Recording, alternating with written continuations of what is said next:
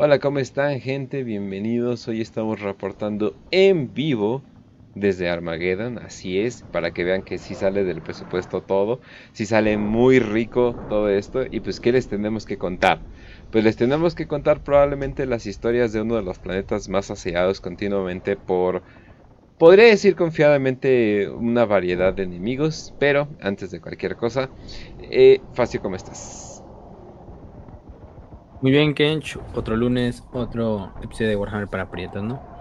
Y regresamos con los episodios de, de pues narrativa fuera de la herejía de Horus o batallas fuera de la herejía de Horus. Que ya hemos tocado unas cuantas. También ya tocamos las guerras tiránidas. Em, la guerra de Arkunasha con Farsight y todo eso. Y hoy toca, como no, hablar de las guerras de Armagedón. Y de este planeta que, como ya dijiste, está pues en pocas palabras, jodidísimo.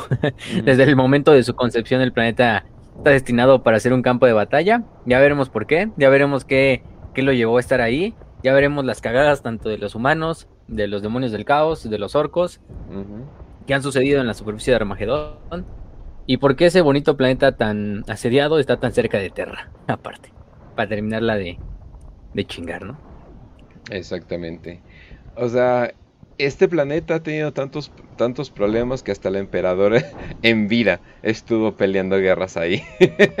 Yo creo que eso dice bastante. Usualmente ya ni siquiera eh, estamos lidiando con nada del emperador. El emperador no hace ni madres excepto mover los hilos como que desde atrás. Pero no, estamos hablando eh, de un sistema que ha tenido problemas desde que el emperador está, sigue estando en problemas y también eh, algo muy importante, pues también es donde salen de las mejores legiones, eh, pues de todo, o sea, de todo en general. Y aparte creo que la Legión de Acero tiene bastantes fans, ¿verdad? Es como que un... es como uno de los favoritos. Y además obviamente ahí es donde... Bueno, creo que no actualmente, pero es donde reside uno de los personajes eh, más relevantes últimamente, voy a decir, hasta le dieron su episodio de Hammer and Bolter, que es el, comisario Jarrick, ¿no? Sí, Jarrick, em, que es pues el, la leyenda de Armagedón. Está la Legión de Acero, que pues sí, son de las más famosillas, de los regimientos más ahí conocidos, junto a los Cadianos, a los Dead Corps. Además tiene esta estética súper no sé, de la Wehrmacht alemana de la Segunda Guerra Mundial, entonces todavía están, se ven mucho más alemanes que los propios Dead Corps de Krieg. y, y, van muy bien con su planeta, porque su planeta es un planeta industrial, y básicamente lo que tiene de bueno Armagedón en cuanto a tropas es que, pues si tienes tanques, como dice, si tienes limones, haz limonada, pues Armagedón utiliza ese término al máximo, esa, esa metáfora, y pues si tienes fábricas y manufacturums a a lo, a lo cabrón, pues crea tanques, caballería motorizada, regimientos motorizados, pues igualmente a lo cabrón. Entonces, ahí está la, clave del éxito de Armagedón. Y porque son uno de los regimientos también más, pues, numerosos y más desperdigados ahí por la galaxia, ¿no? Que es pues, precisamente porque, pues, son regimientos especializados, regimientos motorizados y regimientos blindados, prácticamente. Sí, completamente. Pero. No, y también algo, eh, algo importante es de que. Bueno, no sé por qué lo mantienen con vida, pero supongo que es parte también como eh, terquedad del imperio. Bueno, además de que sí, obviamente, sí es un, sí es un planeta que, que da bastantes cosas. Pero hay veces donde sí te pones a pensar, oye, esto estratégicamente todavía es viable. O sea, les tenemos que dar de comer, les tenemos que traer agua, les tenemos que traer un buen de cosas. O sea, es un, es un planeta que no puede, o sea, que no puedes crecer comida o, pues, o, o, tan siquiera fácilmente como para dársela a varias personas, ¿no? Entonces, y está en un continuo estado de guerra que parece que el imperio nada más la mantiene como por, eh, pues ahí es donde, ahí es donde peleamos, ¿no? es buen parte de juegos para las legiones, así para los capítulos hasta artes y ni para, para los regimientos, ¿no? De la guardia. Eh, pero sí, no, está, está, Armagedón pues tiene ese, ese, talento como planeta de que pues naturalmente atrae conflictos y de que vive el imperio de la humanidad, pues de conflictos, ¿no? En parte. Entonces, pues sí. Y bueno, hablando de conflictos, Raz, ¿cómo estás? Ah, estaba aquí teniendo un no llega. Aparentemente oh, shit. pero bueno. Oh shit, ya llegó. Eh, a ver, ¿eh? Sí, sí, ya. Un saludo, Kench, un saludo, Facio. Espero que estén de lo mejor, espero que la audiencia esté también de lo mejor. Y pues hoy vamos a hablar de ese mismo planeta que ya más mencionar, simplemente decir que es aparentemente ese chavo que pasa cualquier ruta donde pueda caminar, transitar y lo van a saltar. Eso es Armagedón realmente. Es el sujeto que pierde los celulares y se tiene que comprar un celular chafa del Oxxo para que no lo puedan asaltar porque lo siguen asaltando y siempre lo están asaltando. Orcos y quién sabe qué más llegará al futuro alguna, alguna invasión del caos o no, Inquisidor, no, no, no, yo, yo no dije nada, Inquisidor, no sé de qué me está hablando. Así que, pues, ahí está, pues, Armagedón. híjole, ¿qué sería bueno empezar con la primera guerra de Armagedón o hablar tantito de, de cuando el emperador llegó? Aunque creo que ya lo tocamos, pero digo, sí fue hace bastante, ya, ¿no? Ya lo tocamos. Cuando era Ulanor. Cuando era la Gran Cruzada. Y sí, para los que no sepan, que para este punto yo creo que ya todos lo saben, pues Armagedón eh, no siempre se llamó Armagedón. Armagedón fue el nombre que le pusieron los humanos, ¿no? Eh, el nombre original del planeta es Ulanor. Es este famoso planeta donde pues el emperador, Horus, los ultramarines, los cicatrices blancas y casi casi otras ocho legiones participaron en contra el imperio orco más grande de, pues podemos decir casi casi de la historia. Ahí se la lleva con el Doctarius, que también está grandecito, y con el Wag de, de Gaskul. Pero por lo menos en esa época de la Gran Cruzada fue el imperio orco más grande de la historia. Que pues, imagínense, tuvieron que reunir ocho legiones astartes prácticamente. Bueno, aunque tres fueron las que participaron más activamente, que fueron hijos de Horus, bueno, lobos lunares en ese entonces, em, ultramarines y finalmente cicatrices blancas, ¿no? Em, todos liderados por su primarca, obviamente. Incluso Horus fue, si recordamos, el que lideró el ataque principal al este em, al líder orco, al caudillo de, Ulanor, y que de hecho él lo termina matando también con ayuda del emperador, y posteriormente el emperador llega con refuerzos, con sus custodes, con su bucéfalo, em, y termina de dar el golpe definitivo, ¿no? Pero... El caudillo se llamaba Urlak Uruk o algo así. Urlak, Urk, sí, cierto. Urlak. Es el nombre exacto, exacto. Y lo cagado de Ulanor es que recordemos que en Ulanor fue el gran triunfo, ¿no? Es triunfo donde se reunió el emperador, se reunieron los, este, primarcas que estaban presentes, em, y es donde pues el emperador corona a Horus, ¿no? O sea, Ulanor y Armagedón ha sido uno de los planetas pivotales, ¿no? Así, porque ahí coronaron a Horus, o sea, el emperador luchó ahí, no puso su pie en literalmente el planeta, ¿no? Ahí fue donde Horus fue nombrado señor de la guerra, donde se reunió quizá el triunfo más grande de la historia de la humanidad, porque se juntaron todas las legiones astartes. Eh, miles de regimientos del ejército imperial en ese entonces, de la armada. es ahí donde aparece la como imagen en la que están Rogaltorn, Yagatai Magnus, Horus, o sea, es donde se ven como en el palco. Ah, neta, yo pensé que, es como la Terra. Yo siempre pensé que eso era Terra. Es esa, es esa mismo, es, es el, el ah. desfile que se hizo porque lo que hace el emperador es como mandar a construir una explanada inmensa. Eso te iba a decir. O sea, bueno, tenían a Rogaldon, ¿verdad? En tres putazos el hecho, ¿verdad? Entonces no, no hay pedo, güey. Ahí tenía su maíz. Además traías al Mecánicos, o sea, ya Rogaldon y el Mecánicos. el Mecánicos tuvo que juntar, creo que dos continentes, un pedo así para como juntar como así la pista, o sea, nada más. Un super puente ahí. Sí, no, es, es, que sí hicieron como una mega explanada, autopista, pista, lo que tú quieras, para que ahí desfilaran titanes, legiones astartes, ejército imperial, armada imperial.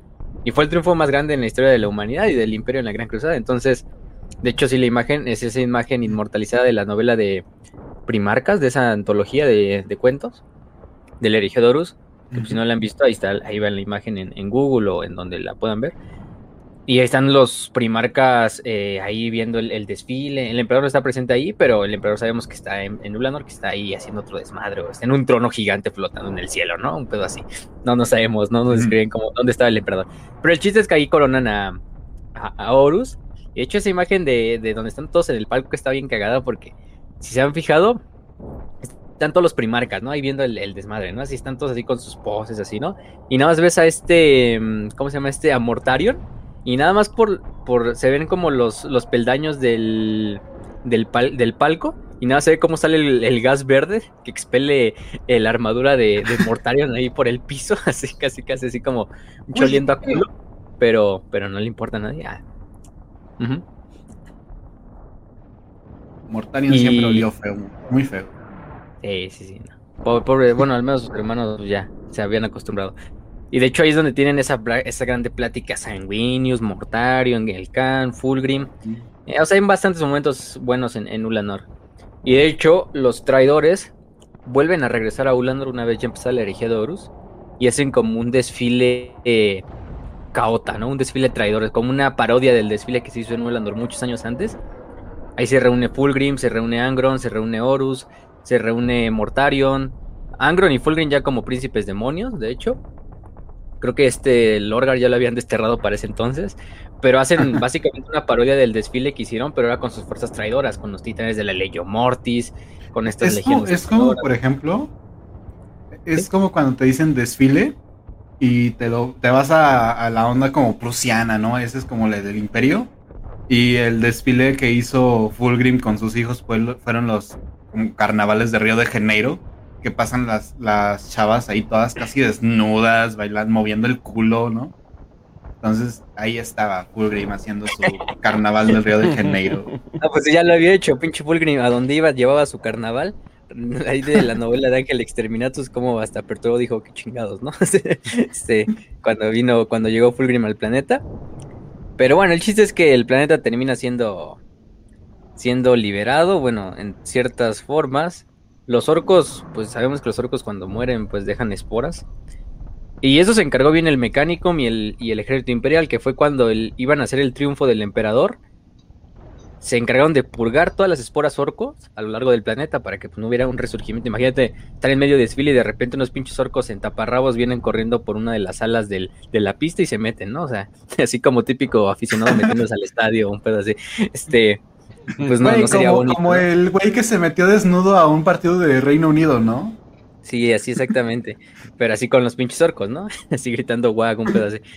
Y hasta eso lo purgaron, o sea, purgaron Ulanor de todo, de toda forma de vida orco. Algunos teorizan incluso que Ulanor es como el planeta natal de la raza orca, o sea, es como un planeta instintivamente como que Ulanor los jala. Y por eso Armagedón ha sido tan asediado por orcos en las dos guerras, en las dos guerras más recientes. Entonces es como una forma de, pues, nuestra tierra prometida, ¿no? De donde todos los orcos como que instintivamente se dirigen, ¿no? Por eso, pero es una teoría, tampoco es que tengamos nada confirmado. O sea, sabemos que estuvo el, el imperio más grande orco y quizá ahí de ahí se desprende un poquito esa teoría, pero pues, no, no, no tenemos nada así como canon, ¿no? O sea, de que sí sea, oh, sí es el planeta donde los Old Ones los crearon y ahí los, los dejaron, ¿no? No, no tenemos eso, pero bueno. El Mechanicum después de... mm, Después de esta... mm, Después de esto... eh, durante la guerra en la bestia, la bestia toma otra vez Ulanor, lo recaptura y lo convierte otra vez en su capital de su imperio. Que luego el imperio de la bestia va a ser como pues, uno de los wax más grandes también de la historia. Entonces, como podemos ver este patrón de que los orcos siempre quieren retomar Ulanor, y el imperio dijo, pues, ta madre, esto es muy Si lo problemático. movemos, y si lo movemos, ¿Alguna vez has, has visto ese capítulo de Esponja cuando como que van a ser atacados por un gusano gigante? Entonces deciden mover fondo de bikini. fondo de bikini. sí. Ahí está, güey. Exactamente, así, o sea, el Mechanicum dijo, pues ya sabemos que esta, esta mierda trae muchas veces a los orcos, ¿qué tal si lo movemos, lo renombramos y a lo mejor ya, pues ya, los orcos muy pendejamente no van a saber dónde está el planeta, ni se van a guiar por el nombre, y pues van a decir, A ya no va a haber pedos con Armagedón y todo, sí, a huevo, a huevo, con los altos de señores de Terracito Le y mi ponen, un aprobación, gran, claro. le ponen un gran anuncio que diga Armagedón y van a decir, ah, no, pendejo, ahí no es Ulanor, vámonos. Sí, ahí tachado, así, Ulanor tachado, dices Armageddon, ¿no? Y este, ya.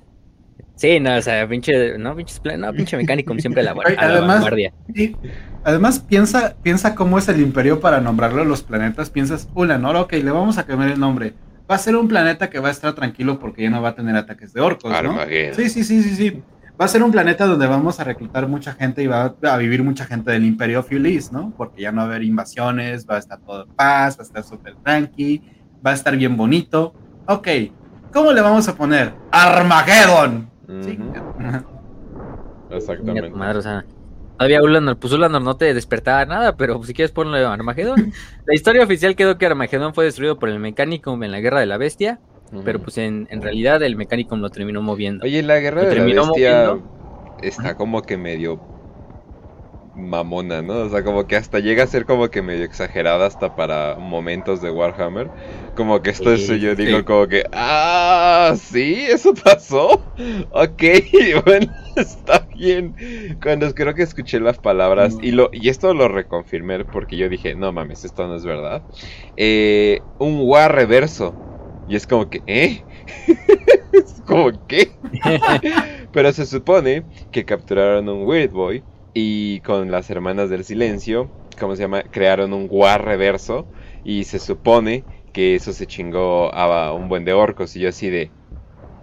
¿What? ¿Desde cuándo los Weird Boys pueden hacer eso? La serie de la... La serie de la Guerra de la Bestia tiene unos momentos bastante épicos, pero tiene otros momentos así muy fumados.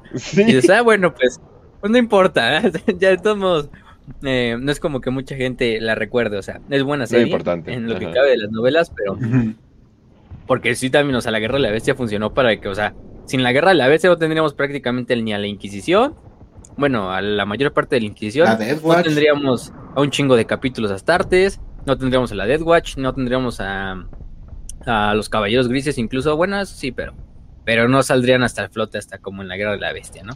no tendríamos el Assassinorum como lo es ahorita, entonces la guerra de la bestia pues tiene muchos, muchos, muchos puntos buenos. Pero sí, a veces dices, no mames, qué pedo aquí, ¿no? este, bueno, lo interesante es que Ulanor, no sabemos en qué, en qué segmentum estaba Ulanor, eso sí no lo han confirmado. Pero al Mechanicum, ¿qué creen? Se le dio la idea de, ah, pues sí, vamos a mover al planeta, vamos a renombrarlo Armagedón. Pero vamos a moverlo al sistema Armagedón. Se llama el sistema, ¿no? El problema es que el sistema Armagedón está en el segmentum solar, o sea, está bastante, relativamente cerca de Terra. Entonces, pues Armagedón, no crean que está muy lejos de Terra, ¿no? O sea, está casi, casi a la vuelta de la esquina Armagedón. De hecho, eh, administrativamente, pues los dos pertenecen al mismo segmentum. La flota mm, de la segmentum solar, la flota solar, la flota de batalla solar, fue de las primeras que fue en ayuda al sistema de Armagedón. Eh, cuando ya la flota de batalla Armagedón pues no podía con, las tropas enemigas, principalmente los orcos.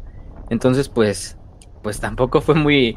Yo creo que ahí sí como que el mecánico me dijo, ¿qué pedo, no? Pues vamos a, vamos a moverlo aquí cerca de Tierra, ¿no? No puede pasar nada malo, ¿no? No, no pasar nada malo con un planeta que instintivamente atrae a los orcos, ¿no? Entonces vamos a ponerlo más cerca de Tierra. De por sí la bestia ya casi... Sí, Tierra vamos a ponerlo aún más cerca. Entonces, pues dijeron, pues, vamos a poner ahí Armagedón. Bueno, el chiste es que, que afortunadamente, pues no pasó a mayores, por lo menos durante casi ocho milenios. Entonces, pues ahí podemos decir que es un, triunfo medio, medio, medio como tal relativo.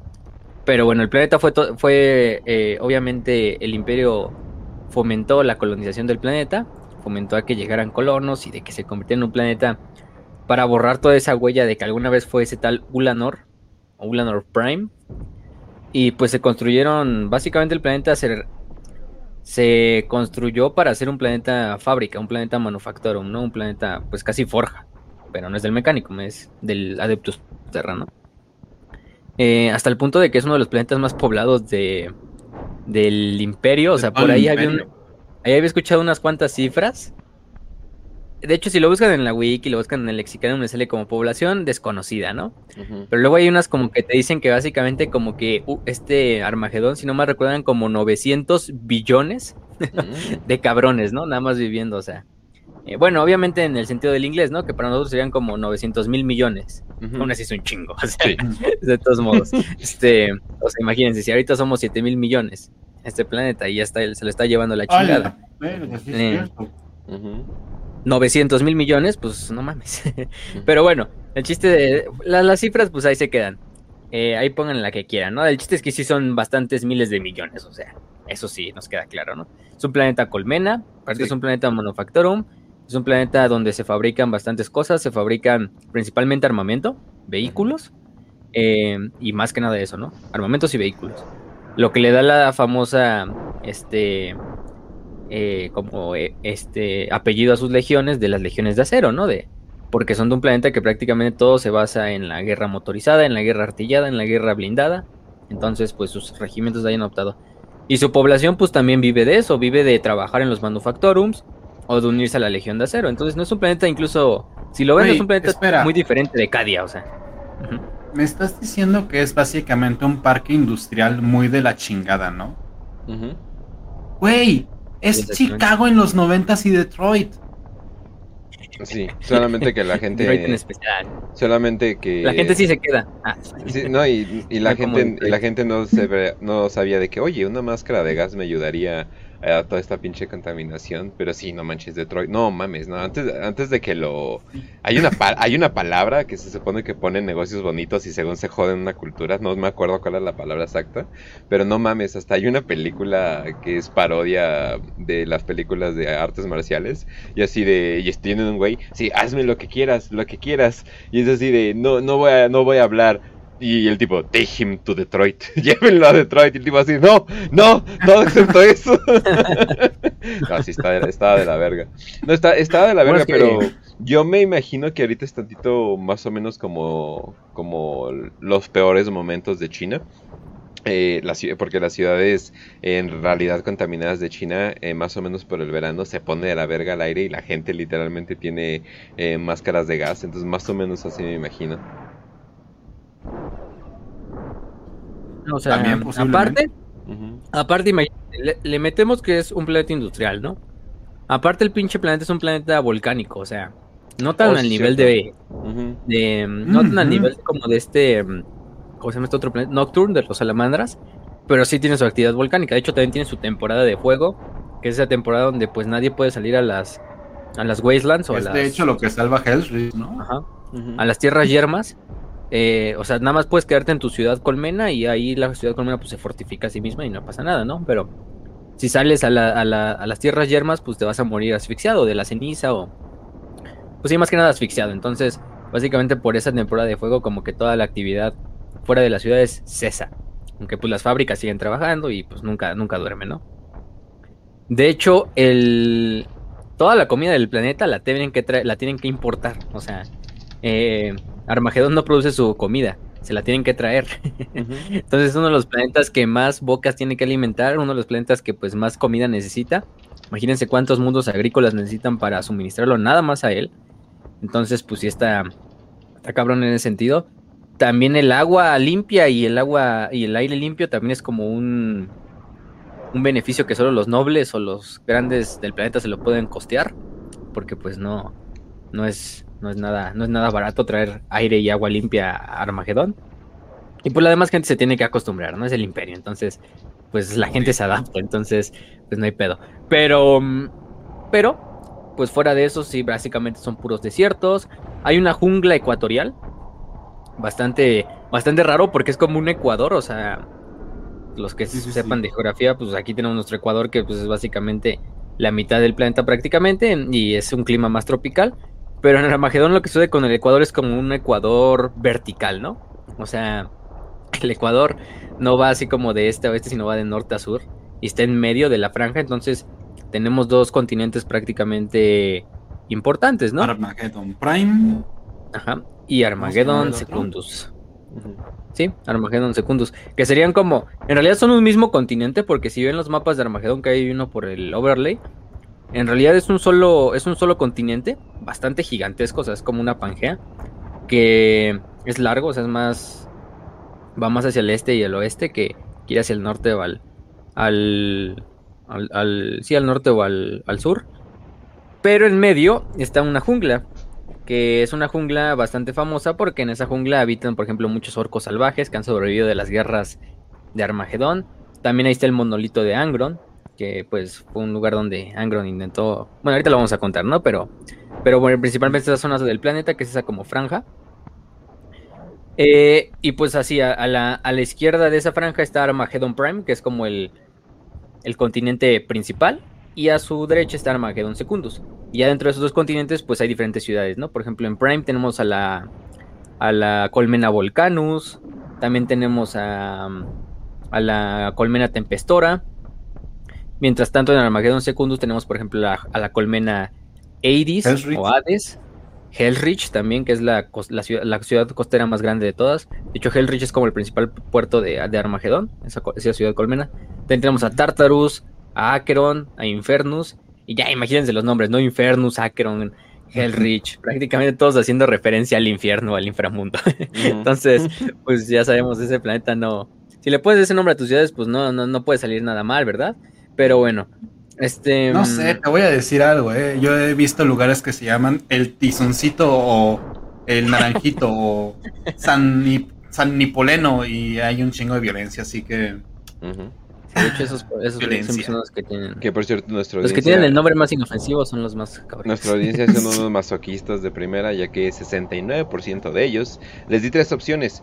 Preferirían vivir en Terra, Armageddon, Mocadia. Y sin embargo, 69% de ellos preferirían vivir en Terra. Al parecer les gusta vivir en los lugares más horribles de todo el universo. ah, lo mejor son de la Ciudad de México, ya están acostumbrados. Más o menos. También, también. buen punto. Pues, buen punto en esa parte. Y bueno, entonces tenemos ese continente principal, ¿no? En medio tenemos este como ecuador vertical, que es donde están las, las junglas.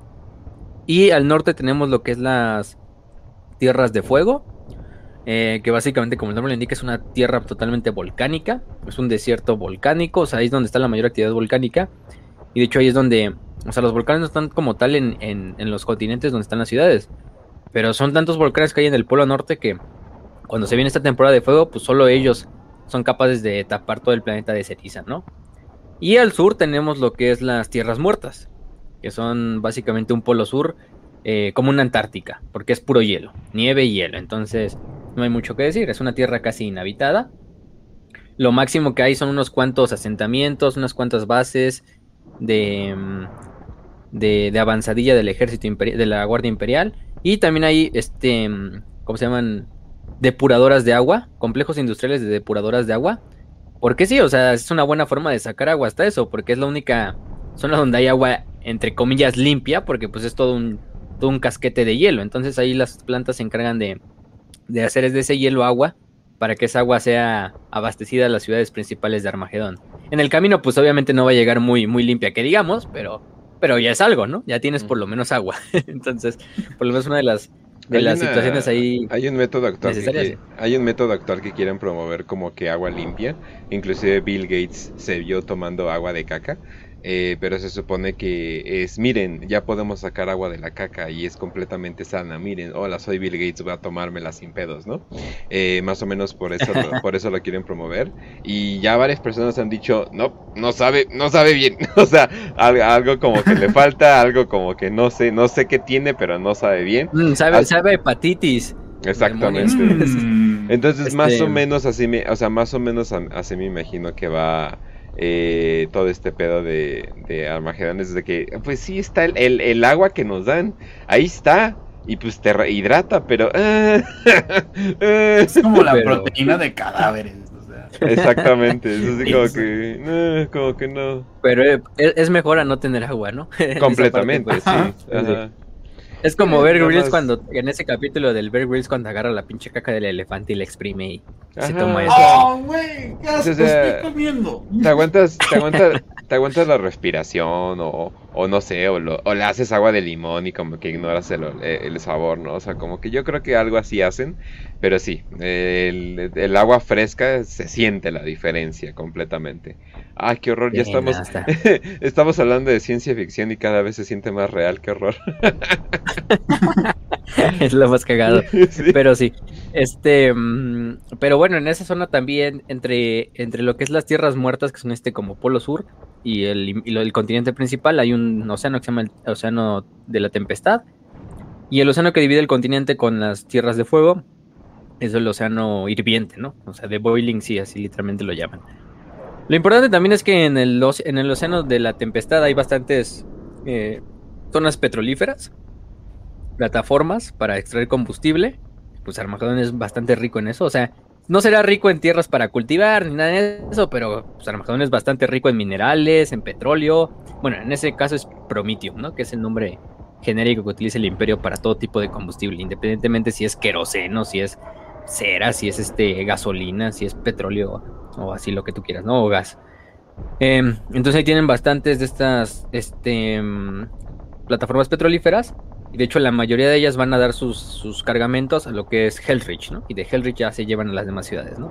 Porque Hellrich es la principal ciudad portuaria. Y es de las colmenas más grandes de, de Armagedón.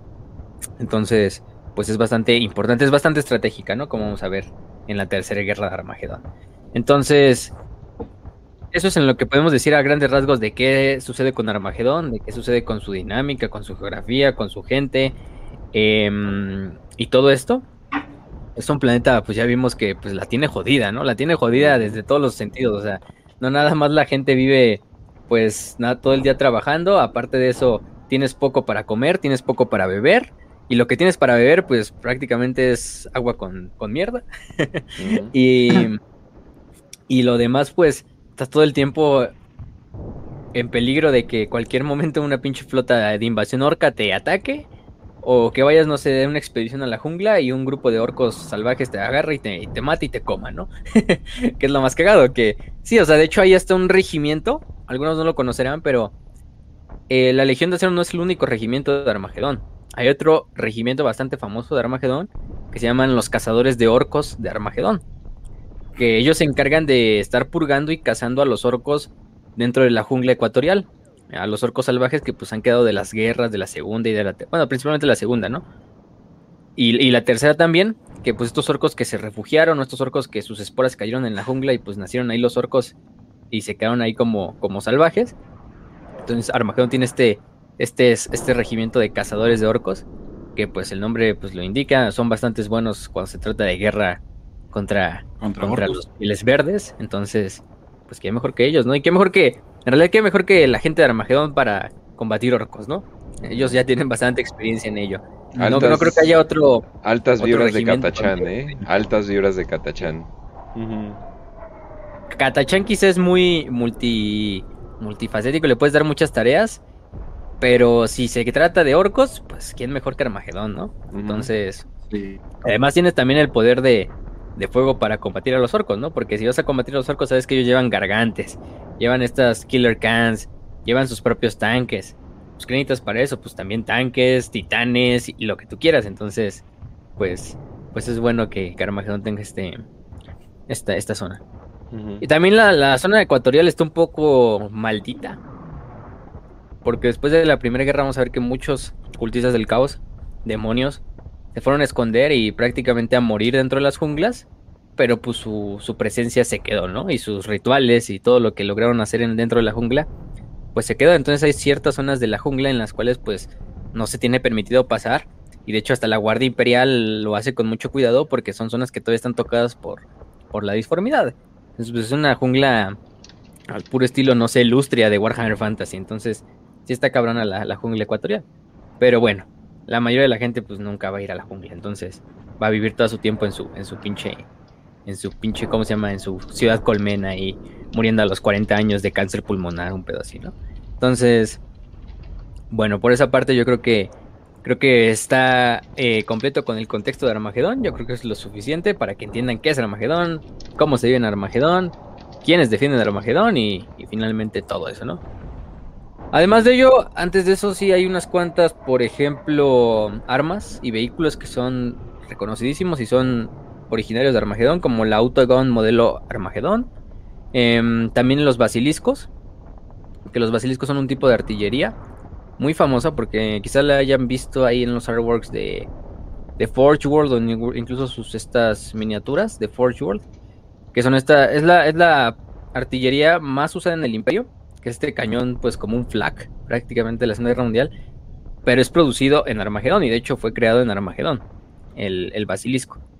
Em, también tenemos los centinelas, que son estos eh, caminantes de, batalla.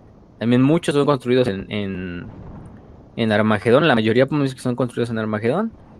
Y también el, el, Medusa, que es un tipo de tanque de asedio, que es muy, muy requerido también por fuerzas como los Dead Corps de Krieg, Em, como otras, otras fuerzas, porque es un tanque que se especializa en eso, ¿no? Pues en asedio. Y es originario también de Armagedón. Entonces, pues ya vemos que Armagedón tiene bastantes, bastantes cosas ahí para, para vender y para exportar al imperio, ¿no? A lo mejor importan toda su comida, pero te devuelven el este. El, el, pago, pues dándote tanques, ¿no? Para defenderte. Y, defienden la retaguardia de la tierra. O sea, yo diría que eso es muy importante. O sea, que defienden la retaguardia de la tierra. Eh, porque si tienes, si vas a invadir Terra, primero tienes que tomar Armagedón a fuerzas.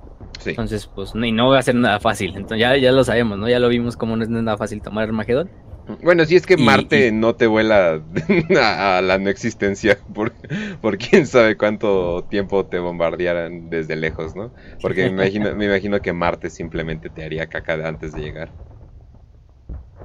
Sí, no, y toda la pinche defensa del sistema solar y la flota de batalla solar y no, no por nada Terra es el lugar más defendido de la galaxia. O sea, tiene como 10.000 capas de defensa, o sea, desde lo más complejo, que no sé, sería una órbita, una estación de batalla, hasta lo más, este, mínimo, o sea, como un tipo de, o sea, que tienen puntos de control en cada paso de, del sistema solar, hasta llegar a Terra Incluso en Terra, pues imagínense, ¿no?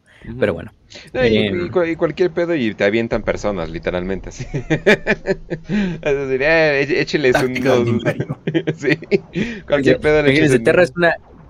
Terra ya no es un planeta, sino es una ciudad hecha planeta, entonces, pues ahí prácticamente se lo dice todo. No es una ecumenópolis, que es el término ese de un planeta que es toda una ciudad, o una ciudad que es todo un planeta, no sé cómo, lo quiero utilizar, pero es lo mismo.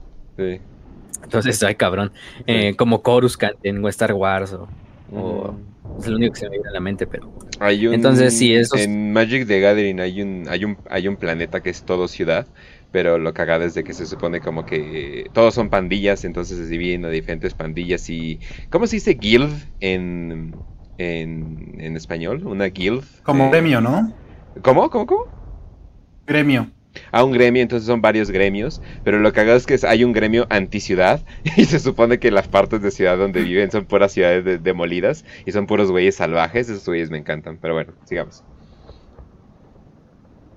Pues digamos, entonces, pues ya con eso que acabamos del contexto, vamos con la Primera Guerra, que vamos a hablar de las tres principales.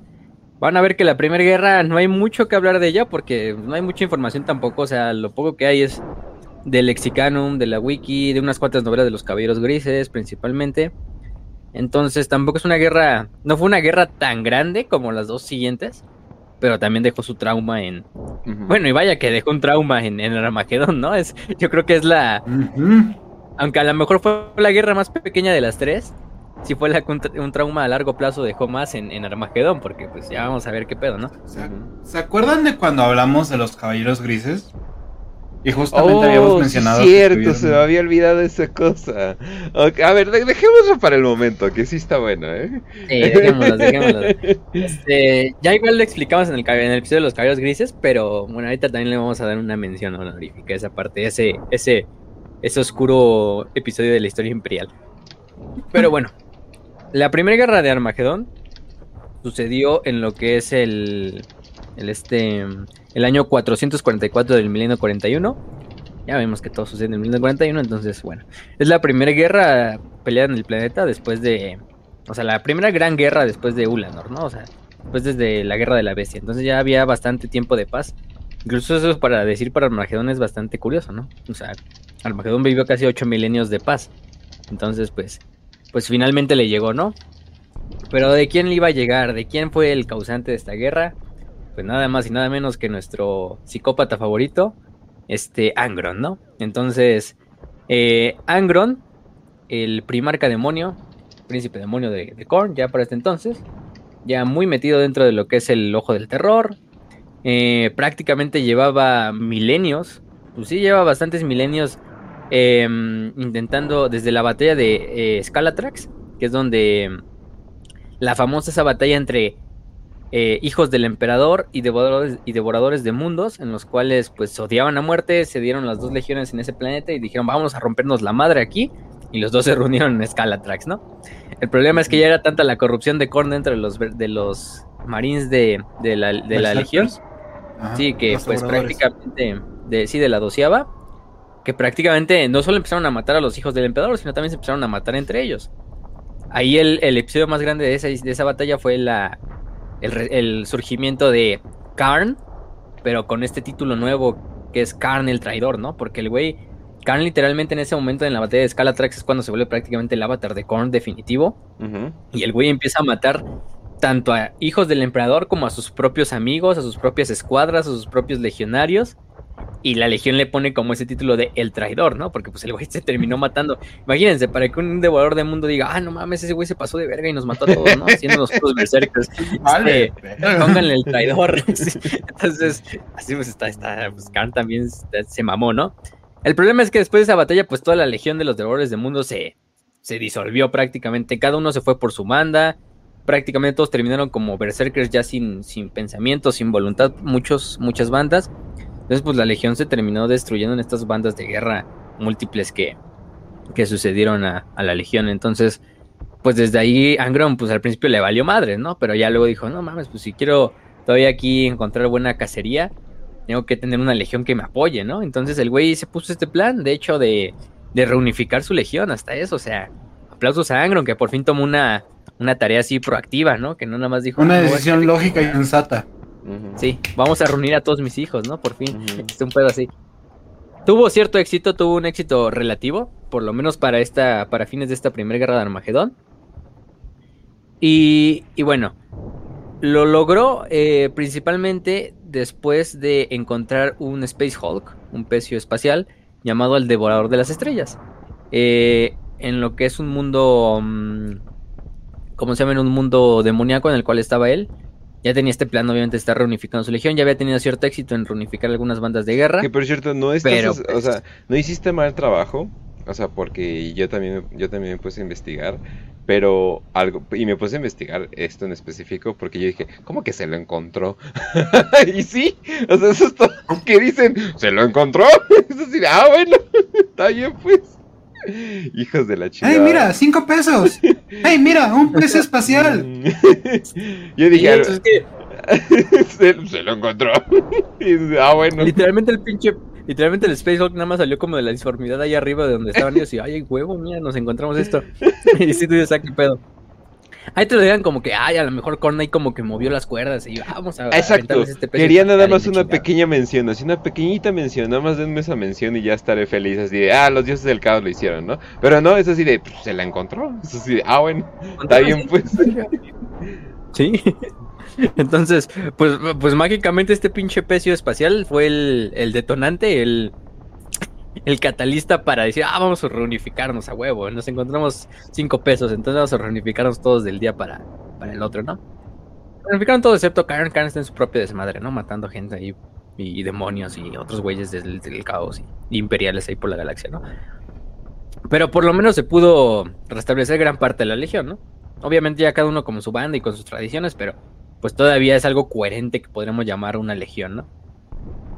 Eh, entonces les dijo, pues los unificó bajo esta premisa de, oh, ya tenemos esta, nave que nos encontramos, ya tenemos un propósito, ¿no? Se subieron todos prácticamente a la nave, o sea, es como literalmente Angron se sube a la nave con todos los legionarios, y aparte las flotas que ya tenían ellos, pero básicamente la mayoría se subió al pecio espacial este devorador de las estrellas. Tipo arca de Noé, güey, pero... Sí, o sea, todos pinches amontonados, así como, como, no sé, pinche camión público ahí a las 5 de la mañana, o cuando todos van de camino a su trabajo, así.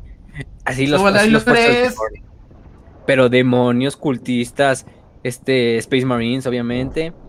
El propio Angron. Aparte, este, Con creo que le dio una, una guardia personal.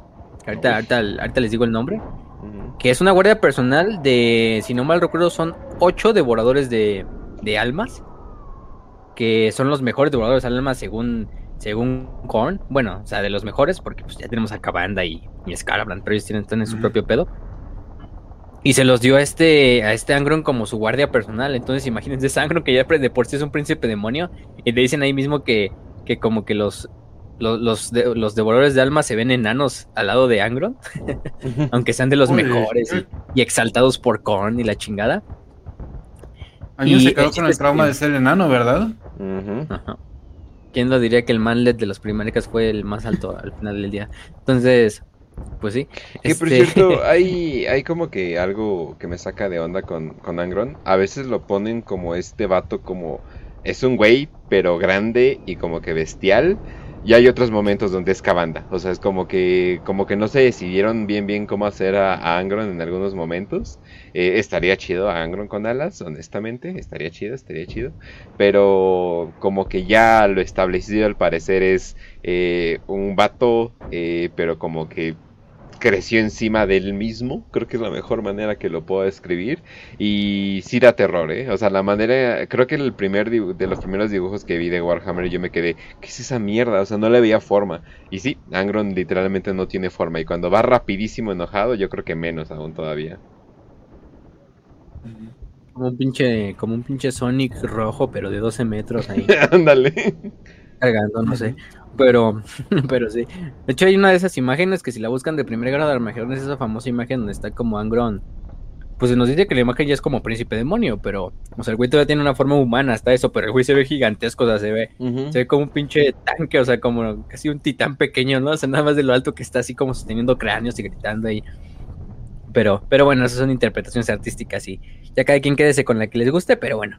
Dices que es un príncipe demonio y eso nadie lo, lo, lo, lo dice, ¿no? Bueno, lo, lo, lo, lo cambia. pero, sí, nadie se lo quita. Pero bueno, eh, entonces se subieron todo este pinche pez y dijeron, ah, pues vamos a donde nos lleve, ¿no? Y vamos a donde nos lleve la pinche batalla casi casi así. O sea, el chiste era unificar la legión a través de una batalla. Ellos no decían bien a dónde, pero eh, afortunadamente las tormentas de la disformidad los llevaron al sistema Armagedón. Afortunadamente los llevaron al sistema Armagedón en esta nave. Y, y bueno, dentro de lo que es la nave, mientras tanto en Armagedón empiezan a suceder eh, rebeliones de cultistas del caos principalmente, en las ciudades colmenas más importantes, que al principio las fuerzas de defensa planetaria y los regimientos de la Legión de Acero que están en Armagedón pues logran cierto punto diezmar y, y, mantener. Pero, em, de hecho, al, principio el imperio piensa, ah, pues simplemente es una rebelión, ¿no? Pues a la verga, ya la, la tumbamos y no hay problema, ¿no? Pero luego se dan cuenta de que algo entró en el espacio real, ¿no? En el sistema de Armagedón y es el devorador de, estrellas. Entonces, se junta todo este desmadre de que aparte de que ya está llegando el devorador de estrellas y la flota de los devoradores de mundos, aparte los cultistas del caos en ciertas ciudades sí están tomando... O sea, la Guardia Imperial tuvo éxito en algunas ciudades, por ejemplo, de Armagedón eh, Primus, pero en otras ciudades de Armagedón Secundus, pues las rebeliones tuvieron éxito. Entonces, pues sí se lograron hacer muchos rituales en ese sentido y se empezaron a invocar también demonios, abrir portales disformes dentro de Armagedón. Pues eso decantó un poco la, balanza, ¿no? Aparte de eso llegó Angron. Y cuando Angron llega, o sea, literalmente los güeyes se estrellan contra el planeta así como si fueran orcos, un pedo así. pero, pero todo este pez así lleno de devoradores de mundos y de demonios y de, y de lo que quiere y de cultistas. Y ya, pues se pusieron a hacer su desmadre, empezaron a, atacar las ciudades principales. Eh, ya vi el nombre de las estas, ¿cómo se llama? Los guardianes de de, de, de, este Angron. Son el Cruor Pretoria, que son 12, de hecho, demonios de Korn. 12 eh, devoradores de almas. O sea, son un putero. no manches, sí. Y se los terminan chingando. Pero mándenles un Cato Sicarius y se acaba. Mándenles ahí un Justy Caralari, un pedo así ya. Oye, pero Sanguini se andaba muriendo con uno. sí, imagínate. Y eso sí, ahora son 12, no mames. 12 y no hay ningún primarca que nos venga a salvar. Exacto. Entonces, ahí aplausos a Armagedona. También a veces como que lo exageran mucho los de los de Game Workshop y también dices, no mames, 12 de esas madres más el Angron, entonces, pues pinche fuerza imparable, ¿no? O sea, ¿quién los detiene literalmente? Puedes juntar ahí a Logan Gribnar y al que quieras y, todo, y a lo mejor ellos se chingan con trabajos a, a, tres cada uno, ¿no? Pero así ya 12, no mames. Pero bueno, eh, no hay pedo, no hay pedo, de todos modos está, es para, parece película de Michael Bay, ¿no? Es lo, importante. Entonces, también es, eh, también recordemos, Warhammer es de, de enseñar putazos, entonces, pues, ponle 12 demonios ahí. ¿Por qué puedes poner 8 cuando puedes poner 12 demonios a la chingada? Entonces, pues ahí dijeron. Sí, ponle, ponle 12, ¿no? El chiste es que eh, los pocos defensores eh, leales que se quedan empezaron a retroceder hacia Armageddon Prime, que era como la zona más asentada para los defensores. Aparte también unos se regresan por las que son las estas eh, fuerzas de, de la jungla y atraviesan. También en el camino muchos legiones de, o regimientos de la, de la Legión de Acero se vuelven traidores. Por la influencia también cagota y por lo que quieras. Entonces tenemos su propia sobrevivencia, yo creo algunos. Y se pasan al lado del caos. Lo importante es que cerca de Armagedón estaban los lobos espaciales. estaban asentados y se les encargó en ese tiempo defender Segmentum Solar. Y pues todo el capítulo prácticamente estaba dispuesto ahí en cercano a Armagedón. Entonces pues ellos fueron los principales en, recoger las, las comunicaciones astropáticas y fueron los primeros en responder. Entonces estamos hablando de que prácticamente se vuelve esa famosa batalla que tuvo Angron contra Lehman Ross en la Gran Cruzada. Esta es la segunda parte. Porque prácticamente tenemos a la Legión de los Devoradores de Mundos hasta cierto punto rehecha, atacando a Armagedón. Pero también tenemos a todo el capítulo Astartes de los lobos espaciales, que recordemos no es un capítulo de mil Astartes, o sea, a ellos les vale ver el Codex Astartes. no, no, está, pendejo el... Guillermo. Sí, todo el, todo el capítulo Astartes de los lobos espaciales estuvo peleando en la Primera Guerra de Armagedón. Todo, o sea. Bueno, quizá unos en Fenris todavía, ¿no? Pero obviamente no se tienen que dar en Fenris, ¿no? Pero prácticamente la totalidad. O sea, casi 10.000 Marines mínimo. Casi 10.000 Marines mínimo de los lobos espaciales. Entonces estamos hablando de que estaban liderados por Logan Gripnar, que es su legendario señor del capítulo, el actual todavía. Y son los primeros en llegar, ¿no? Viejo lobo. Este. Tienen bastante éxito, al principio luchando y librando algunas partes de Armageddon Secundus, pero Angron ya se dirigió a su nuevo objetivo. El, Angron se dirigió hacia las junglas, de la jungla ecuatorial, y en lo que es la, mm, la ¿cómo se llama? Este, la propia jungla empezó a hacer ciertos rituales, puso un famoso monolito que a la posterior se va a considerar como el monolito de Angron, que se queda como ese, ese monumento ahí que no se puede quitar de, lo que alguna vez fue la primera guerra de Armagedón. Eh, y em, el chiste los siguientes objetivos de, de este de, de Angron eran atacar y destruir la Hive Infernus y Hellrich eran los dos grandes que todavía resistían ahí en Imperium Secundus. Eh, lo bueno es que pues llega tempranamente este Logan Grimnar, contacta también a la Inquisición y la Inquisición pues obviamente contacta y, ordena a los caballeros grises que intervengan, ¿no? Porque pues quién mejor que ellos para, para atacar demonios, ¿no? Vamos a mandar los antes demonios.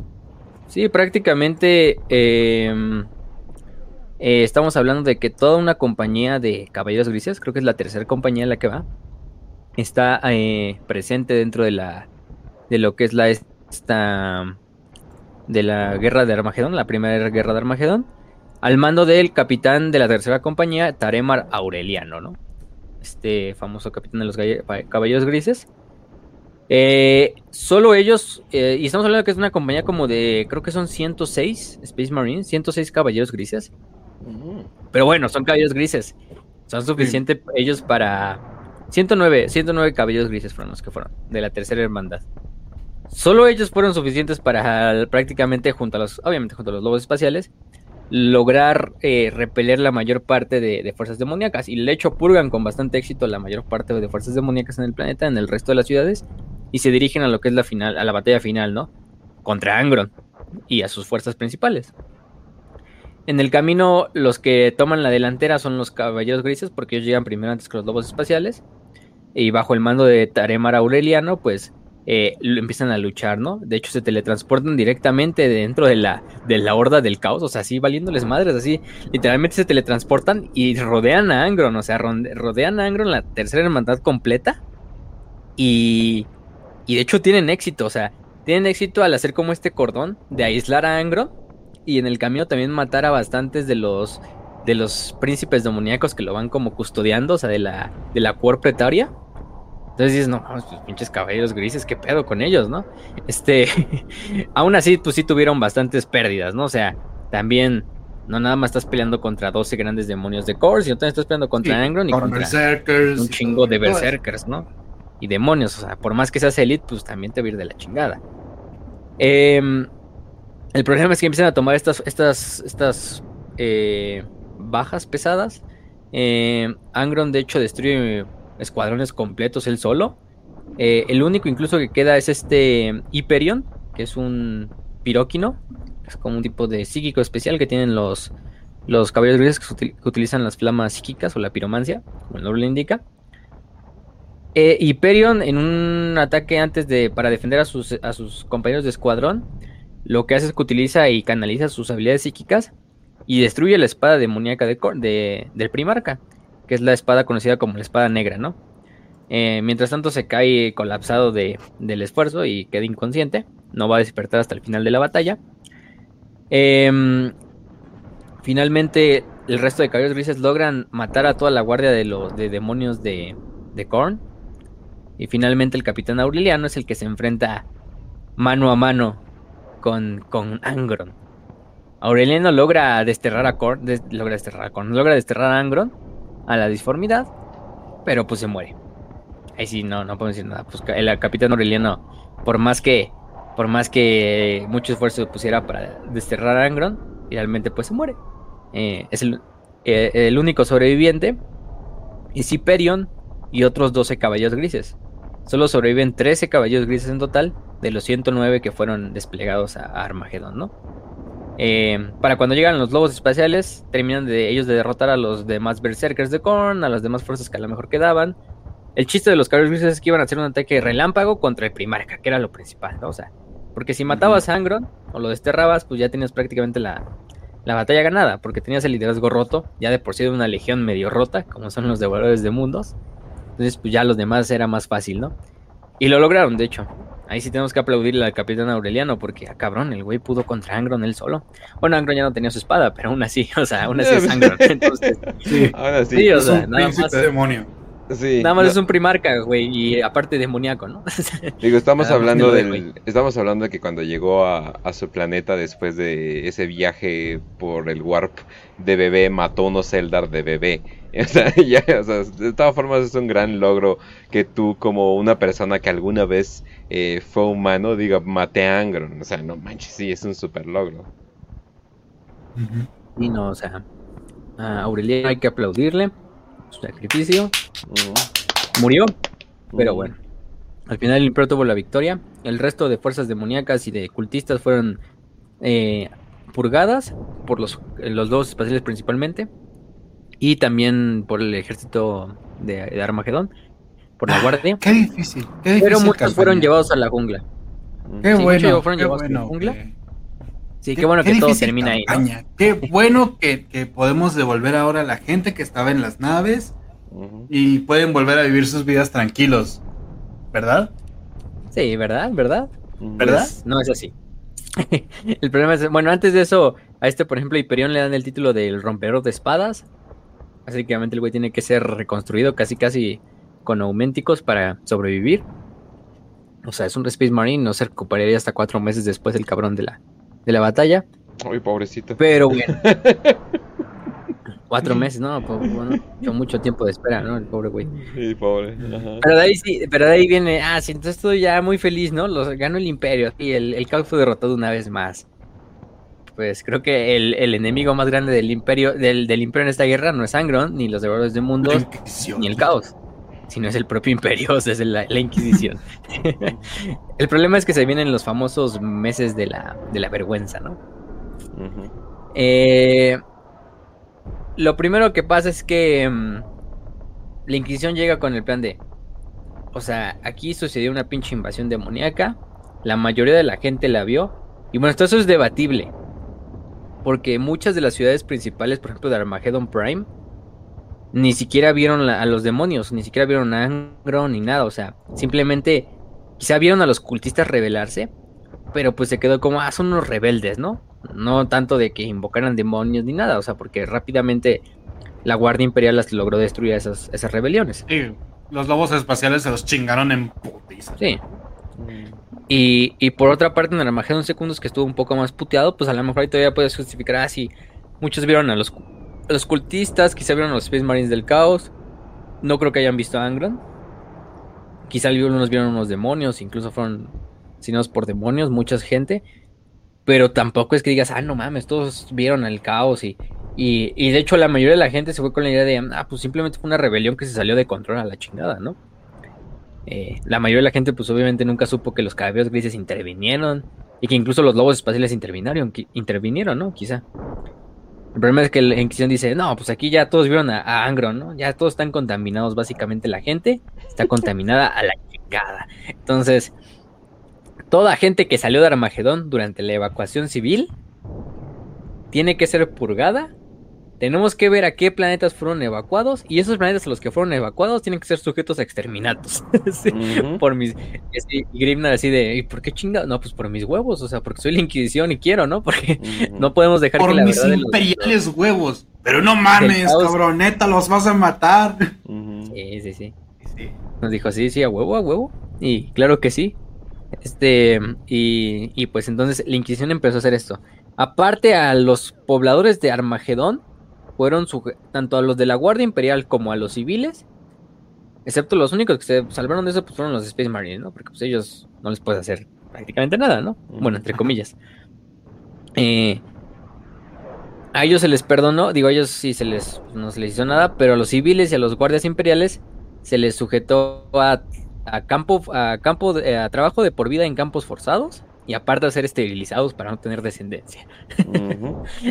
y, se logró con la mayoría de la gente de Armagedón, o sea, pocos fueron los que en realidad sí sobrevivieron o que lograron escapar o que la Inquisición pues nunca los encontró, pero, pero son contados, o sea, muy pocos. Prácticamente estamos diciendo que toda la generación, de hecho estamos hablando de que toda la generación original de pobladores de Armagedón pues en ese momento pues dejó de existir. O sea, los, los pobladores actuales de Armagedón quizá ya no tienen nada que ver con los pobladores originales de Armagedón porque pues es toda una generación nueva de esa que se esterilizó y que se ejecutó. El problema es que ya sabemos, Esto se salió de control porque los lobos espaciales no les gustó para nada esa idea.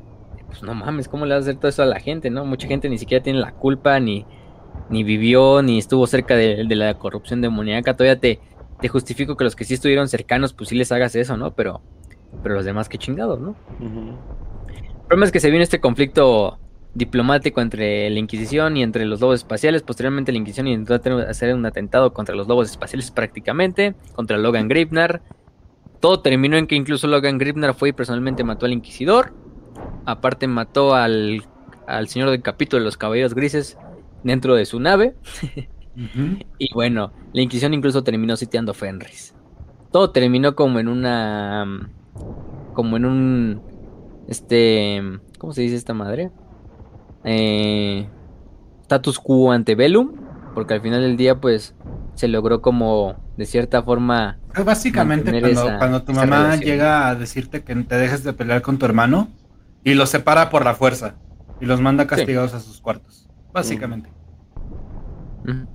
Sí, o sea, todo terminó... De hecho, esa historia la contamos mucho mejor en el episodio de los cabellos grises. Te la contamos rápido para fines eh, de que alcancemos a hablar de todas las guerras. Pero pues finalmente eso es lo que pasa. Lloros es el gran maestro en ese entonces, que fue el que, que Grimnar asesinó personalmente.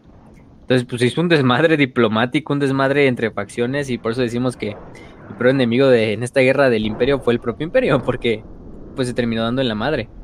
No solo por los caballeros que se perdieron, por los inquisidores que se perdieron, por los lobos espaciales que se perdieron, sino por toda la pinche gente de Armagedón que se perdió. Entonces ahí está lo bastante interesante de que pues, pues en esos momentos eh, al inquisidor dijo, pues sí, vamos a, vamos a, purgar a todos los que estuvieron presentes en Armagedón, vamos a llevar a todos los que, los que están como, que es una, de hecho es una situación medio, medio estúpida desde un cierto punto porque, o sea, si llevas los registros de la gente que evacúa qué planetas, pues sácalos a ellos y ya te los llevas, pero estar destruyendo planetas así a la diestra y siniestra como, como si fuera, si fuera Scriptman. ¿Cómo se llamaba el inquisidor?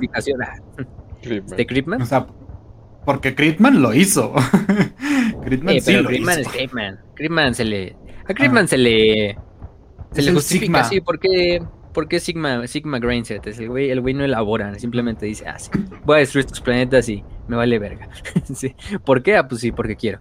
Pero los pero es ah, como, oye, es que ahí viene algo increíblemente peligroso, o hay algo increíblemente peligroso, no es, yay, lo, lo logramos, ahora matemos a todos, ¿no? o, sea, no se o sea, al menos hay una razón. O sea, todavía lo entiendo así de que lo está viendo como un juego de de ajedrez gigante, pero con las vidas de las personas, ¿verdad? Pero bueno, eh, pero la Inquisición sí se pasó. O sea, hay gente de que, así de que, oye, ya pararon los ruidos de afuera, los cohetes, y así de, vente por acá. Es como que, ¿qué pedo? O sea, ¿no? Eh, sí, no, bastante, bastante cagado ese, ese episodio de la, de la guerra. O sea, de hecho, ni lo toman como parte de la guerra, es como posguerra de la primera guerra de Armagedón. Esto, incluso se quedó se borró de los registros imperiales historiales o de Armagedón que hubo una guerra, una primera guerra. Entonces la mayoría de la gente en Armagedón, de hecho... Lo que se me hace muy extraño porque, por ejemplo, tienes algo llamado el monolito de Angron. Y cuando la gente de la nueva generación de Armagedón podría preguntar, por ejemplo, oye, ¿y por qué se llama monolito de Angron? ¿Quién fue Angron? Y se ponen a investigar, quemen otra vez este planeta. Iba a decir, destruyan este planeta otra vez. Sí, no mames. pues sí, imagínate ahí, clase de historia, ¿no? Vamos a hablar del monolito de Angron, ¿ah, cabrón. Chimo con demonio ahí en el salón de clases. Pero, pero bueno. El chiste es que también, se, de hecho, se borró de la historia oficial la Primera Guerra de Armagedón. La mayoría de la gente de Armagedón conoce como la Primera Guerra de Armagedón a la Segunda.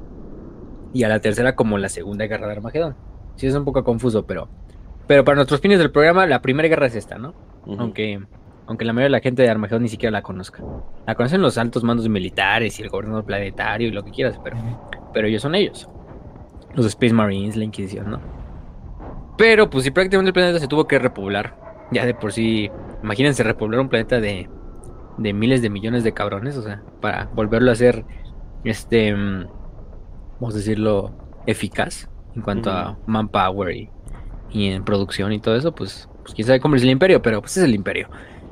Em, bueno, por ejemplo, nada más para que se queden una idea de cuáles fueron las fuerzas en combate. De hecho, el orden de batalla imperial son pocas fuerzas. Son los. Eh, la interesa, el capítulo entero de los lobos espaciales, liderados por Logan Gripnar. Una compañía de los caballeros grises, la tercera en cuestión, liderados por el, capitán, el hermano capitán Taremar Aureliano y un número desconocido de regimientos de la Legión de Acero de Armagedón. Y también de las fuerzas de defensa planetarias, ¿no? Que no tenemos un número.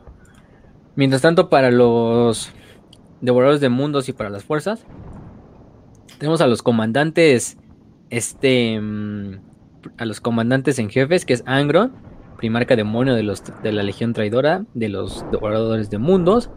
Tenemos a Kozolax, eh, que es un señor del caos que es líder de la banda de guerra llamada Forzone.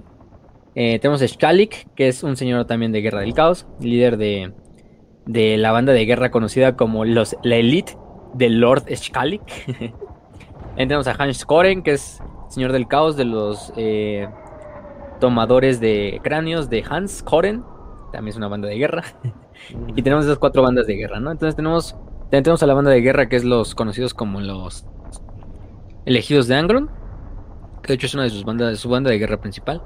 Entonces tenemos prácticamente lo que son cuatro compañías de devoradores de mundos. Em, aquí estamos hablando de compañías por lo menos de mil. Entonces sí son bastantes devoradores de mundos. Entonces son por lo menos cuatro mil. Más los que quizás nos digan ahí porque se nos dice que pues prácticamente la legión se rehizo. Aunque a lo mejor algunas bandas de guerra pues perdieron su nombre en el camino y no, no están en el registro, ¿no? Aparte de eso, también hubo cortes de mutantes. 17 em, cortes, 2 cortes, 31 cortes, son bastantes cortes. Prácticamente estamos hablando casi de 100 cortes de, mutantes, de cultistas del caos. También tenemos bastantes, em, ¿cómo se llama? Covens de Demon Host, que son básicamente cultos.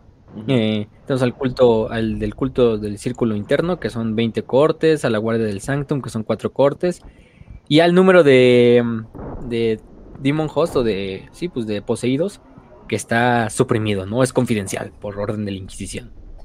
Y aparte llevaron a dos legiones traidoras titánicas, ¿no? Trajeron a la, Legio Volcanum segunda, que vino completa, y también trajeron a un pedazo de la Legión Mortis, que es una legión traidora pues bastante conocida, ¿no? Porque participó en la Legión de Horus y todo esto, ¿no?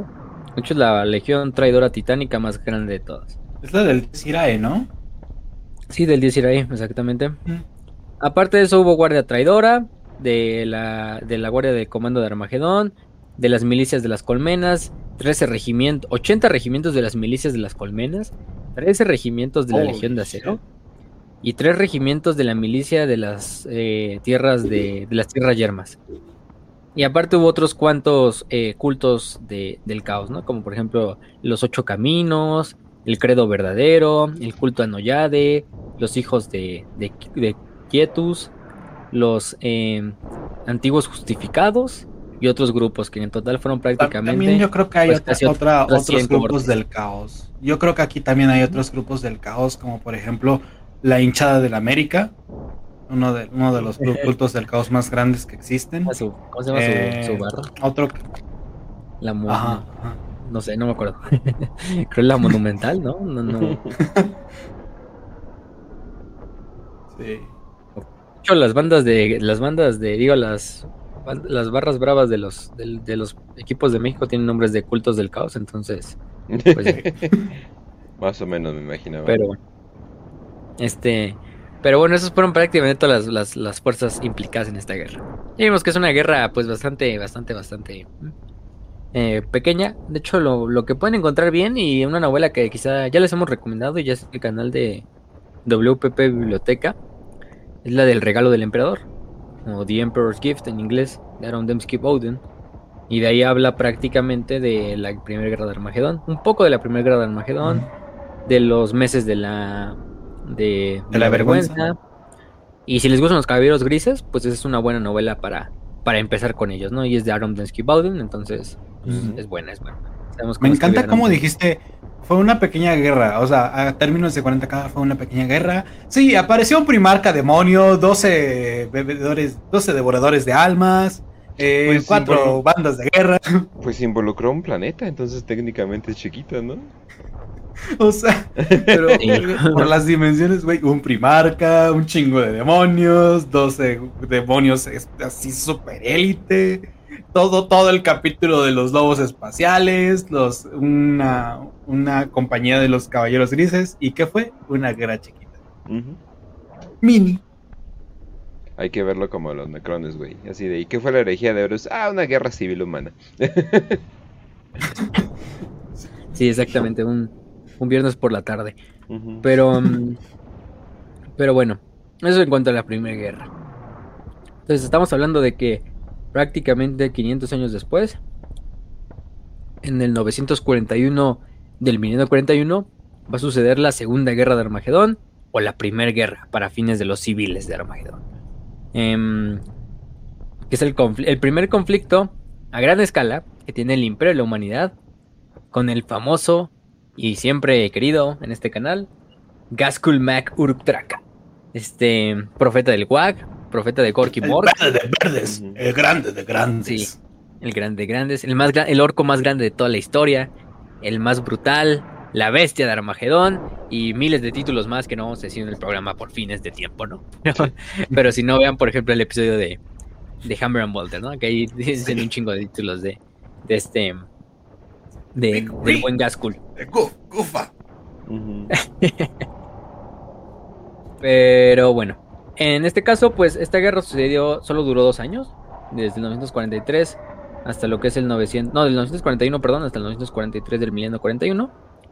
Pero las secuelas se extendieron hasta 20 años después, porque no fue hasta 20 años después que finalmente el imperio pudo eh, acabar con todos los orcos que estaban pues todavía sobrevivientes en, Armagedón, o la mayoría por lo menos, se fueron a refugiar a, a las estas junglas, a la jungla ecuatorial principalmente, entre otras cosas, ¿no? Eh, entre cuanto, primero digamos los, los comandantes atacantes, ¿no? Pues del lado atacante tenemos a Gaskul Maguruk Traka. Eh, mientras tanto, de él, los comandantes defensores tenemos a Sebastian Yarrick, al famoso Sebastian Yarrick, que aquí apenas es donde se va a dar su leyenda, ¿no? Aquí todavía no es el gran, el gran anciano, ni, ni, el, ni el chinguetas de chinguetas, pero, pero aquí, se va, aquí se va a hacer esa leyenda. Tenemos a Dante, eh, Lord Comandante Dante de los Ángeles Sangrientos. También Marnius Calgar de los Ultramarines. Y a Tushan, señor del capítulo de los Salamandras, ¿no? Además de eso, pues también tenemos al gobernador planetario que era en ese entonces Hermann von Straff. Pues es un pendejo. Así lo decimos, porque es un pendejo. Hizo que, se, hizo que se sacrificara el buen Princeps Cortis Mannheim. Lastimosamente. Perdió su vida ahí. Ah, este, pero bueno. Eh, pero bueno, los demás comandantes, pues, de hecho, se van a inmortalizar luego sus los nombres de los comandantes, ¿no? Así de. Les van a poner a las estaciones de defensa de Armagedón, Jarrick, Dante y creo que. Ahora te hecho con la otra. Pero. Pero bueno. Lo principalmente de esta, de esta guerra es que fue un, un asalto planetario liderado por el Wag Gaskul.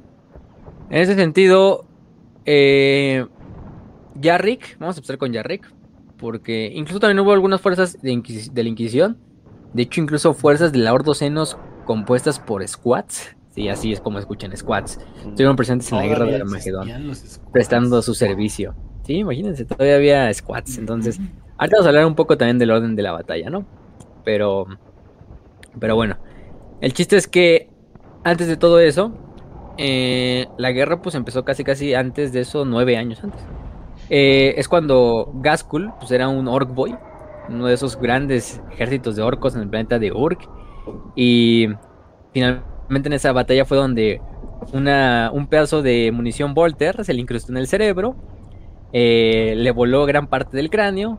Y fue gracias al Matt Doc Grosnick, al Painboy, o al doctor, al médico orco, como le quieren decir, que le reparó su cráneo, ¿no? Con este dispositivo metálico, ¿no? Que se supone que, es como una super se comunicara con sus dioses. una equipa metálica y cromada. Sí, está, sí, está bastante cagada. Ya está, se ve como calvito este, este casco. Ah. Por sí ya estaba calvo y, y o sea que técnicamente algo que, que, ya hemos dicho muchas veces, pero los orcos técnicamente son calvos pero lo que hacen es agarrar como que una criatura que está en sus naves, que es como que muy peluda y, se la ponen de peluca, güey. Ajá, es un squig. Exactamente, un squig y, y con eso ya, ya pueden tener barbas y cabello y la chingada, bastante, bastante cagado. Porque son lampiños, naturalmente. Pero bueno, el chiste es que ahí se genera la gran leyenda, ¿no? Luego Gaskul empieza a, a subir peldaños en su, en su banda de guerra. En seis años se vuelve el Warboss Em, finalmente mata al, líder de su, de su banda de guerra y él se vuelve el gran líder de, su banda, ¿no? De Gaskul. Pero es tanto que... Y es tanta esta comunicación y mucha la creencia de los orcos que tienen en cuanto a su... A su, pues, esta... Leyenda. De que se comunica con los dioses, con Gorky Mork. Y aparte de la leyenda, porque pues es un pinche orc, que su, en, prácticamente en este tiempo se hizo uno de los orcos más grandes de la historia. Y Gaskell, pues hay que aplaudirle que el güey tiene huevos. Entonces dijo, pues, no, yo no voy a ser un guac pequeño y es un planeta pendejito, ¿no? No, aquí vamos a atacar Armagedón, me vale madre, o sea, vamos a atacar Armagedón. No, y además de que tiene algo que no muchos orcos tienen, pero tiene un sentido del honor muy grande. Y eso es muy curioso, es como que, ah, caray. Sí, no, y está bastante cagado porque el camino hacia, hacia Armagedón no fue fácil, o sea, porque él eh, convoca el WAG, ¿no? Y se unen millones de orcos a lo largo de todo el sistema, el sistema de Urk y los sistemas que él va llegando, se le van uniendo y se le van uniendo al WAG porque es tanta la energía y la inercia de este WAG que pues los atraen como nada. Lo cagado, de, lo cagado del viaje es que en el viaje, pues son naves orcas, ¿no? Los campos Geller pues tienden a fallar mucho. ¿No son tan buenos? Sí, y Gaskul, y era así como de, ah, vale, así, señor, se rompieron los, los, los campos Geller, ¿no? Están metiendo los demonios, ¿no? Háganlo con acento orco. ¿no? más entrenamiento! sí, sí, dice, no hay pedo, ustedes dejen los que se, se apaguen para que mi, my, boys estén entrenando, ¿no? Mientras llegamos a Armagedón. y el güey así literalmente puso a entrenar a todo su ejército y a su flota con demonios mientras viajaban hacia Armagedón. O sea, el güey no, no perdió tiempo para nada este, le hizo así chinga, en chinga y, y, llegó. Y con una flota... Pues, ¿Alguna vez has escuchado, alguna vez has escuchado la frase, la basura de uno es el tesoro del otro? Ahí tienes a Gaskul, güey. Entrenando a, su ejército con lo que podría ser depredadores del inmaterio, pero pues, le vale pito, mentalidad de megalodón. Y vamos a ser el wag más grande de la historia, papá. Sí, sí, sí. Lo, lo cagado es que empiezan a llegar, ¿no? Antes de llegar, un mes antes del desembarco, llegan a lo que es las defensas exteriores de Armagedón. Pero los orcos hacen un pinche ataque tan bueno, o sea, un ataque relámpago tan bueno, que ni siquiera hay tiempo para que las fuerzas del Adeptus Astartes que están cercanas se organicen, pero aparte para que los mensajes de las zonas del sistema lejanas lleguen a Armagedón. Porque son los orcos, llegan en chinga, destruyen todo y, siguen el camino, ¿no? Hacia Armagedón, hacia el planeta principal. Eh, y esto lo hacen de hecho durante también aprovechando que es la fiesta de, es la famosa fiesta de esta del festín de la ascensión del emperador, ¿no? Que es como la Navidad del Imperio, ¿no? Bueno, no es sanguinala, pero la sanguinala es, es, como el día de la independencia, así de, ay, no, es que hoy día hoy el emperador fue cuando cuando ascendió, ¿no? Así la chingada, ¿no? Que es como una forma de recordar a la herejía de Horus, la, la, victoria ahí en la, en la gran herejía. Entonces, pues sí, es una, es, pues prácticamente es una fiesta a nivel, pues galáctico, ¿no? Entonces, muchas cosas, muchos lugares están así como en la pendeja, ¿no? Pues, o sea, es como, ah, tus vaca, tu, tu, día, tu día libre, ¿no? Entonces, pues muchos tampoco eso aprovechó. Entonces, imagínense, pinche Gaskul, lo inteligente que fue para no solo hacer los ataques relámpagos, no solo para, para aprovechar y desorganizar incluso los adeptos de Astartes, sino incluso para atacar durante este, esta fecha. Fíjate, algo que... O sea, esto igual tiene como que un wow histórico. Porque esto sí ha pasado en la historia de la humanidad y un chingo de veces, pero la que más se me ocurre fue cuando los vikingos atacaban en, en domingo en Inglaterra y Francia. Porque era el tiempo donde todos estaban en la iglesia, estaban como que en la pendeja así, ah, la cruz de Cristo, el cuerpo de Cristo, amén, bla, bla, bla. Entonces, pues ahí, ahí iban los vikingos y pim pam pum, la chingazo madre, de meloro. Y bueno, el chiste es que también aparte de eso se vienen, pues, eh, intencionadamente, bueno, no intencionadamente, se viene una tormenta de la disformidad que aísla un poquito Armagedón, la aísla un poco acerca pues de los demás sistemas cercanos, entonces previene temporalmente que haya refuerzos de otras fuerzas del planeta y de otras fuerzas de, la galaxia, ¿no? O del segmentum solar. El problema es que al mando de, de Armagedón tenemos a un pendejo, que es Hermann von Straff, que es el gobernador planetario y el overlord de Armagedón. ¿Por qué es un pendejo? Yo no entiendo. ¿Por qué es un pendejo? Vamos a ver, vamos a ver por qué es un pendejo. Porque primero al güey le llegan las señales y obviamente al, mando, aunque no le llegan las noticias de, ah, los están atacando los orcos, pues sí se les hace raro, ¿no? Que quizá las defensas exteriores no se están comunicando ya desde hace tiempo, ¿no? Entonces le recomiendan los asesores militares a Hermann von de que pues señor, aquí hay un pinche pedo, aquí como que hay algo raro, o sea, tiene que enviar fuerzas a, investigar, tenemos que poner las defensas bien. Y Herman Straub dice, nah, simplemente es la tormenta de la disformidad que está haciendo como estragos, ¿no? Con las comunicaciones. Me vale madres. Mientras tanto, Gaskul empieza a dividir a la, horda en cinco tribus diferentes. Dos que, que, iban a ir frente a. Mm, ¿Cómo se llama?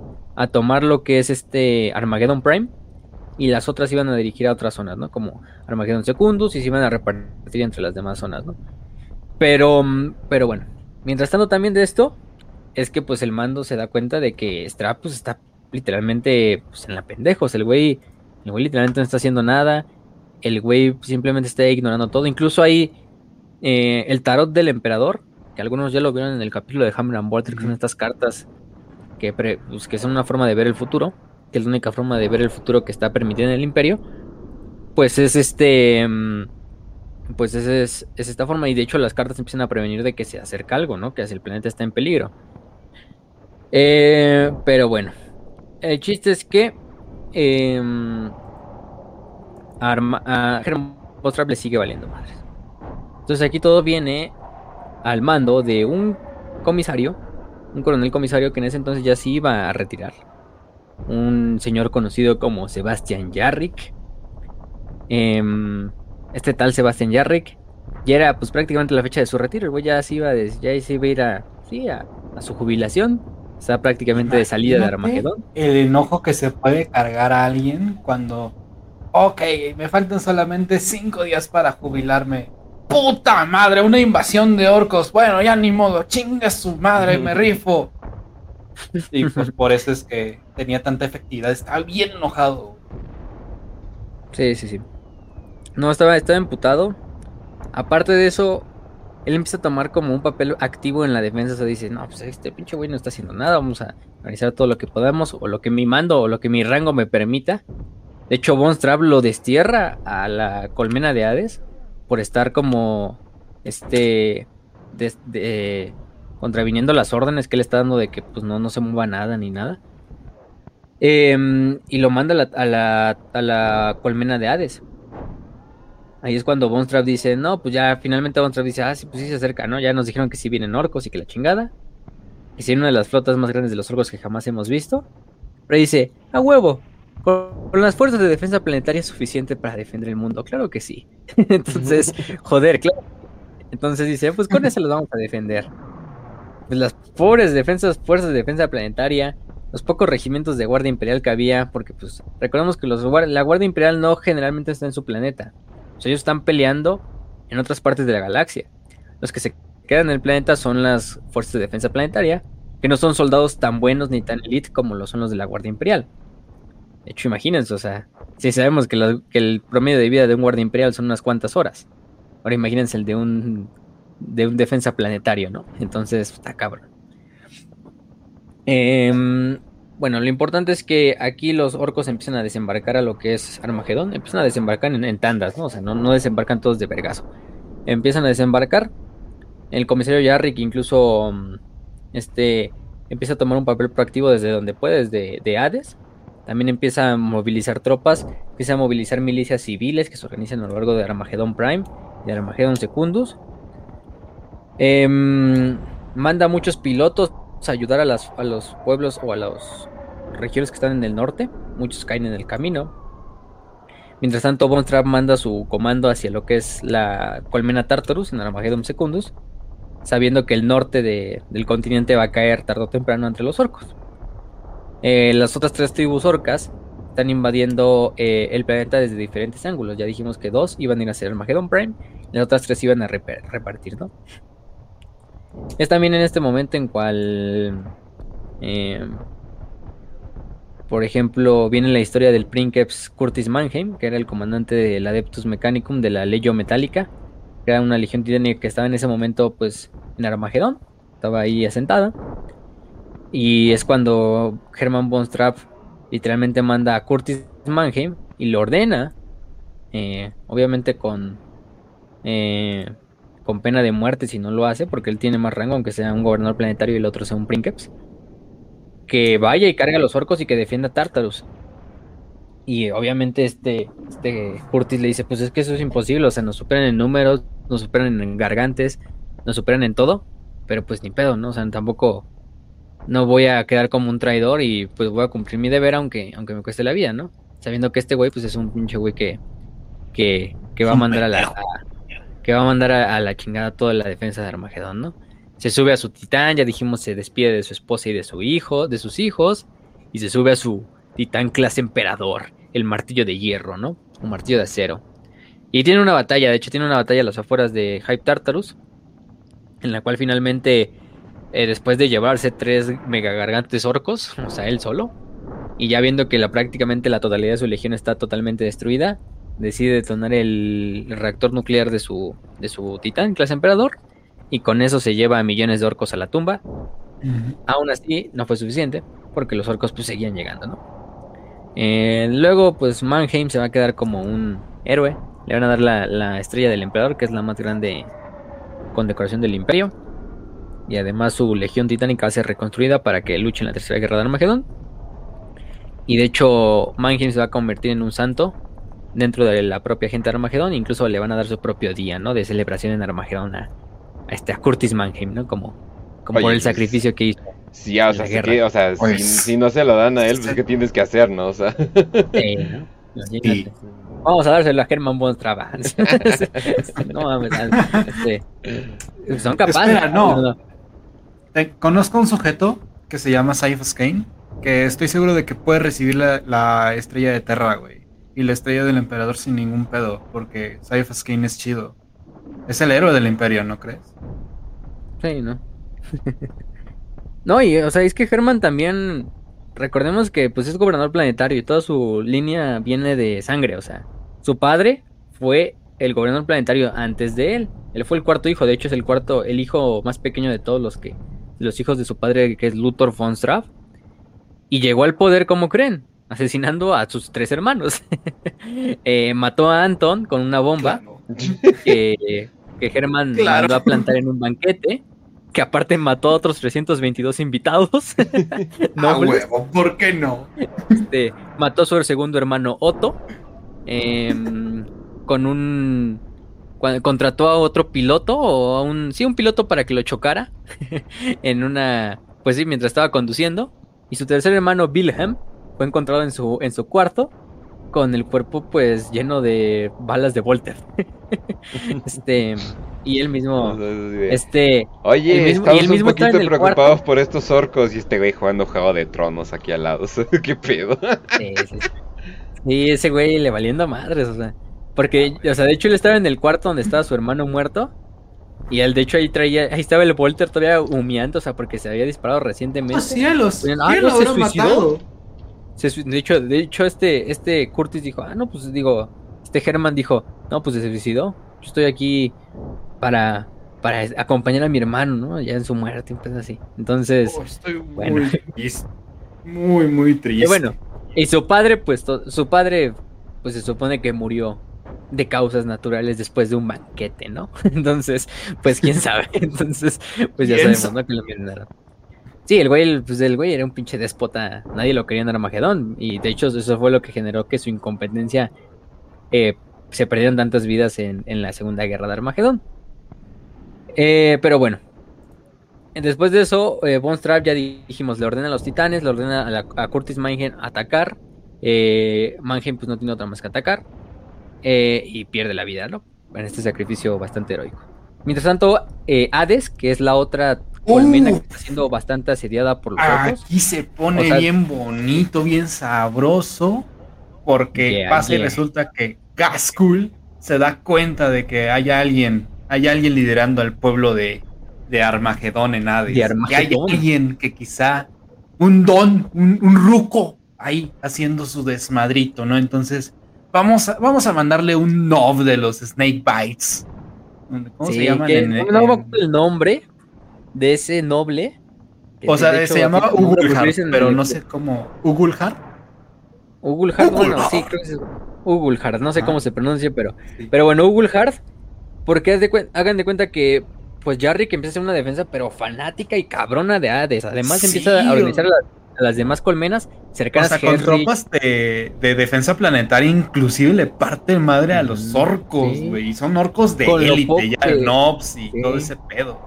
Con lo poco que hay también de Guardia Imperial, con lo poco que hay de Astartes que han llegado. Em, entonces, eh, él organiza defensa bastante fanática de Hades. También coordina a Acheron, a Hellrich para que también defiendan. Y todo haciéndolo él desde, desde su puente de mando y toda la gente pues organizándose detrás de él porque pues y hay, que hay partes de un líder de verdad, ¿no? por ejemplo, de, eh, Por ejemplo, no sé si te acuerdas que en Hell's incluso representan una parte de esta batalla de Hades en el en la animación. Ah, sí, sí, sí. Mm, que justamente es Jarrick con. Y ahí tienes al Nov gigantesco, un, un caudillo orco eh, que llega a Hades, pero, pero amadreándose todo lo que encuentra, güey. Es como el, eh, le manda el caudillo más cabrón que tiene de los Snake Bites. Y lo que hace Ugulhard es como, ah, sí, me voy a chingar a este güey. Va a ser, está bien ruco, míralo, es de hacer esto bien pinche fácil. Lo que hace es, que creo que le da como que un garrotazo porque es el orco que tiene la garra emblemática de Jarrick después. Entonces, creo que le da, y no me acuerdo si le quita el ojo o si le quita el brazo ahí. Creo que sí es el brazo, ¿no? El ojo y el brazo, o sea, porque en la batalla se, desmadran tanto que pues queda herido del ojo este, este Yarrick y le cortan el brazo, bueno, le corta el brazo, se lo arranca, este, se lo arrancan a Yarrick, Yarrick, luego Yarrick decapita al orco. Ajá, pero fue, este, súper épico porque... Y le quita la mano. ¿Eh? Pasó? No, no, que, se, que, le quite la mano y, se la, y luego se la pone el mecánico. Sí. ¿Para qué? Y con la emblemática frase de an eye for an eye, a like for like. Y se eh. pone su, su como guante. ¿Y quién, va, quién está dispuesto a seguir? Y todos los orcos de los Snake Bites que eran como, como orcos de élite. Sí, comando. Pero, pero en putiza de ¡Ay, no! Entonces ahí llegan, hasta ahí quedó como que el ataque de Hades y esa humillación la va a tener Gaskul todo el tiempo. Todo el pero tiempo va a pensar en de hecho, de hecho, la batalla de, de Hades tiene bastante importancia porque, bueno, no solo termina, sino de que llega el, el, el lo derrota este Yarrick. Porque se supone que Jarrick empieza a ser la defensa principal. Eh, la, gente de Hades incluso empieza a sobrevivir a base de comer ratas y cucarachas y de lo que se pueda. También está reduciendo la energía de la ciudad para que la mayor parte se vaya a la Guardia Imperial y a los defensores. Eh, también es en este momento en que Bonstrap eh, revela el secreto que tiene, que es una batería de bombas víricas, que su familia de los Bonstrap había estado como juntando desde que llegaron a Armagedón en, la, en estas madres, que están eh, puestas en misiles nucleares, o bueno, en misiles continentales para dispararlas en cualquier momento. El problema es que no se dispararon, los detonadores no sirvieron y el virus eh, que tenía dentro empezaron a pues decrecer con el tiempo, pues la potencia del virus empezó a decrecer. Entonces se dispararon contra muchos orcos, pero el problema es que los, los, el, virus ya no tenía la potencia que hubiera tenido. Sí se mató a muchos orcos, pero con el tiempo el virus se consumió a sí mismo, ¿no? O sea, no, no logró el cometido que hubiera sido. Em, finalmente, Bonstrap ya viendo que esto no iba a funcionar, el güey literalmente se fue a su búnker y se quedó a esperar el resto de la guerra. O sea, así de cobarde el cabrón, ¿no? O sea, me sorprende cómo de hecho no lo ejecutan terminando la, guerra, pero bueno, este... Em, y de hecho Yarrick podría hacerlo, ¿no? O sea, Yarrick tiene la... Sí, o sea, es comisario, técnicamente sí puede, ¿eh? Sí, sí, lo puede hacer. Eh, también en Heim Hellrich eh, se pone una defensa fanática, inspirados por lo que es la defensa de Hades. Y de hecho empiezan también a, a, eh, convertir lo que son los, los, tanques estos de... Los barcos estos tanque, para donde se lleva el aceite y el petróleo, para evacuar a la gente hacia lo que es el... hacia lo que es el otro lado del, del Océano Tempesta, ¿no? Para, para ponerla ahí y no, sobrevivieran, ¿no? Con un anuncio en la entrada, no digan Wii al bajar, porque está todo resbaloso. No, decir Wii, por favor. no, sí. Pero bueno, y, los humanos empiezan a hacer también una defensa de Hellrich, o sea, poniendo trampas, o sea, poniendo hacia el estilo vietnamitas, ¿no? Así defendiéndose de los gringos en, en, en Vietnam. Este, poniendo trampas, poniendo emboscadas y, puros civiles, o sea, los civiles agarran las armas y se ponen a hacer esto. Incluso escuadrones suicidas de humanos, o sea, de gente de Hellrich, que se ponía literalmente bombas en los chalecos y corría donde estaban los orcos y ¡pum! Así oh, no, eh, eh, no me acuerdo. Güey, me estoy acordando. Creo que, fue, creo que fue el escritor cesante, dijo que más o menos esto es como el Jerusalén, o sea, porque todo el mundo quiere un pedazo de esta tierra prometida. Yo diría que más bien es Escadia, pero de todas formas, eh, no, güeyes, güeyes suicidas, terroristas, en relación con Jerusalén, no, no, no, no, no. Vamos a mencionar nada, ok. Güey, yo tengo referencia de videojuego, así que esto es family friendly, no hay pedo. Ah, eh, de hecho, eh, hay un juego que se llama Command and Conquer, que uh hay, un, hay una parte que es como las guerras del Tiberio, ¿no? Entonces ahí como que puedes tener control de una facción que es, creo que se llama la Hermandad del Nod. Y estos güeyes lo que tienen es una unidad que son literalmente suicidas, güey. Son terroristas. Que, poner esto en un juego de los, de los 2000 está cabrón, ¿no? Por todo este pedo. Ah, ¿no te acuerdas que tenían otro Command and Conquer? No me acuerdo, no eran Tiberian Wars, era de otra cosa. Y había una facción. Creo que era Red Alert o creo que era otro viejito, pero había una facción terrorista. Literalmente tenían eh, camionetas eh, suicidas, tenían eh, Scots que eran como que bombas sucias nucleares y cosas por el estilo. Tenían esclavos. Tenían ah, generals, exactamente. Tenían esclavos. de trabajadores, o sus trabajadores eran esclavos, y esto y lo sacaron más o menos por alrededor del 2000 que todo el mundo sabe que había un evento que pasó alrededor de 2000 del cual no podías hablar de terrorismo abiertamente y estos cabrones les valió verga. Ajá, y les valió pito. les valió súper pito y, y, de hecho hay una frase que tienen que es este, o sea, ellos tienen como que la fe en un güey que es como medio mesiánico que se llama Kane. Y dicen, ¿por qué? Y explotan, güey, pero explotan bien machín y pueden chingarte. O sea, si no, no te cuidas de ellos jugando con otra facción, te chingan bien sabroso. Entonces me estoy acordando de esos güeyes que se ponen el chaleco y se echan a correr como locos y ¡ah! lamentablemente la conclusión de Tiberian Wars sí estuvo de la verga, pero pues ni modo. Sí, es, eso pasa. de la verga. Eso pasa usualmente con la, la, ciencia ficción. Creo que es el género que más caga los finales, pero por mucho. No sé por qué. Ay, Dios mío, no, por favor, no. Por favor. 40k, por favor. Mira, Fantasy se salvó. Porque Bueno, Bueno, medio se salvó. No, no, no, pero yo, o sea, neta, es que díganme películas de ciencia ficción que hayan tenido un final decente en los últimos, ¿Qué? en los últimos años. Pero es Star Wars, es- tiene un super Verga. final que te lo tengo que explicar que en un ensayo de 50 Star- minutos. Star- Star- Starship Troopers, la federación se convierte en una como Buen sociedad punto. cristiana, un pedo así. Buen punto, buen punto. No, Muy buen punto. no, pero igual el final es como, y se No acabó. Sí. sí. Sí, esa, pero no, sí. no vean Starship Troopers 3. Oh, Tampoco, sí, sí. gente. O cuatro, o cinco, o seis. Pero, pero bueno.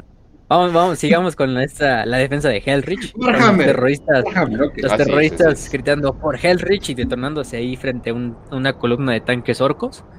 De hecho, llegó hasta el punto de que la gente, o sea, de los puertos, los trabajadores de los puertos, cuando vieron los gargantes orcos que se acercaban al puerto para destruir los barcos de evacuación, los trabajadores se subieron a las grúas de carga y con ellas empezaron a combatir o por lo menos distraerlo con el tiempo que se pudiera a los gargantes con, la, con las grúas y ganándole tiempo para que se evacuaran a la gente o al mayor número de barcos posibles de, de Hellrich y se lograran sacar, ¿no?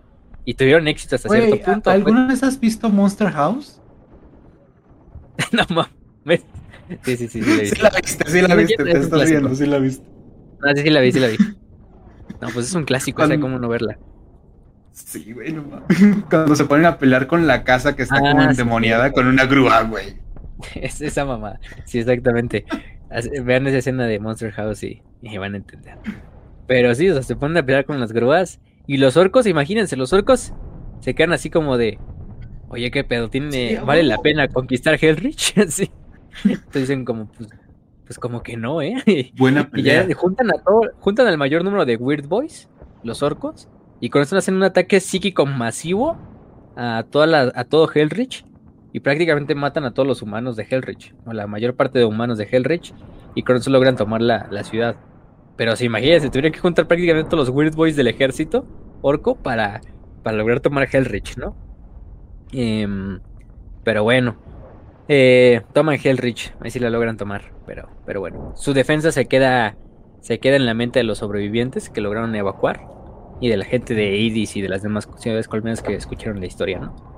Mientras tanto, en ese momento es cuando Gaskul ya llega y el güey llega personalmente a coordinar el ataque en Hades. Eh, lleva todas las pinches estrategias que, que puede, o sea, em, incluso, por ejemplo, manda a orcomanos a que los dejen caer desde el cielo a lo que es las, las agujas de la, de la colmena para que construyan ahí este em, em, ¿cómo se llama? Eh, armas de asedio y gargantes pequeños para destruirla desde ahí, ¿no? Pero no, simplemente Jarrick, cada estrategia que hace Gaskul, Jarrick le encuentra una contraofensiva. Entonces, cada estrategia que hace Gaskul, Jarrick la logra cancelar de alguna manera, ¿no? Y, y el güey simplemente con su con su pistola Volter, con su cuchillo, matando comandos como si no hubiera mañana.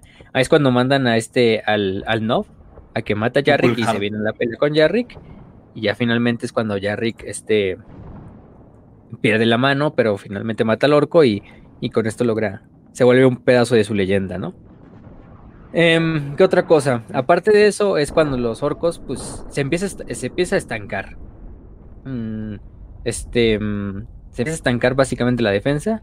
La única cosa que Herman Von Trapp le envía a Jarrick para, como refuerzo son una carta así como de buenos deseos y a 20 miembros de su guardia personal.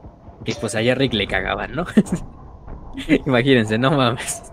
Este. mm, no importa, pero. mm, Este. mm, eh, incluso el gobernador de, de Hades, junto a Jarrick, hacen un discurso para subirle la moral a la gente. Que lo logra hacerle al principio, pero pues ya esta pinche ciudad está siendo sitiada desde ya varios meses, semanas. Entonces, pues no, nada más no hay forma de que de que, de que pues la gente suba, ¿no? Pero de repente, eh, en una de las noches, en uno de los días de la, del asedio, eh, los orcos, confidentes de que ya van a ganar, cargan con todo hacia la colmena. De repente empiezan a llegar explosiones que empiezan a destruir las columnas de los orcos. Llegan explosiones desde el cielo. Se dan cuenta que son explosiones que vienen desde la órbita y son un bombardeo orbital. en este momento es cuando empiezan a llegar Thunderhawks y naves imperiales que empiezan a, pues sí, a, rondar el cielo. También se empiezan a desplegar un chingo de dropods astartes. Y en ese momento es cuando baja quién? Pues nada más y nada menos que el comandante Dante personalmente al mando de los Ángeles Sangrientos. Por otra parte, baja Marnius Calgar comandando a los este, Ultramarines. A los Ultramarines. Aparte de eso, también viene Tushan al mando de los Salamandras. Entonces ahí se viene decantando prácticamente la batalla. Lo importante del asedio de, de Hades es que logró ganar tiempo para que los refuerzos astartes lograran llegar a Armagedón. Y con eso fue suficiente para retomar la, esta, el, equilibrio de la batalla, ¿no? Eh, de hecho, se dice que escapa. Ajá. ¿Y, qué pasaría con Jarek después? Porque yo me imagino que tuvo una buena vida, ¿no? Se retiró y ahora está tranquilito. ahorita ya vive en un mundo agrícola, este, viviendo con su familia, ¿no? cultivando este, lechugas. eh, de Bonstrap, no se sabe qué pasó. De Bonstrap se sabe que se subió a un Landspeeder. Eh, que, que, literalmente llegó con su pinche, con su guardia y arrestó un güey y le pidió que, y le, y como que robó su Landspeeder para escapar. Y luego fue encontrado su Land Speeder totalmente deshecho, pero el cuerpo de, de nunca fue recuperado. Y esa fue la última vez que se vio a Bonstraff en el. En el este. ¿Cómo se llama? En el. En la Segunda Guerra, ¿no? Ahorita vamos a ver qué pasa con Bonstraff. No va a terminar su historia aquí. Vamos a ver qué pasa en la Tercera Guerra con él, porque tiene Un una completo pendejo. Es rara, pero pues por lo menos el güey ya no está dentro de la batalla, ¿no? Eso es lo importante. El güey ya, por lo menos podemos decir que está fuera de Ya no puede comandar, que es lo importante. Sí, sí, sí. Este. Mm, de hecho, es que es Dante. Dante es el que da la orden de poner a Bonstrap en prisión domiciliaria. Ah, para que lleguen los adeptos arbites y lo, y lo, juzguen por asesinato, por negligencia y por asesinato, ¿no? Y por, pues, por un chingo de cosas, ¿no? o sea, prisión domiciliaria en 40k es como que lo más. Ay, qué buena onda, gracias. Hijo de la chingada. Le fue muy bien. Pero no. Eh, le valió pito y se fue. Sí, sí, sí. Este. Lo bueno es que por lo menos, te digo, es Dante, o sea, Dante es hasta cierto punto benevolente, porque si Jarrick hubiera ya tenido luego oportunidad de hablar con Bonstraff, no, mátenlo. pinche una manoterapia y luego ya su pinche su disparo en la cabeza, ¿no? Por traidor al imperio. Pero mm, pero bueno. Eh, Dante se avienta como un como un volado, ¿no? Dice, vamos a hacer aquí vamos a acabar esta batalla de un madrazo, en un solo ataque. Eh, y su esta misión es mandar a, hacer un desembarco de los ángeles sangrientos en órbita, los que quedan detrás de las líneas enemigas hacia lo que es los eh, headquarters de Gaskul para capturarlo, ¿no? Y pues de ahí ya, capturarlo y acabar la batalla, ¿no? El problema es que para ese entonces Gaskul ya estaba saliéndose de las líneas, porque Gaskul ya, había visto como que ya la batalla en Armagedón como que ya, ya no era divertida. Entonces ya dijo, vámonos a la verga, ¿no? Así que, así que los pocos que quedaban eran porque eran los grandes. Ya, chinga su madre. Sí, sí, sí. Este, de hecho, eso ya lo han dicho varias De hecho, ya eso lo han dicho varias veces, ¿verdad? Que los. O sea, los orcos sí ven como a los Space Marines como los que quitan la diversión. O sea, como que para ellos las peleas con los humanos siempre van a ser más entretenidas, ¿no? No tanto porque tengan poderíos sobre ellos, sino que sienten que es una pelea más justa, ¿no? Sí, sobre todo porque los humanos son más fanáticos que los, que los marines en cierto punto, güey. Porque no es lo mismo tener a un chingo de soldaditos que están dispuestos a cargar contra ti con bayonetas solamente por su fe a un marín espacial que probablemente si es ultramarín se va a quedar detrás de las líneas haciendo parapeto y dispararte con un bolter. O sea, de hecho, lo que dicen los orcos se supone que es como que, ah, sí, tienes que pelear a veces con los Space Marines, que son los gratotes. Pero, pues los humanejos son más divertidos. Y eso te va a alimentar más, te va a hacer más grande. Sí, sí. Porque pues con los Marines la batalla acaba rápido además, entonces pues son los que quiere un orco, ¿no? Entonces, pues sí, o sea, el, ataque tuvo éxito porque destruyó bastante parte de la punta de lanza de los orcos.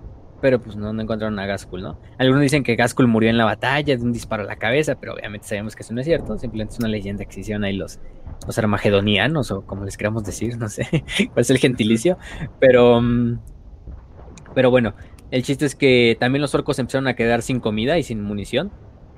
Y sin munición es hablar, porque pues esos güeyes pueden poner pueden agarrar unas piedritas del suelo y ponerlas en su arma y decir que eso es munición y va a disparar. Pero bueno, lo importante es que sí se habían quedado sin comida. Se habían quedado sin squeaks, sin Gretchins, sin Snotlings también para comer. Entonces los orcos se hicieron así como de una, pues, mm, aquí peleamos y morimos. Entonces muchos incluso, muchos orcos ya sin munición, incluso nada más agarraban sus cuchillos o rocas y cargaban contra las fuerzas imperiales, valiéndoles madre si era un tanque contra lo que cargaban, valiéndole madre todo, O sea, son orcos, al final del día eso es lo... Van a morir en glorioso melee combat. Y entonces eh, cargan contra los, los, estos humanos y ya, finalmente el imperio, los Space Marines, la defensa totalmente ya rejuvenecida de la defensa de, Hades, también en Tartarus empiezan a, a ganar la balanza los humanos pues logran destruir al, al, al, Wagorco, ¿no? A la mayor parte. Hay unos sobrevivientes que se logran ir hacia la hacia las junglas, a la jungla ecuatorial y se pierden. Finalmente el imperio pues dice, ah, ya déjalos ahí, pues qué chingados pueden hacer, ¿no? Vamos a mandar a los cazadores de orcos de Armagedón. Bueno, de hecho ahí se crea el regimiento de cazadores de orcos para irlos a cazar. Y muchos otros pues sus esporas se quedan en la jungla y salen como estas tribus de orcos de orcos salvajes que como decíamos, de hecho se iban a quedar hasta 20 años después todavía peleando, o sea, todavía purgando los últimos orcos que quedaban en Armagedón. Y aún así no los, no los pudieron eh, destruir a todos, porque en la tercera guerra de Armagedón vamos a ver que muchos orcos que vivían en la jungla ecuatorial, cuando oyen que viene Gaskul y que volvió a llegar a, Armagedón, salen de las junglas en chinga y se vuelven a unir al guaje de, de Gaskul, ¿no? Pero bueno, eso es en la tercera guerra. Eh, para fines prácticos, ya la guerra está acabada la guerra se logró la victoria imperial. Eh, muy pocos humanos en Hades sobreviven. Nada más es porque prácticamente estos tres capítulos astartes llegan a tiempo y logran, logran salvar a, a Yarrick, se logran salvar a, Hades. Eh, cuando encuentran a Yarrick, encuentran a Yarrick bastante mal herido, con la garra del orco, eh, rodeado por docenas de cuerpos de orcos. O sea, el güey literalmente luchando día y noche, o sea, casi no descansando. Eh, y obviamente le dan su, su, tratamiento médico, ¿no? Para restablecerle su mano, su, su ojo. Y de hecho él dice, no, no quiero que me hagan una mano biónica, ni, ni un implante, ni nada, ¿no? Pónganme la mano de este orco. De este orco, sí. Y el güey, y se le implantan. Se le implantan los mech boys humanos, ¿no? El, mech, el mecánico. sí, de, The Human Mech Boys. Eh, pero bueno, eh, los orcos incluso hacen unos contraataques todavía ahí en el, en el río Skeletus, pero finalmente no. No tienen éxito y son, son totalmente devastados, ¿no? Em, aparte de eso, también ciertos grupos de, em, de squats llegan al norte bajo el mando del inquisidor Horst de la Ordo Senos. Y como ellos tenían experiencias en luchar en el planeta minero de Golgotha, que es un mundo squat, de hecho, Em, los llevaron al norte para ayudar en las defensas y para ayudar a destruir a los orcos que todavía quedaban ahí ocultos en las minas y cosas de ese estilo. Em, finalmente también el Inquisidor Horst y estos grupos de squats logran llevar este y empujar al resto de orcos sobrevivientes hacia las junglas ecuatoriales, ¿no? Que es donde pues muchos se van a quedar y van a decir, pues ya, déjalos ahí. ¿Qué va? ¿Qué chingados puede pasar, no? Eh, y bueno, al final del día, esta guerra fue simplemente como un calentamiento, ¿no? por parte de Gaskul. O sea, dijo, vamos a probar cómo está Armagedón. Vamos a probar cómo está el planeta. Eh, obviamente Gaskul no se esperaba para nada a Yarrick. Pero en ese camino de no esperarse a Yarrick, pues encontraron un buen enemigo, ¿no? Encontraron un güey excelente para luchar. Encontraron un güey que, que les iba a traer mucha diversión a los orcos durante los años venideros, ¿no? sí, sí, sí. Bueno, esta es la, primera guerra de Armagedón para la gente, ¿no? Recordemos. Entonces, en ese caso, pues sí. Eh, ya Rick eh, no tengo como tal las fuerzas que participaron, pero aquí las tenemos básicamente un resumen. Tenemos a la Legión de, Acero de Armagedón, tenemos a las Fuerzas de Defensa Planetaria, a las milicias de las Colmenas, a las milicias de las eh, Yermos de, de, de Ceniza, Ángeles Sangrientos, Ultramarines, Salamandras, la Legio Metálica, Tempestus Ions, de la Guardia Imperial, de la Legión de Acero, de la Inquisición y también a los al grupo de squads liderados por el por el Inquisidor Y Horst. las- algunas legiones titánicas, ¿no? También. La Legión Metálica, principalmente, que es la de Curtis Mannheim, que descansa en paz, ¿no? Curtis. Pero, pero bueno, eso es en, en cuanto a la Segunda Guerra. Eh, también algo interesante es que, no sé si ese, ese pedazo de, de los squads liderados por el Inquisidor Horst siga siendo canon. Yo creo que sí, o sea, no he encontrado como algo que, que nos diga lo contrario. Pero bueno, hay por ejemplo una buena novela que se me viene ahorita a la mente, es la novela de Imperator, que es Wrath of the Omnisaya, que de hecho habla un poquito también de, de la historia de Curtis Mannheim, eh, de ese sacrificio de Curtis Mannheim, y es más que nada de titanes, ¿no? Pues el nombre lo indica la, la novela, Sí. escrita por Gap Thorpe. No hay mucha historia de ella, pero Bueno, vamos a ver qué es la tercera. La tercera es la, la- Oh. la guerra con más novelas y con más material. ajá. Es la más Aquí reciente. hay, que, aquí hay que hacer como que un post después de esta guerra. Ocurre un evento en el que Yarrick dice y jura ir detrás de Gaskul Mag Uruk Traka para darle caza y fin a esta amenaza orca contra el imperio. Y lo va a perseguir hasta un lugar muy lejano llamado Golgotha. Golgotha, ajá. La batalla de Golgotha, la famosa batalla de Golgotha. que, que es súper cagado porque es llegan, se madrean, nos madrean, llegan, nos madreamos, se madrean y luego, ah, ya vuelve a ser del imperio. Entonces, ya, vuelve a ser oro. Ah, vuelve a ser del imperio. Entonces, es, es como que, es como un zigzag de, de bandos. Ándale. y pues, si quieres, Facio, tú cuéntalo. Bueno, la batalla de Golgotha es una. No es como tal una guerra. No entra en las guerras, pero es como la post de la Segunda Guerra, como dice este Raz. Es después de la derrota de la Segunda Guerra de Armagedón, a manos de Yarrick, Gaskell, pues, junto a lo que quedaban de sus, de sus fuerzas, eh, lamió sus heridas, volvió a ser una fuerza importante. Em, y lo que hizo fue em, no, obviamente no ponerle importancia a la derrota. Él, de hecho, él no lo vio como una derrota.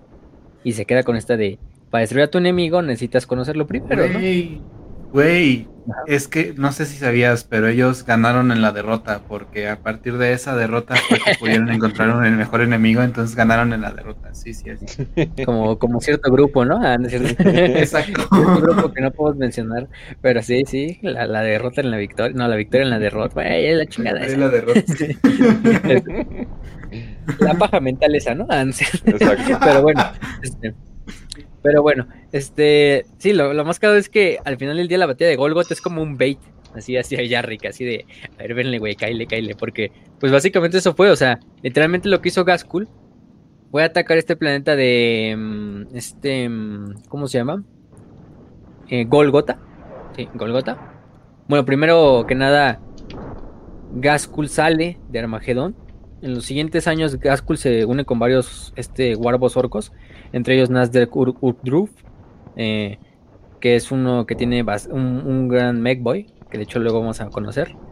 Em, que va a ser este. Ay, siempre se me da su nombre.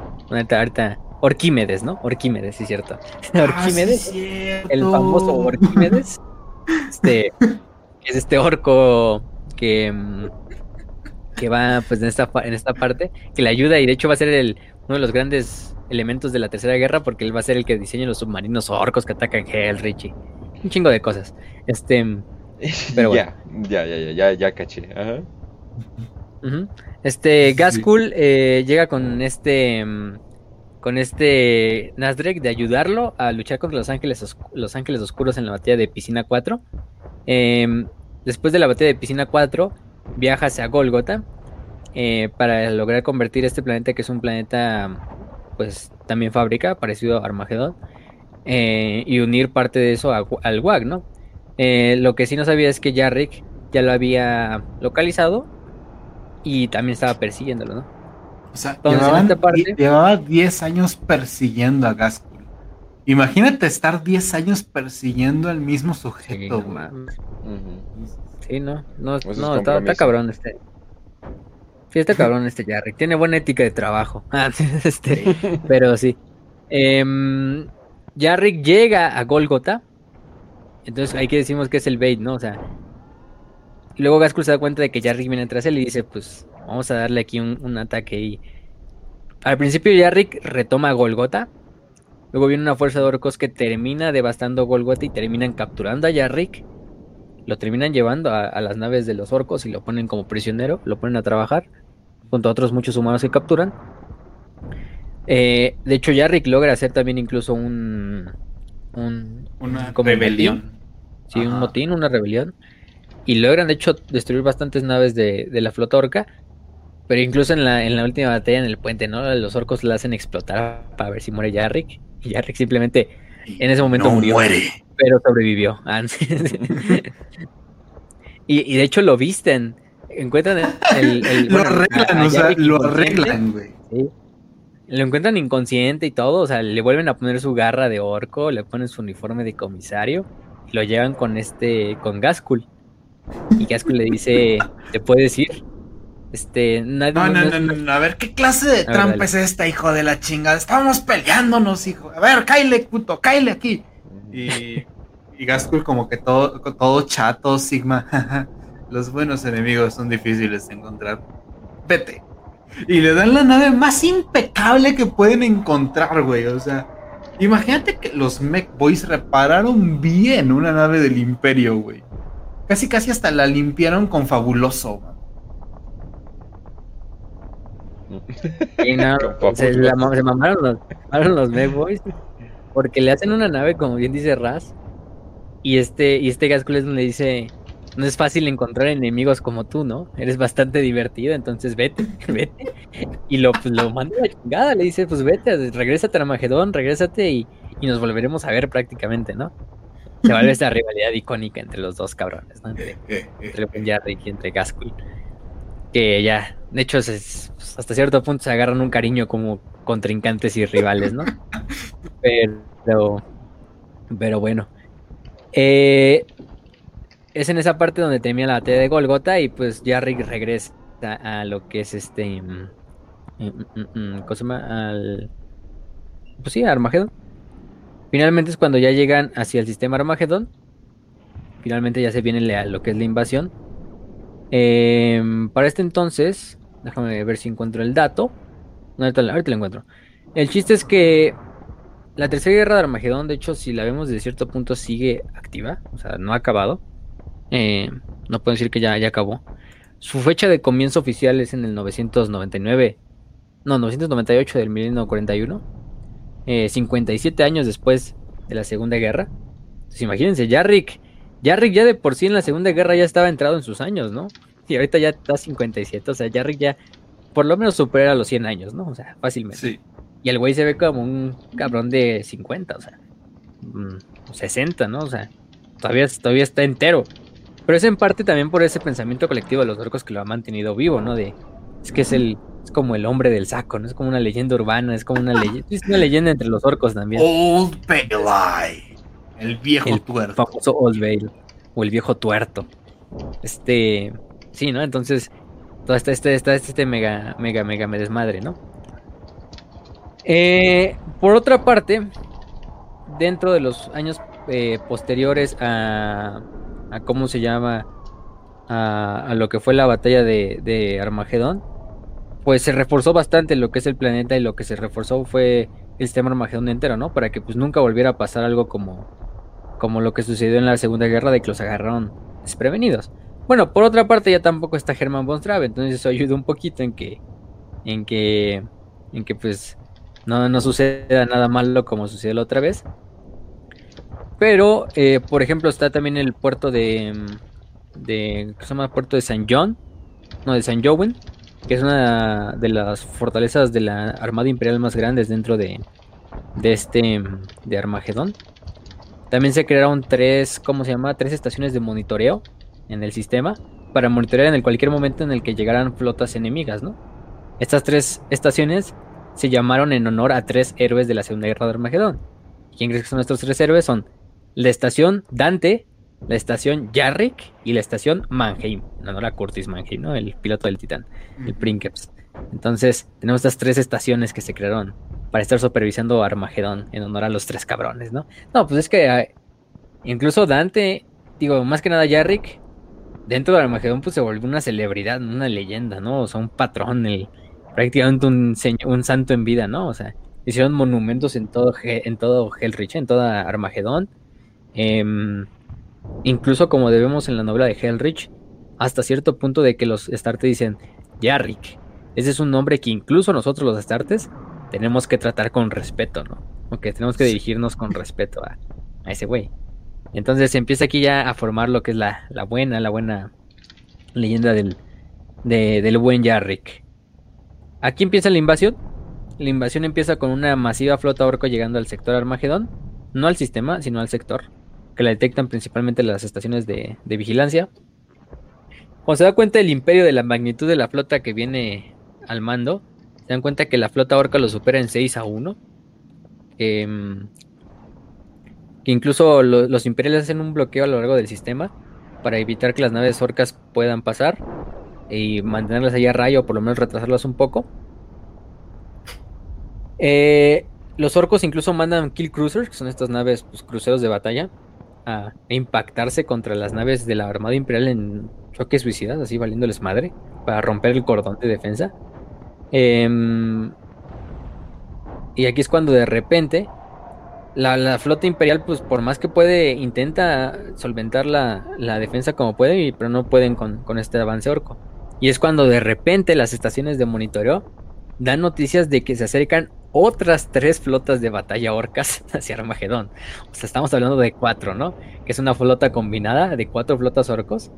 Em, estamos hablando de que prácticamente es la flota más grande de orcos que el imperio ha encontrado desde hace ya bastante tiempo. Mucho más grande incluso que yo creo que de la de la bestia. O sea, por mucho. Eh, y eso que de la bestia también fue una flota pues masiva. Entonces, imagínense, si ya lo estaban superando en 6 a 1, o sea, estamos hablando de que prácticamente lo están superando como en este 24 a 1, ¿no? Entonces, pues el Imperio la tiene jodida. Y eso que está, en parte está la Battle Fleet Armageddon, ¿no? Es una de las flotas de batalla más grandes. La Battle Fleet Solar, que es la flota de batalla solar, que es la flota más grande del Imperio, está en camino, pero pues no, no va a llegar en, en bastante tiempo, ¿no? Aparte de eso, empiezan a llegar las flotas Astartes. Las flotas Astartes por sí solas también son un chingo de, de naves, ¿no? Las flotas de las hermanas de la batalla. Las flotas de también de la del mecánico, de de algunas arcas mecánico que estaban cercanas. Y aparte pues las fuerzas de la Armada Imperial normales, ¿no? Estamos hablando de que en total van 20 capítulos astartes a reforzar Armagedón. Su verga madre. 20 capítulos astartes. De hecho, aquí tenemos el orden de la batalla. Eh, ahorita se los leemos. Pero se van a dar cuenta. No, o sea, es que nos podemos llevar un capítulo entero hablando del todo el orden de la batalla, ¿no? pero, miren, por ejemplo, vamos a hablar desde ahorita. Se estima que fueron 50.000 astartes. Ahora, nada, más, nada, más, nada más quiero esperar que cabrón va, va a replicar eso en su, en su casa o algo por el estilo. Algún pinche bastardo. con miniatura. Ajá, exacto. Sí, miren, imagínense, fueron los Ángeles de Fuego mandaron siete compañías, Los Ángeles de la Redención cuatro compañías, Los Ángeles de la Vigilancia seis compañías, Los Ángeles Porfirios ocho compañías, Los Dragones Negros nueve compañías, Los Templarios Negros tres cruzadas a la verga. Entonces, Los Ángeles Los Ángeles Sangrientos una compañía, Los Celebrantes 10, Los Leones Celestiales 10, eh, F por los Leones Celestiales, vamos a ver qué pedo con ellos. Exorcistas 12 compañías, los Ángeles de Fuego mandaron a las seis, a las seis, a la sexta compañía. Em, ¿Quién más? Los, Rasgadores de Carne, las cinco compañías, liderados personalmente por su señor del capítulo, Gabriel Set. Este, Holy shit.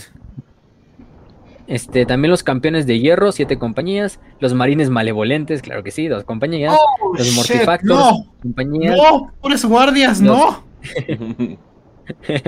sí, de hecho aquí es uno de los momentos también donde los salamandras se agarran a vergazos. Bueno, no, casi se agarran a vergazos con los marines molevolentes. Ya sabemos por qué, pero bueno. Los marines Omega, nueve compañías. Los raptores, cinco. Los relictors, diez. Las salamandras, seis compañías. Los cráneos de, plata, siete. Los hijos de Gilliman, seis compañías. Los lobos espaciales, tres grandes compañías. Los oh, gigantes de la tormenta, cinco compañías los señores de la tormenta, dos hermandades, y las cicatrices blancas, tres hermandades. Esas solo son las fuerzas oh. astartes, ¿no? Y aparte añádenle su- sus flotas respectivas de cada capítulo Astartes. Y aún así no fue suficiente para poder con la flota de Orca, ¿no? Carga, como para hacer un, Eh, meme, un meme de Smash de todos están aquí o algo por el estilo. Holy shit. Sí. Sí, no mames. Este. Gang, gang, gang, ahí están todos unidos, ¿no? Eh, un millón quinientos mil de guardias imperiales. Ya dijimos que hay que añadirle siempre dos ceros o un cero, entonces vamos a ponerle como Ajá. 15 millones, ¿no? Si, si quieren 150 millones incluso. eh, para que sea un poco más creíble ¿no? y más inmersivo, ¿no? Pero fue la legión, la, la treceava legión penal. Fueron las legiones eh, de acero de, de Armagedón, más sus milicias, tanto de las colmenas como de las, de las tierras yermas, los de la guardia del comando, de los cazadores de orcos de Armagedón, los, eh, la legión penal de Arfista llevó 11 legiones.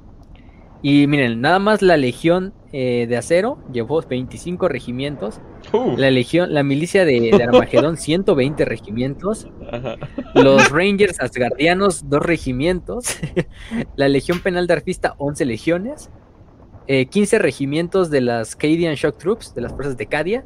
Oh, Tres regimientos de los, de los, de los luchadores de la selva de Katachan. Cinco regimientos de los Dead Corps de Krieg. 14 escuadrones de las tropas Holy de Elysian. Fuck. 17 batallones de los escuadrones de Yopal. Que son los que salen en TTS. Ah, los esos sí, que, los esos del uniforme verde. Los, los cazadores de sí son Yopal son, unos super snipers. Son los Espera, espera. mejores snipers que tienen. No, pero los Yopal son esos güeyes que tienen que pagar como su deuda planetaria Sí, sí, sí, sirviendo en, pero- la, en la guardia. Lo cagado es que Ah, esos güeyes usan, rifles como que usan balas todavía. Y tienen tan buena puntería que sí se chingaban a los orcos. O sea, eso está bien cabrón. Y son muy buenos snipers. La verdad sí me sorprendí cuando vi que ese, ese regimiento era canon. sí está medio, bastante cagado. No, sí es real. sí es Pero sí es canon. 17 batallones. Luego, el Auxilia Ogrin de, Cor, de Krourk mandó dos regimientos. Las legiones minervinas de tanques, tres legiones. Eh, un regimiento de Auxilia Ogrin de Monglor. Seis regimientos de la Guardia de Hierro de Mordia. Seis regimientos de las fuerzas de, de las Strike Force de Noctan. 11 regimientos de las fuerzas Falange de Ocanon.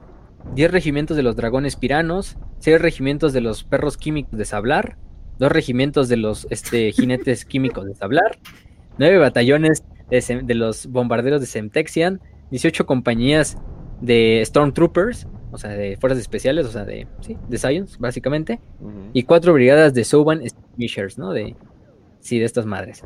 La Adepta Sororitas mandó tres compañías de la Orden de la Señora Martirizada y siete compañías de la Orden del Sudario de Plata. El Adeptus Mechanicus mandó a cuatro, a cuatro Centurio Ordinatus, eh, mandó a la mitad de la, le- de la Legio Titánica Crucius, mandó a toda la Legión Ignatum, a la Legio Invigilata, a, la ley, a un cuarto de la Legión Magma, a la mitad de la Legión Metálica, a la Legión Tempestor, a la Legión Victorum y 14 regimientos de Citare.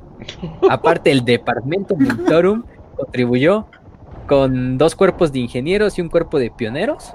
El Adeptus Arbites mandó 20 precinti- precintos y 12 batallones punitivos. El oficio Seninorum mandó agentes que está clasificado. Ah, claro que sí. Claro, el oficio claro. Sabatorum, que ni puta idea que es el oficio Sabatorum. Em, pero vamos a ver. Mm, mm, mm. Bueno, son los sabot- son saboteadores, básicamente. Este mandó 34 agentes. Eh, la Ordo Senos mandó dos eh, escuadrones de, de la Death Watch, dos kill teams. Eh, y, el- y los Templar Psychologists mandaron 15 escuadrones de, de disr- de disrupción, ¿no?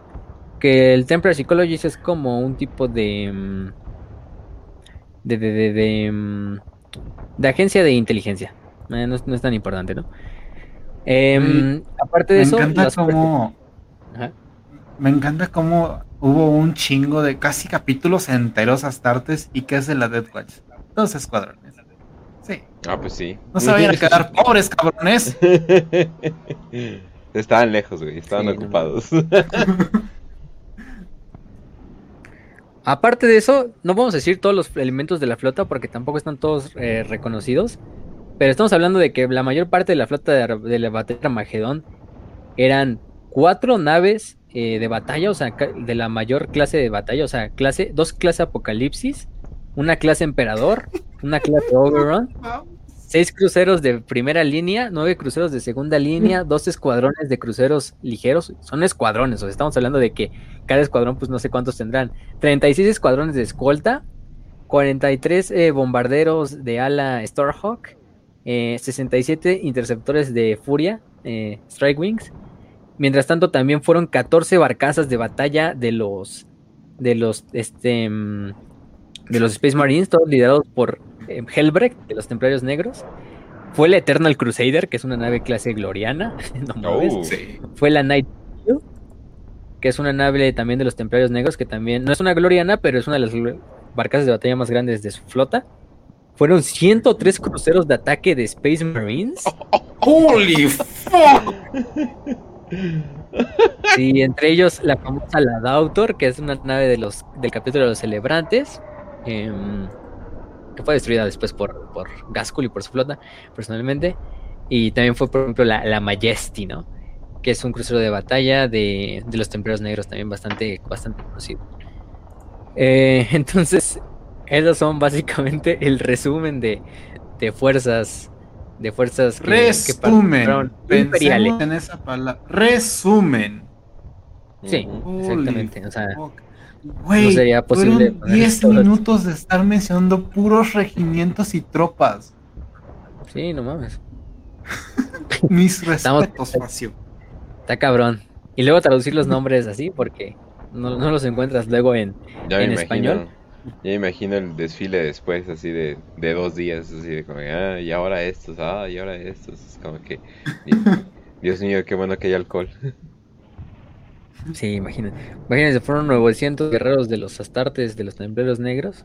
Incluso dicen, y, y, el, hombre, solo una ser, ser humano, también hay que pensar en el ser humano más supremo y perfecto que ha tocado todo, todo, todo Armagedón y que muy probablemente esté eh, en el cielito ahorita mismo, porque yo lo tengo en mi, en mi corazón, Andre. Andre, Andre, para gobernador planetario, a huevo. Andre para gobernador planetario definitivamente es, es, es, tiene mi corazón. Vamos. Viva Andre. no. No, está, está, está, cabrón. Y eso que no tocamos todavía, el, el orden de batalla orco. Pero vamos a echarnos de una vez. un chingo de orcos. Un chingo de orcos. Miren, Pensemos en este, eso. Estamos hablando de las fuerzas de Gasgrim, el gran déspota de, de Grook.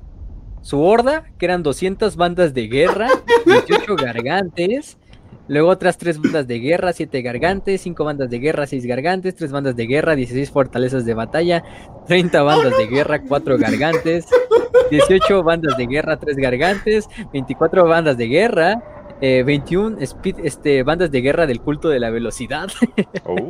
este, siete bandas de guerra de artillería, las fuerzas de Gaskul, que son las más importantes, no estamos hablando de que son 400, aproximadamente. O sea, esas eran las de, un, aliado de Gaskull. Sí, nada más de un aliado de Gaskull.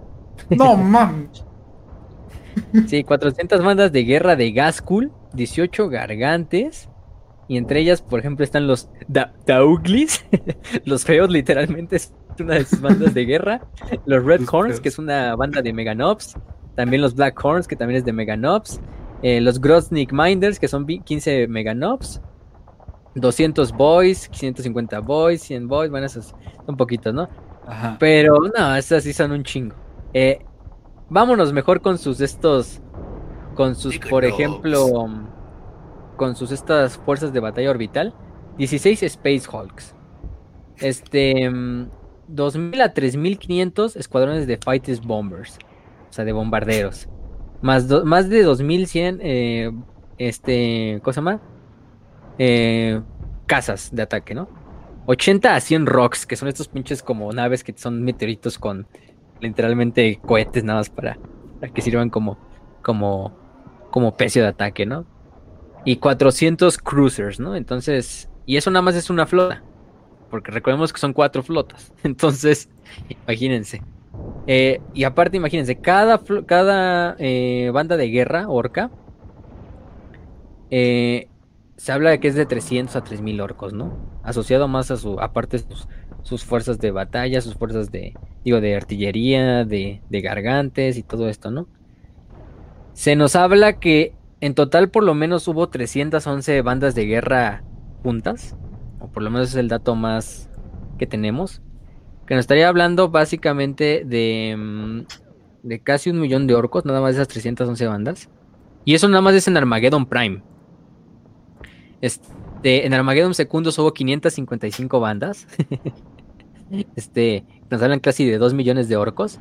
Aquí obviamente váyanle poniendo su cero extra, ¿no? O sea, 20 millones de orcos, 10 millones de orcos, o sus dos, o sus dos ceros si quieren, como quieran verlo, ¿no?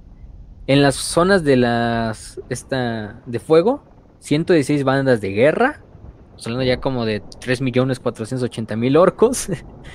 en las en las en las tierras en las tierras de la muerte, 321 bandas de guerra, Em, en total, pues estamos hablando de que prácticamente superarían los 40 millones de orcos, 110 gargantes, ponle 1100 gargantes, 2750 fortalezas de batalla y, y entre más, o sea, 300, 3 millones 24, no, 3 millones 243 mil cultistas de la velocidad, o sea, y eso, y eso es sin contar las flotas extra Aparte de, sin tampoco contar a los orcos salvajes que venían de la jungla central de.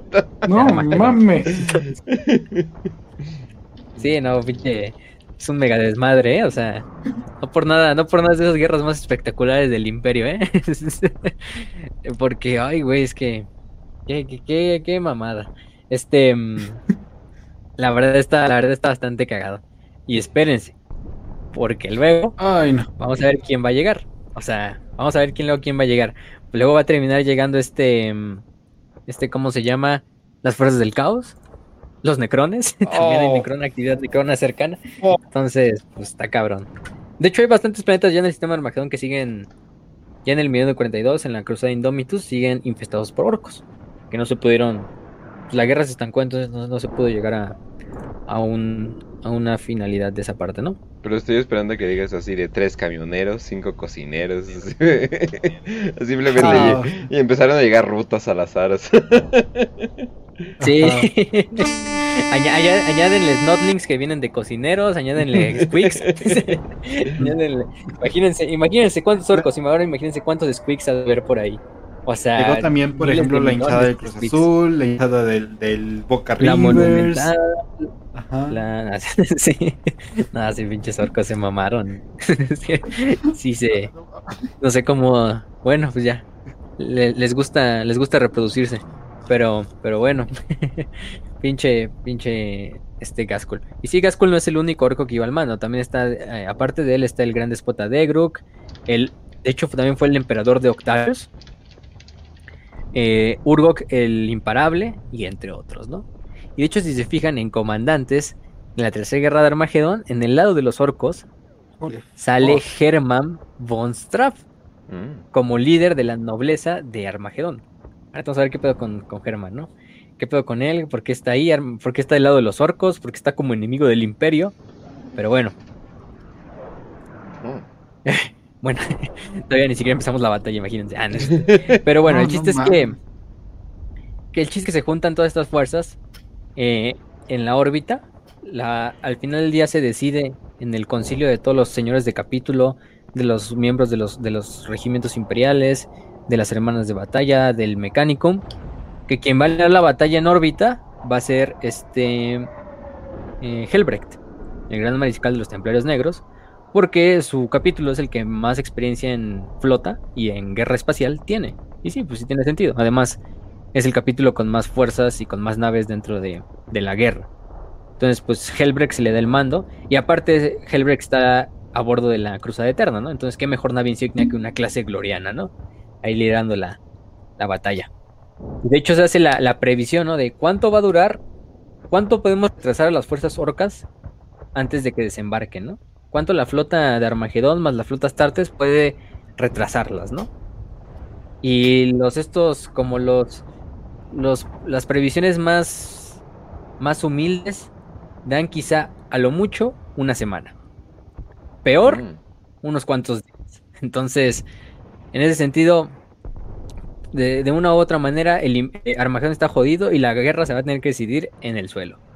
La guerra espacial simplemente va a ser una forma de ganarle tiempo, de quizá destruir los elementos más importantes de la flota orca y de su ejército orco, quizá acabar incluso con Gaskul, que al final del día no tiene éxito, pero por lo menos se va a llevar esta, esta, esta defensa, ¿no? Principal, esta defensa en profundidad, ¿no? Primero se va a defender, eh, el imperio va a hacer esta como retirada estratégica, en la cual va a ir eh, acercándose hacia Armagedón, con la flota haciendo retroceder a la flota orca o retrasándola. Pero bueno, vamos al final del día, vamos a ver que creo que la batalla especial no dura más de, si no mal recuerdo, como cinco días. Entonces, mm. pues, de hecho fallan las, las previsiones, pero... Y es cuando incluso le manda cuando Helbrecht le manda este famoso mensaje a Grimaldos, ¿no? De, hermano, la batalla en, la batalla en, en el espacio está perdida, el infierno viene hacia ustedes, ¿no? O sea, hell is coming. Y literalmente se vienen todas las naves orcas desembarcando. Incluso se ve en la escena esa de Hellrich famosa donde están ahí viendo el cielo mientras la batalla espacial está, está llevándose a cabo. les cae una nave ahí de... Y ya, siguiente episodio. Les cae la nave y aparte se ven las nubes, o sea, está todo totalmente nublado el planeta y es de noche, pero aún así se ven todas las luces de la batalla espacial así a través de las nubes y a través de la noche, o sea, de una forma bien pinche, así poética y así que se ven las, una guerra santa luchándose en las estrellas mientras los demás hermanos están esperando en, tierra el, grueso del ataque. Pero bueno, em, lo importante es que una vez que se pierde la guerra en la órbita, las flotas astartes hacen una retirada estratégica, también para no perder la totalidad de las naves, porque pues, no, es factible.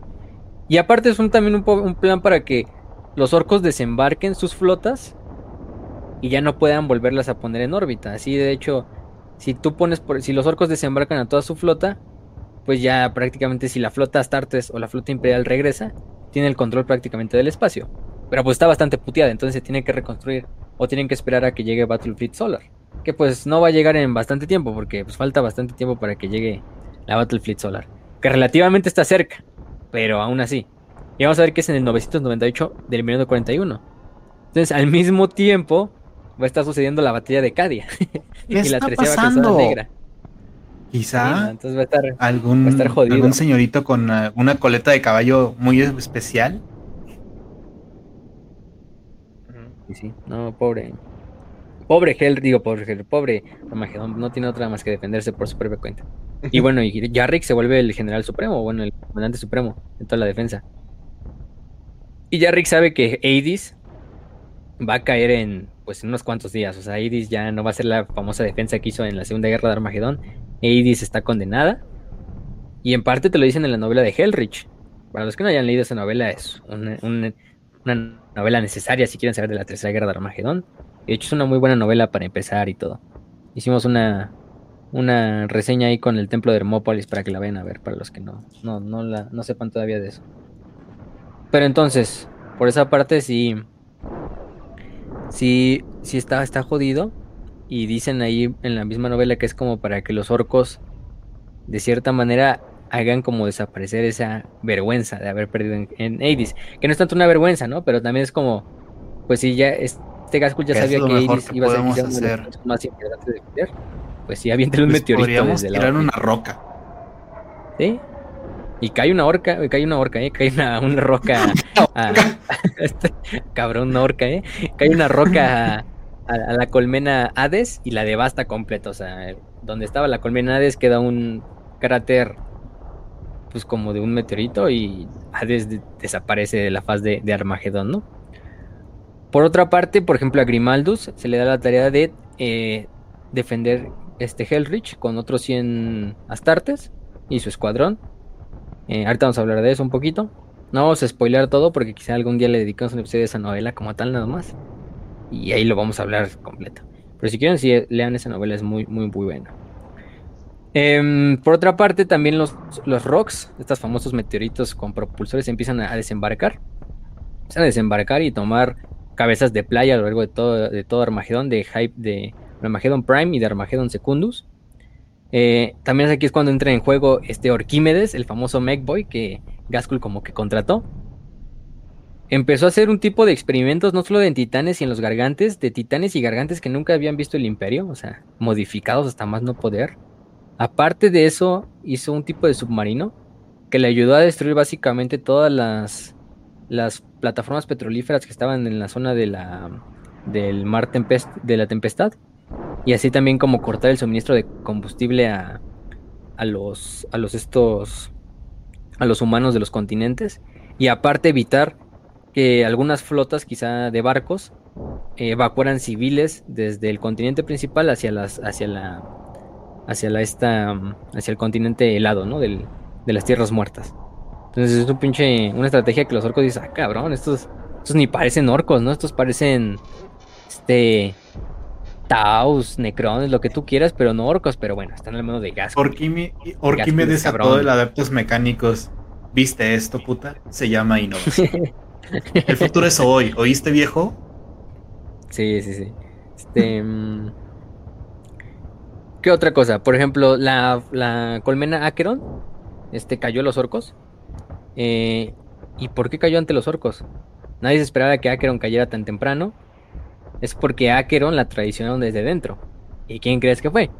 En este momento se nos revela que el famoso criminal de guerra Herman von Strave, el antiguo gobernador de Armagedón, que afortunadamente pues fue de, puesto y se puso otro, otro gobernador, eh, eh, ¿cómo se llama? Abrió las puertas de la ciudad junto a sus simpatizantes, a sus nobles y a, y a fuerzas eh, propias de sus guardias personales, em, cooperando con, con este, con Gaskul.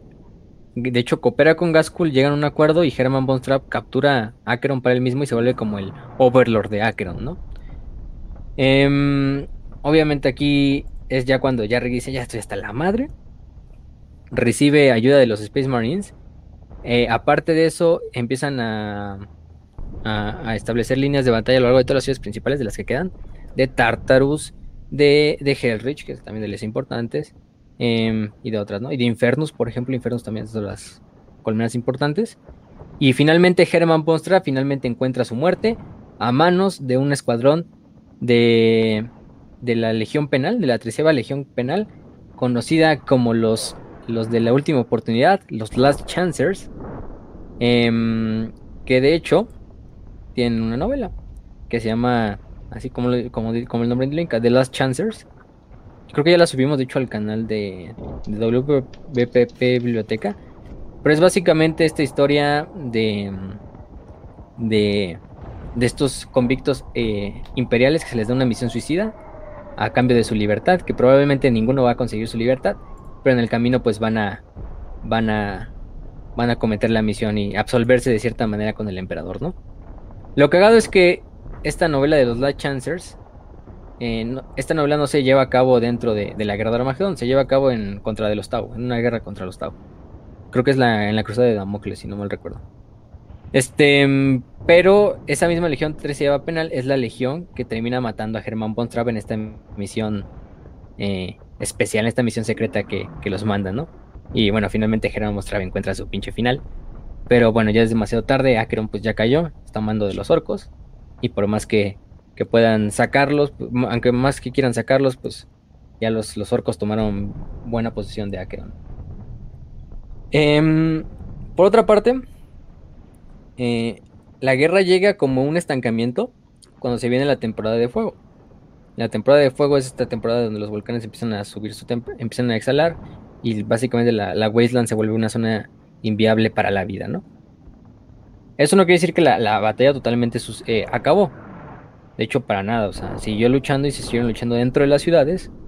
Y aparte, ciertas ciudades que los, los orcos ya habían tomado son retomadas por los imperiales o viceversa. Ciertas ciudades que a lo mejor estaban los imperiales defendiéndolas pírricamente son tomadas por los orcos en ese último instante, ¿no? Ya que ya no se pueden dar de fuerzos tan fácilmente. Entre muchas de esas batallas pues está la batalla de Hellrich, la colmena Hellrich, donde el que está al mando es Grimaldus, el famoso reclusiarca Grimaldus eh, de los. Este es súper cagado porque. Uh está en este Armageddon Secundus. Y, y, lo cagado de esto es que la mayor parte de las batallas no estuvieron en Armageddon Secundus. Fue en Armageddon Prime. Entonces te hace pensar como, güey, ¿qué chingados pasó en este planeta que todo el pedo que vimos en Hellrich es una minúscula parte de lo que ocurrió realmente en toda la guerra de Armagedón, güey. Holy fuck. y en la novela te lo plantean porque está, o sea, están los Hellrich y cuando por ejemplo destruyen Hades, o sea, se ve un pinche cataclismo como cabrón así de o sea, desde Hellrich se ve el cráter de, de la devastación y del humo de el hongo este famoso de como el que dejan las bombas atómicas. Eh, desde Hellrich se ve. Eh, y, nada más es una batalla. Y nada más es una ciudad de las decenas de ciudades que hay en Armagedón, ¿no? Entonces sí te deja esa escala de, ah, no mames, está cabrón, ¿eh? Entonces... Y luego cuando, te, pintan el ejército orco en Hellrich, también dices, ah, no mames, ¿qué pedo con eso, no? Son, son, son un chingo de orcos y nada más es una ciudad, nada más es la defensa de una, ¿no? Eh, y de hecho ahí es esa famosa batalla donde, donde Grimaldus da este, este famoso discurso, ¿no? Que, que, que dice así, ¿no? Soy Grimaldus de los templarios de los templarios negros, un hermano de las legiones de acero de este mundo rebelde. Vuestras acciones nunca volverán a tener consecuencias tan importantes. Nunca volveréis a servir como servís ahora. Ningún deber importará tanto y ninguna gloria os habrá tan auténtica. Somos los defensores de Hellrich. Y hoy haremos historia en la carne de cada alienígena que asesinemos. ¿Estáis conmigo? Eh, la aclamación. Sí, espera, espera, espera, espera, espera. Ah, dale, dale, dale, ¿Estáis conmigo? Eh, mamón, mamón, ¿eh? ¿Estáis conmigo? Sí. ¿Estáis conmigo?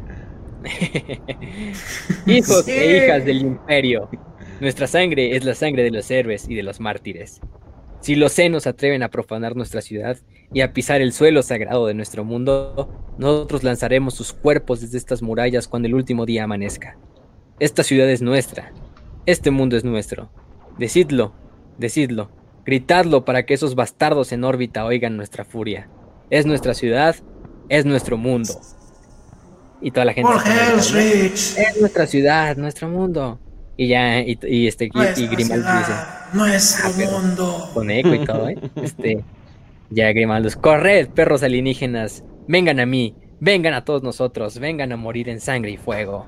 Sangre y fuego, por los templarios, por la legión de acero, por Hellrich. Y ya, tú dices. Por Hellrich. Más alto.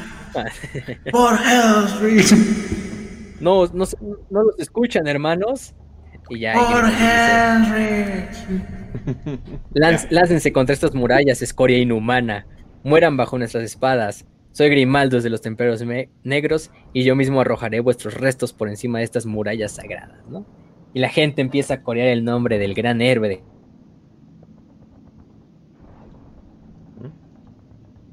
Oh, fuck. El gran héroe.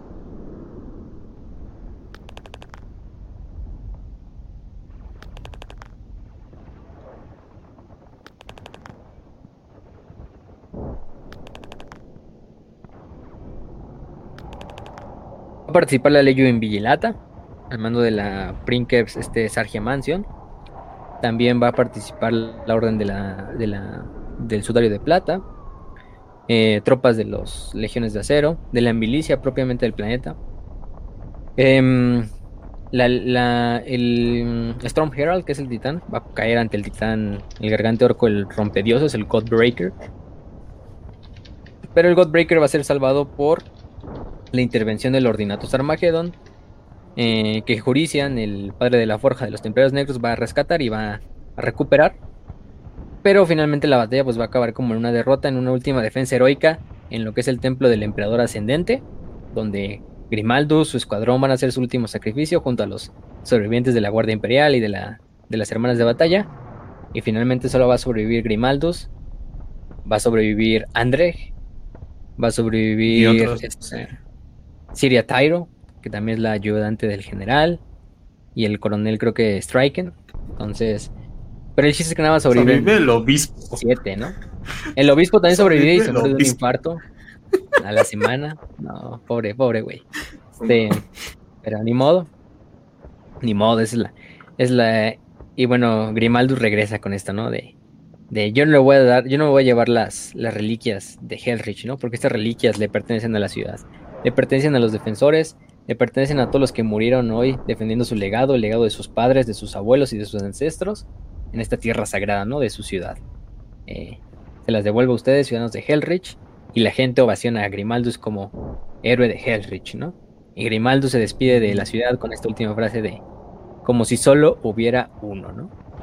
Uff, bastante, bastante épico. esa novela de Aaron Dembski Bowden, vayan a leerla. Y tiene una continuación, de hecho.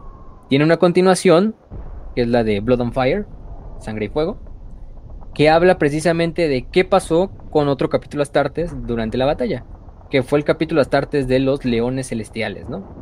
los Leones oh. Celestiales eh, son sucesores también de Robert Dorn, eh, también de ellos son sus sucesores. Eh, pero ahí básicamente la Inquisición les hace un complot, ¿no? un complot, ¿por qué? Porque prácticamente los mandan a luchar a una zona que se llama la, la, la como el cañón de Mannheim, ¿no? En honor a Curtis Mannheim, el héroe de la Segunda Guerra. Eh, a destruir lo que es una zona de, a una como fábrica de gargantes que los orcos habían construido ahí y también de, de, este, de vehículos, ¿no? Del culto de la velocidad. El problema es que los leones celestiales piensan al principio y se les da la información de que es una zona que no está tan, tan defendida ni que está tan tan protegida, que eso es, un, es algo fácil, ¿no? Y más para unas tartes, ¿no? El problema es que los orcos les tienen un plan bastante bueno tienen una emboscada. Prácticamente, la mil, prácticamente el 90% de los leones celestiales son asesinados en la batalla. Su señor del capítulo es asesinado. Sus altos mandos son asesinados. Los capitanes son asesinados. Em, incluso la mayor parte de la semilla genética pues no se recupera porque simplemente eran tantos que los muchos apotecarios murieron y aparte los que sobrevivieron pues no podían regresar por la la semilla genética, ¿no?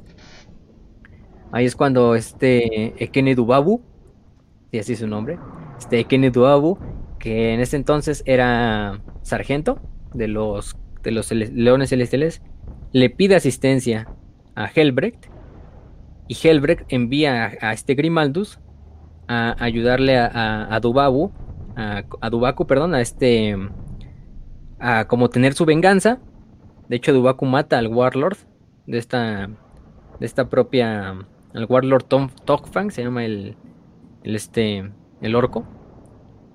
Y finalmente Dubaku se va a quedar como el señor del capítulo de su, de su este, de su, de su capítulo, ¿no? De los leones celestiales.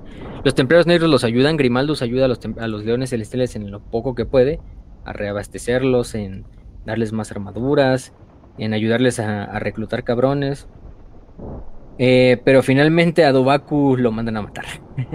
lo, lo, asesina una asesina Cálidus, enviada por la Inquisición, por este feudo que, que los leones celestiales todavía tenían con la Inquisición. Y nada, pues. No, si, si pensaban que los. Que los este. Ay, siempre se llama su nombre. De los estos Space Marines, de los del corazoncito. lamentadores. lamentadores tienen una historia jodida, pues los leones celestiales no se quedan atrás, ¿eh? O sea, pobres, güey, les ha ido como en feria.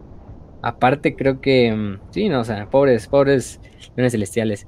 Y aquí fue en la propia guerra de Armagedón donde les hicieron la batalla de. de. de Mannheim Gap, donde les hacen esta. Este, este, esta trampa. Y pues, pobres güeyes terminan. terminan en la mierda, ¿no? Eh, también, este. Por ejemplo, está la batalla de lo que es la, Puerta 9, o de la Bahía Gatana, que era una importante zona donde de, de procesamiento de agua. Que hagan de cuenta, fue la mayor batalla de Dreadnoughts contra Dreadnoughts en la guerra y yo creo que en toda la historia del imperio. O sea, es como un tipo de... Imagínense, en la vida real, Kursk, ¿no? La batalla de Kursk es la batalla de tanques más grande de la historia, ¿no? Hasta ahorita, ¿no? Pues la batalla de la Bahía Gatán es la, la batalla de Dreadnoughts más grande de la historia. Porque se vio confrontado a los, este, a los Death Dreads y a los Killakans del Warboss Judrock Iron Tooth contra un, este, fuerzas de los Space Marines eh, que defendían las zonas de estas de, de las, eh, ¿cómo se llama? Sí, este, plantas de agua. Eh, antes de eso se dan cuenta que en la puerta 9, que es una de las puertas que dan hacia una de las estaciones, se encuentran a 17 Dreadnoughts venerables armados con las canos, con autocanos, con lanzadores de misiles. Y en su cabeza, eh, el hermano Damos de Los Ángeles Porfirio, también como Dreadnought venerable, y empiezan a hacer una batalla de lo más épica entre Dreads orcos, entre Death Dreads, Killacans y, y Dreadnoughts venerables, ¿no? Em, al principio los orcos toman bastantes bajas, porque pues sí, al final del día están peleando contra Dreadnoughts venerables y los otros son Killacans. Eh, pero constantemente los orcos tienen la ventaja de los números. Em,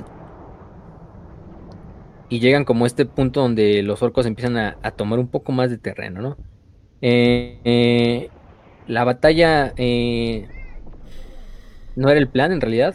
El, hermano Damos y los Dreadnoughts em, estaban frente a, los orcos de Iron Tooth y empiezan a disparar todo el poderío de, poder, de fuego que tienen, decimando a lo que es la, la, posición de orcos que hacían como la, carga final. Mientras los orcos aparte empiezan a hacer como este cuello de botella en lo que es la puerta. Y entonces los hacen como un campo de tiro para los Dreadnoughts venerables de los, de los, de los orcos, ¿no? Digo, de los, este, de los Space Marines, ¿no? Eh, ningún orco, ningún Dreadnought fue destruido. Pero eh, todos los orcos, todas las máquinas orcas sí fueron destruidas. Aparte de eso, el, ataque de Yudrok pues falló. Yudrok eh, tiene que regresar y tiene que irse de la batalla. Em, pero si pierden, perdón, sí, se habían perdido unos cuantos Dreadnoughts, pierden 7 de los 17 Dreadnoughts antiguos o venerables. Entonces, pues pues una de esas batallas bastante memeras así, porque 17 Killacans, digo 17 Dreadnoughts venerables contra un chingo de Killacans y Death Thread. Entonces ahí vemos casi casi una pelea de inválidos, de ancianos, ahí en la puerta, en la puerta 9 de la de la Bahía Katana. Entonces, nada, está, cabrón, eh, está cabrón. Un chingo. Em, ¿Qué otra parte? Un chingo de voces robóticas diciendo, ¿dónde estoy? Güey, ¿te acuerdas? ¿Alguna vez has visto ese capítulo de Padre de Familia? Cuando el anciano medio, creo que es medio pedo, el, viejito Herbert, se encuentra con su enemigo que era de la Alemania nazi, güey. Que se, y que se agarran a putazos, ah, pero putazos de, como viejitos y se agarran súper lento, se, dan creo que un golpe y, es muy cagado, güey. Pinches referencias de padre de familia sí quedan muy buenas. es que ese güey ese te da para muchas referencias. Sí. Pero sí, no, pinches ancianos ahí luchando. Como podían. Al final ganaron los, ancianos imperiales. Pero bueno. También estuvo la batalla de la Colmena Infernus. Eh, donde los ángeles oscuros se enfrentaron a las fuerzas del warlord orco llamado Che Grim Clubos. En la, en, la, en la ciudad de Colmena de Infernus, como nombre indica bajo el mando de su eh, maestro de compañía Aderson. Eh, al final del día los orcos lograron tomar parte de las instalaciones por las que habían luchado eh, en esta parte de las defensas norte de la colmena Infernus. Y los finalmente los, los Ángeles Oscuros y su quinta comunidad tuvieron que reagruparse y retroceder y dar esa parte hacia los estos a los orcos. Pero bueno, otro gran contraataque fue en lo que es la, el río Hemlock, que es un río que corre por el Armagedón Secundus, que pues junta bastantes ciudades y que era como un camino, un, corredor, ¿no? Fácilmente por el cual se puede transitar.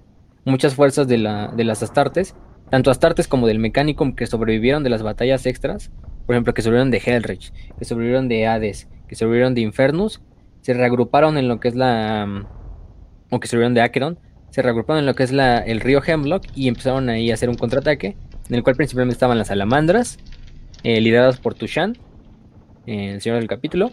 Y también estaban las propias, este, la, la, Legión Vigilata, por ejemplo, ¿no? Entre otras legiones titánicas.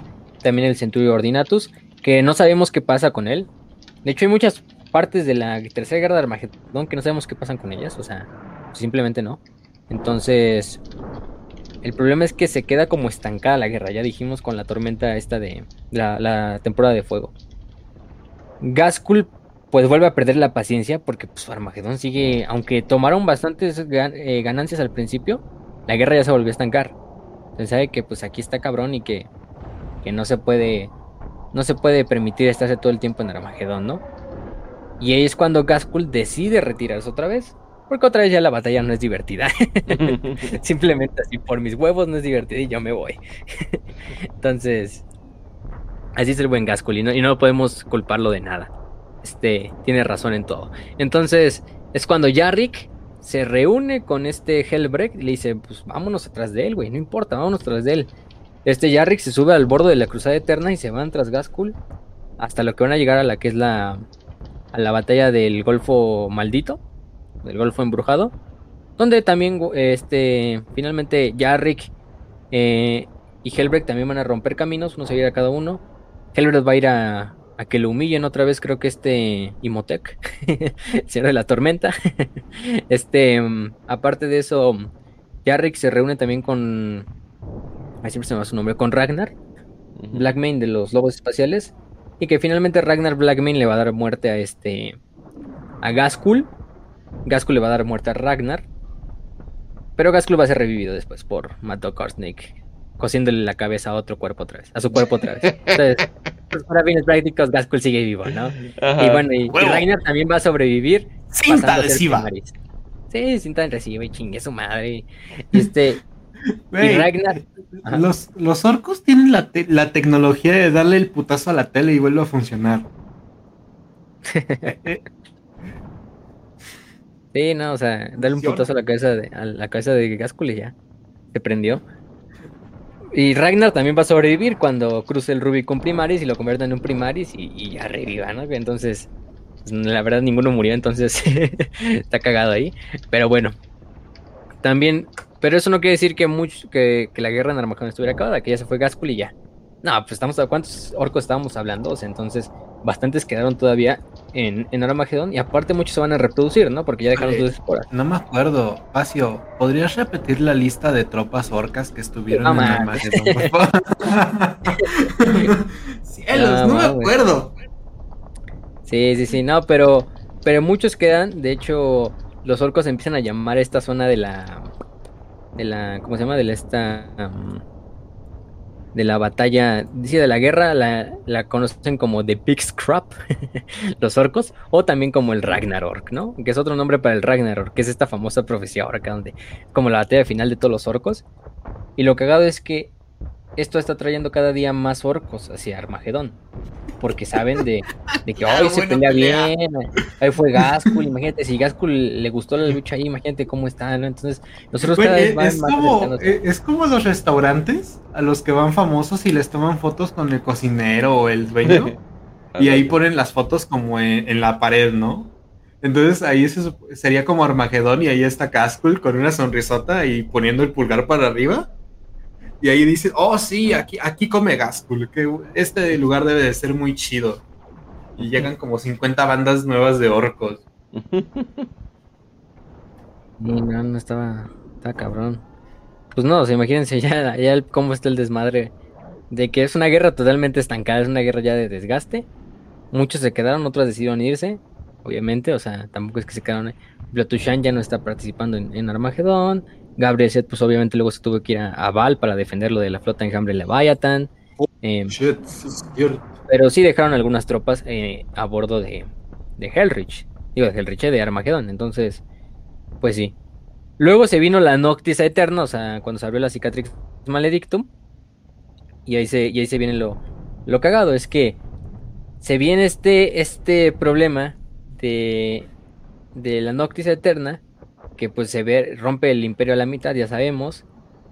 Y es aquí cuando empiezan a abrirse eh, portales demoníacos dentro de Armagedón. Aprovechando también ya que de hecho había cultistas que estaban aprovechando la conmoción y el monolito de Angron para estar abriendo portales en la jungla y todo este desmadre. Y aparte ya con, con la Cicatrix Maledictum, pues fue la gota que colmó el vaso, ¿no? Lo más cagado es que los orcos. ¿Cuántos mandos más nos faltan, güey? O sea, orcos, todo el pinche imperio, ahora cultistas, luego van los necrones. ¿Por qué no le metes Eldar también? Sí, ya. Voy a hacer el End Times de, de Warhammer 40. De Warhammer 40. este, lo más, lo más sorprendente es que, ¿qué creen? Imperiales y orcos hicieron una tregua. Dijeron, vamos a luchar eh, unidos contra la amenaza más grande para que nosotros después nos podamos seguir dando en la madre, ¿no? Este. ¿Los qué podrá ser? Oh no, una cucaracha.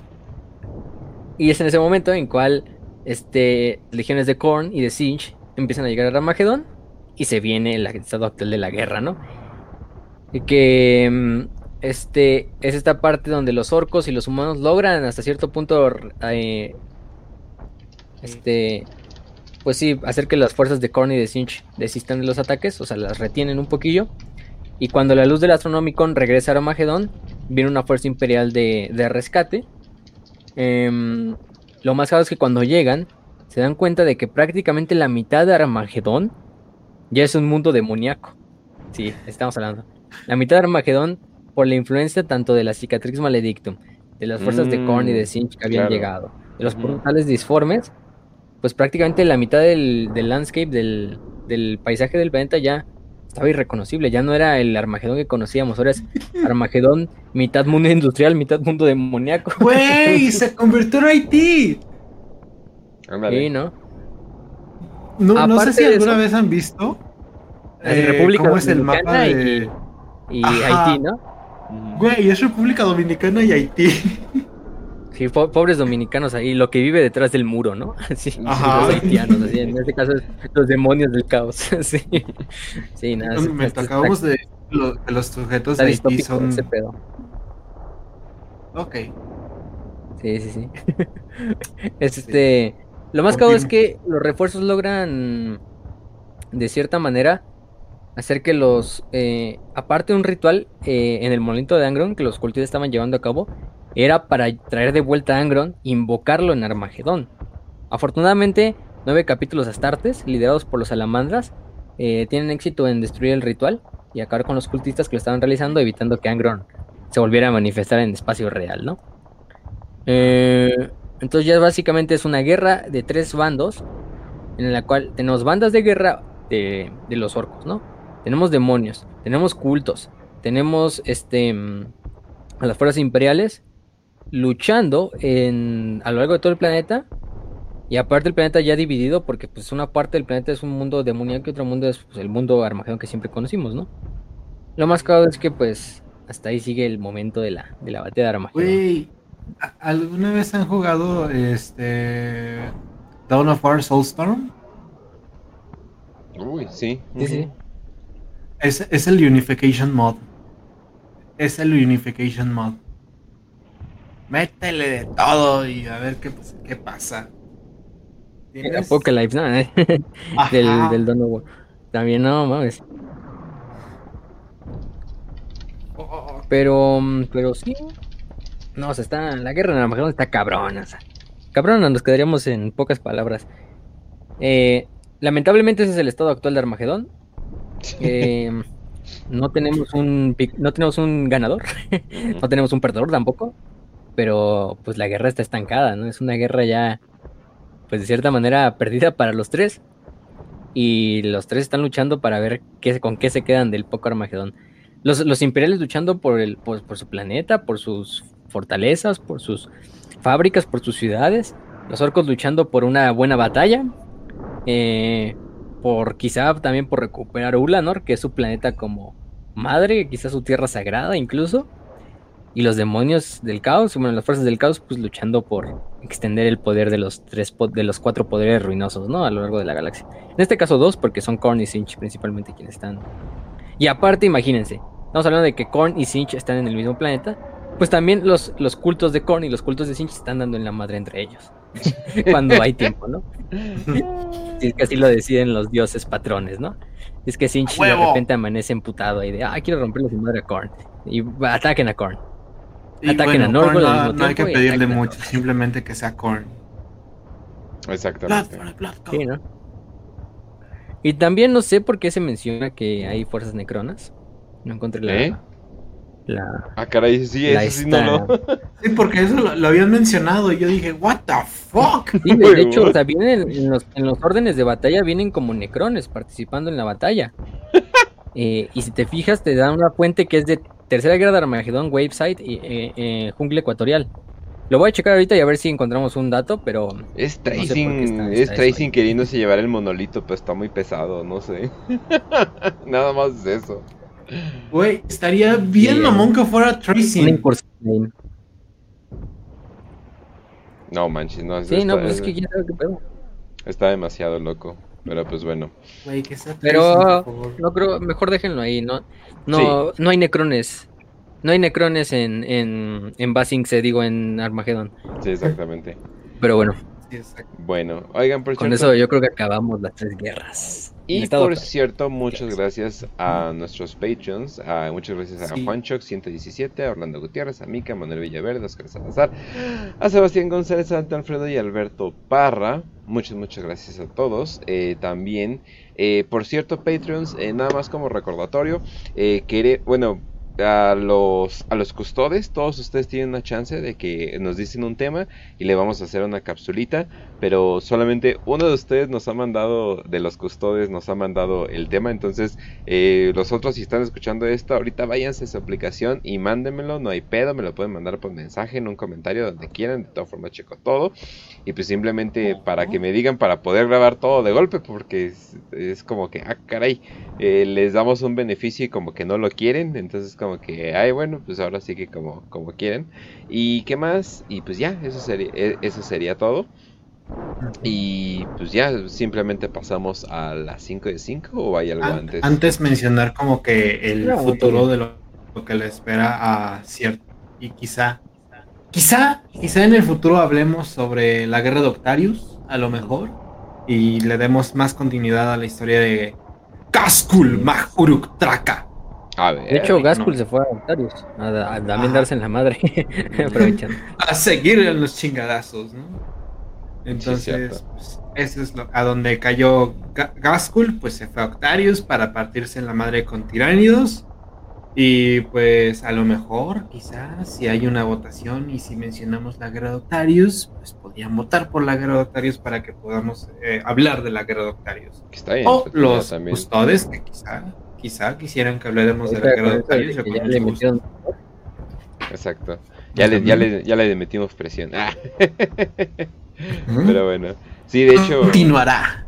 De hecho, como dice el buen K-Jam, que le están sacando mucho Octarius. Es así, pues sí, literalmente le están haciendo como un eh, enfoque ahorita. Pero pues bueno. Eh. Entonces, banda, eh, simplemente vamos a pasar a lo siguiente. Vamos a pasar a las 5 de 5. Dice, eh, la primera viene de Eduardo. Dice, ¿qué pasaría si un Zetán y un dios del caos entraran en contacto directo? ¿Se aniquilarían mutuamente como materia y antimateria o pasaría otra cosa? En lo que hay de evidencia, digamos, bajo muchas comillas, de, de cuando do- dos dioses del caos se llegan a enfrentar, no son como materia y antimateria, simplemente es- existen. Eh, de hecho, puedes matar, suena muy loco, pero puedes matar dioses a putazos, a, a disparos, a todo eso. Los necrones son como que el mejor ejemplo de ello, de que los necrones saben que se pueden matar dioses. O sea, simplemente necesitas la cantidad de fuego suficiente. Entonces no, no, o sea, no es tan... Bueno, y de hecho, los dioses del caos, este Dan Abnett más o menos confirmó que no son en sí dioses, sino más bien son como concentraciones de energía que se han dado con el tiempo. Eh, y entonces sí, o sea, Yun Setan, pues en sí es más o menos eso, es simplemente una cantidad de energía eh, comprimida. eh, que- que se ha dado. O sea, dioses, dioses no los podrías llamar bien, bien, pero pues en este mundo sí los llamaríamos como entidades, ¿no?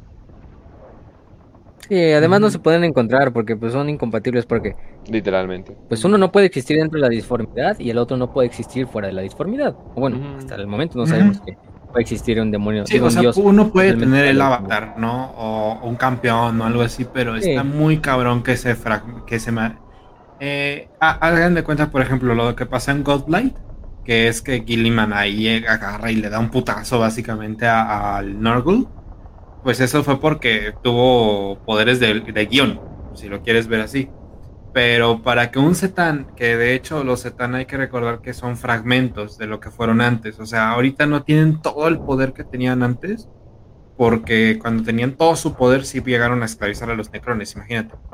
Entonces, no sé, yo siento que yo le apostaría al Zetan por el simple hecho de que se puede, no se coge al dios, pero se puede coger el alimento del dios.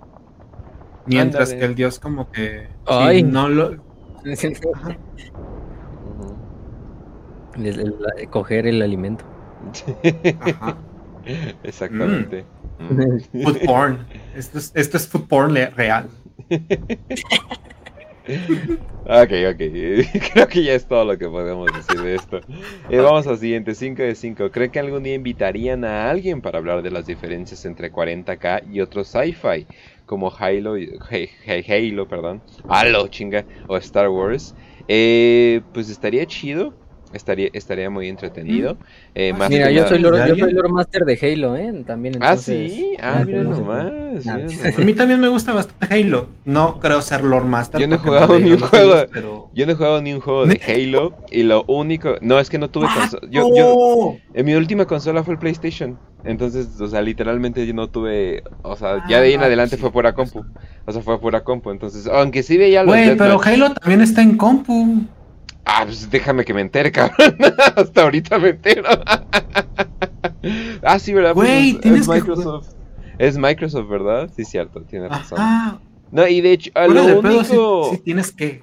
Lo único que sé de lore eh, es un video que hizo un vato que se llama Brian David Gilbert que en un año se echaba todas las novelas de Halo.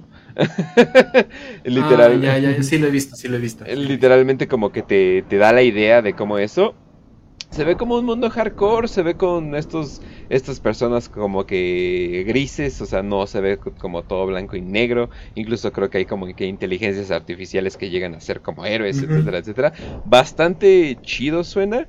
Y Star Wars, pues creo que podrías llamarte Lord Master si has leído ciertos libros y cómics, ¿no? Por, pero, pero la cosa es de que ese mundo tiene tantos pitches canon que qué chingados es, o sea, para dónde va, ¿no? Sí. O sea, y entiendo, y entiendo que hay cosas de, de 40k que eran canon y ya no son canon. Pero Star Wars entra en un mundo completamente distinto. Está el canon de los cómics, está el canon de las películas. Hay algo que se llama Lucas Canon, que es literalmente lo que Lucas diga y es como que está en su propio universo. Y está el nuevo canon de las... sec- son secuelas, ¿no? Lo que le De siguió a la ¿no? siguiente... Ajá. Sí, la de Disney, ¿no? Entonces, verga, o sea, ese mundo está tan cagado ya que quién sabe qué chingados podríamos como... Ay, no sé, como que... No sé, siento que ese sí, ese mundo sí está como que muy fracturado. Entonces está más cabrón. Sí. Pero sí conozco varios fans de Star Wars bastante hardcore. Entonces eh, estaría chido como que... Sí, a ver, cuéntanos qué pedo y no nos vamos a burlar de ti. no es cierto, sí nos vamos a burlar de ti. Sí, No es cierto, ¿eh? Zerx, Zerx contra tiránidos, este, Space Marines contra Spartans de Halo, Flota Imperio de la Humanidad contra Imperio Galáctico de Star Wars. También está muy cabrón hacer eso porque sinceramente seamos, sincer- seamos sinceros aquí, siempre va a ganar Warhammer 40k, entonces Ah, Sí, y, y- y- y muchas veces es porque Warhammer es- llega al punto ridículo del poder. Sí, O sea, es tan poderoso que te da risa. No, y de una u otra manera tiene una dominancia completa eh, sobre el mundo de Sí. las... O sea, lo que es Games Workshop tiene como que una... O sea, si tú ves cosas de miniaturas, Games Workshop es el número uno y de ahí hay muchos eh, números números bajitos. Hace poco me dio mucha risa que el Arch, eh, de Arch, bueno, antes se llamaba Arch Warhammer, ese güey quiere... Ah, sí, que se quiere ir a Quiere- otro, quiere a otro mudar. hobby, ¿no? Ah, Malifox, que está bien chido el juego. Es como cowboys, eh, fantasía, steampunk o algo por el estilo, ¿no? Que ya hay muchos un- universos que han tratado como hacer eso, ¿no? Pero está chido y además son miniaturas, creo que con 150 dólares incluido pinturas ya tienes todo un ejército. O sea, se supone que... O sea, y eso es... ¡Wow! Sí, o sea, es, basta- es bastante económico. Wow. Hay, hay, hay ejércitos de seis miniaturas. O sea, literalmente son peleas bastante... Y no, y no, no es rápido, eso es lo cagado, porque, o sea, ¿Como más... custodes, tipo? ha- Haz de cuenta, pero lo cagado es de que tienes Mm. muchas cosas que hacer y tus líderes pueden hacer muchas cosas, ¿no? Y hay varias facciones. A mí me encantaron los... Hay gremlins eh, del Bayou, o sea, son gremlins, redneck eh, y al mismo Gremlins de Alabama. Ajá, Gremlin, Redneck, eh, mafiosos. Y yo así de, ah, no mames, ah, es- es- es- son los míos, ¿no? Eso aparte- Es como que full tú. Ajá, no, y aparte tienen este tipo de, ¿cómo se llama? como que... Ah, y además crían cerdos. Y literalmente su símbolo es un cerdo. Y ya. Y se supone que hay, hay, hay, un dragón que se supone que está en el cielo y escupe fuego a cada rato. Está muy interesante. El juego, les lo voy a poner aquí en el chat, se llama Malifox. Si les llegan a interesar. Pero la cosa es de que es muy chiquito. Y está súper chiquito, no, no el juego, sino el universo a comparación de 40k. Y el fandom, eh, tiene un fandom pero es infinitamente chiquito contra lo que ha hecho Games Workshop porque ya tiene mucho tiempo, porque ha perdurado porque ha perdurado donde otros juegos tal vez no puedan aguantar cinco años de un mal negocio, ¿no? Tal vez no puedan aguantar todo ese tiempo, ¿no? A menos que tengan un tipo de compañía que las vaya a apoyar, ¿no? Una compañía grande, ¿no? Y también, aparte el hecho de que las miniaturas son un pinche nicho bien chiquito, ¿no? Entonces, agarras un nicho chiquito que tiene un dinero eh, limitado y dices, oye, aquí hay otro hobby. Dices, no, pues no tengo dinero ni tiempo, ¿no? Esa, es la cosa. O sea, hay gente que se dedica en sus canales de YouTube solamente a Age of Sigmar. Así de grande es el, así de grande es el pinche hobby de, Warhammer que puedes dedicarte a solo esto, ¿no? O sea, no necesitas expanderte, entonces... Sí, es que tiene el monopolio cabrón, ¿eh? Ajá, entonces meterte esta, este pedo si es de que, güey, vas a ser el nicho del nicho entonces, ni modo, vamos a perdonar. Aunque está chido que hay unos tipos que reviven muertos y tienen enfermeras chichonas con vestidos cortos y así. Ah, no mames. Eso también está chido. Ajá, sí, tienen como. es como este. Como el, que anda, como el que anda pasando este de Phantom ahí en el canal de Telegram, el AT43 o AT43, que era este juego de Tabletop, también Wargame, igualito que, que Warhammer tenía eh, miniaturas de escala 1.56 Em, pero que pues ya lo descontinuaron porque simplemente no, no, no, no tanto que no vendió, sino que pues el mercado lo tiene Warhammer y, y aparte AT43 sí se ve mucho que está inspirado en Warhammer, o sea. Sí. Eh, no, sí, o sea, no, hay, tanta diferencia. todos los juegos de mesa, todos los juegos de mesa que quieran continuar, o sea, que quieren tener como una continuidad como los juegos de cartas, van a tener que enfrentarse a un gran titán. O sea, se van a tener que enfrentar a Magic the Gathering, a Yu-Gi-Oh, a Pokémon, ¿no? Los, gran, los tres grandes, ¿no? Y es así de, verga, ¿yo cómo le entro, no? ¿Cómo cambio las cosas, no? Más o menos hay un juego que se llama Blood and... Ah, ¿Cómo era? ¿Iron? No, no, no, no, no, espérate. Blood... Es que se supone... Se supone que de el, ah, Flesh and Blood, se supone que el juego lo se juega mejor cuando lo juegas en persona, ¿no? Entonces por eso le llaman Flesh and Blood, ¿no? Y es de, tienes un personaje, lo equipas varias cosas y haces unas acciones. Pero eso es todo, ¿no? Nada más tienes un personaje, ¿no? Y como que lo haces, ¿no? Y hay muchos errores que hacen las compañías donde vamos a hacerlo exactamente como los grandes. Es decir, de, güey, tú no tienes esa capacidad de hacerlo como los grandes, ¿no? Tú no tienes esa capacidad de hacer rotaciones, entonces algunas cartas ya no valen, etcétera, etcétera, ¿no? Entonces, tratar de meterse esas cosas y ser viable económicamente está cabrón. O sea, la neta, la neta. Y, eh, y lo más cabrón, equilibrarlo. Ajá. Hay una, hay una broma que un amigo que trabajaba en los cómics decía de que la manera más rápida para volverte millonario en el mundo de los cómics es empezando como billonario. Sí. Y pues sí, o sea, es que son, son mercados bien chiquitos. Entonces está bien cabrón. Entonces Games Workshop tiene como que este. Lo único que veo que llegara a cambiar esto es que Games Workshop la cague de manera tan épica como una compañía como por ejemplo como Blizzard, que la gente se termine yendo como Final Fantasy, ¿qué es? 17 o ya no me acuerdo qué es, pero el bueno, el MMO eh, no, el tienen un MMO ahorita eh, y se está volviendo súper famoso, pero está agarrando mucho de World of Warcraft y es así de lo único que puedes hacer para es cagarla y cagarla por años. O sea, simplemente cagarla por 10 años, haz de cuenta. Entonces, y tú simplemente aguantar, aguantar, aguantar, aguantar, ¿no? O sea, básicamente eres un eres un puño. Pero bueno. Entonces, vamos a la siguiente. Aquí nada más un brevario cultural de, de, de juegos de mesa. Estuvo bueno, estuvo bueno. Eh, vamos. Estuvo buena. Ah, sí. Ah, y eso, eh, la pregunta de Star Wars era de Sir Char. Y vamos a una con de Enrique González, 5 de 5. ¿Qué les parece la existencia del dominio severiano? Su existencia está censurada por lo que representaría para la cohesión del reino del emperador. Merecería un capítulo brevísimo sobre el único estado que logró separarse del imperio y a su vez continúa conservando su autonomía. Sería literalmente un, un pero un capítulo chiquito, o sea, porque creo que sí hay información, pero no. Una, una cápsula, cápsula, de hecho. exactamente. Podrías hacerte custodes, hacernos la recomendación y te hacemos el episodio. De hecho, Y podríamos hacerlo tu, tu capsulilla, pero nah, o sea, que un, o sea, que un imperio pueda tener autonomía no significa que eh, la cohesión de- del reino del, im- del imperio del hombre se pueda partir. O sea, el imperio del hombre no está diciendo no puedes sobrevi- sobrevivir sin nosotros, sino más bien el imperio del hombre es únete.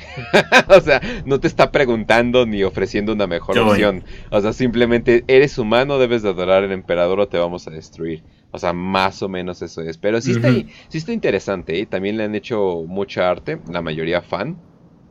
Pero eh, está, está muy interesante el dominio severiano. Literalmente severiano de sever, de que está, de que se, de que se partió de, del imperio grande. Pero pues está chiquito, o sea, pues más o menos. Y eh, tiene, Ajá. tiene un poquillo de inspiración como de también de los severianos, de la dinastía severiana, que fue como que una que estuvo dirigiendo en Roma. Mm. Entonces Eh, está... De la Está bastante cura. plebeyos. Este, no, sí, está, está bastante interesante porque, o sea, son romanos, o sea, de por sí ya tenemos romanos en el espacio, ¿no? Como Ultramarines y esas madres. Pero sí toma un Estos son los mega romanos. Mega más ahí. Y de hecho todo viene esto del juego de rol de Only War. Para los que los conozcan y les gusten los juegos de rol de Warhammer 40.000, pues el dominio severiano tiene su origen en esta en este juego de rol de Only War. O sea, es canon. O sea, eso no, no, no, no sigue siendo canon. Lo cagado es que, pues sí, como dice Kench, o sea, el, el imperio, imagínenselo como este gran behemoth, que es este organismo galáctico. Entonces, que se separe un- el, el domi- el dominio severo es como, no sé, cuando a un cocodrilo se le cae una escama, ¿no? Ujú. Y la muda, Ah. ¿no? O sea, es, es indistinto. O sea, el imperio tiene otras cosas en que tomarse. Y si el imperio hubiera querido, ya destruye el, el dominio severiano en 2-3, ¿no? O sea, nada más es porque el imperio tiene otras cosas más importantes que hacer. Y a lo mejor el dominio severiano no es una amenaza tan tan inmediata, ¿no? O sea, son rebeldes y ya, o sea. ¿Cómo se, se llamaba? ¿Cómo se llamaba el grupo de gente que se separó del imperio pensando así de, no, pues nos vamos a rebelar, vamos a hacer como nuestra noche de los cuchillos Los de y, el, y el imperio va a querer como que envolverse a nosotros, ¿no? Y todo va a estar bien, ¿no? Seguramente no nos van a nuquear fuera de la existencia, ¿no? Creo- ah, No, Por creo que ejemplo, sí- Krieg, Brax. No, no, no, y creo que sí fue Brax porque al final termina siendo que venían los tiránidos y ellos aprovecharon para noquearlos a los dos. Ah, es el este. Ah, sí, es cierto. Bueno, ahorita se me fue el nombre. Pero no es Brax ni es Krieg, es otro, güey. Pero sí, ya sé cuál dices. Lo de hecho lo hablamos en el episodio de las guerras eh, tiránidas. pero bueno, bueno. Eh, ah, Rofanón. Ah, va. Rofanón se llama. La, Rofanón. la rebelión de Rofanón. Así se llamaba. Sí, Hola, pobres. verga. Sí, pobre, pobres vatos, les fue de la verga. Pero lo cagado es que ellos pensaban, no, pues nos vamos a rebelar tantito contra el imperio y pues van a, van a, van a tratarnos mejor eh, ya cuando regresemos, ¿no? Y dices de, oh boy, Claro. oh boy. Claro. claro. no, sí. Es- eso es simplemente. Sí, es, es ser ingenuo, ¿no? A ver. Güey, ah, e- eso fue, eso me lo imagino como el capítulo Bob Esponja cuando van a hacer una huelga.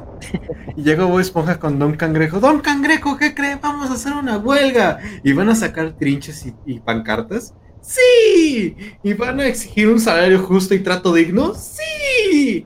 Y luego lo despiden, güey. Y está llorando, tristemente. ah, no mames. Pero bueno. pues.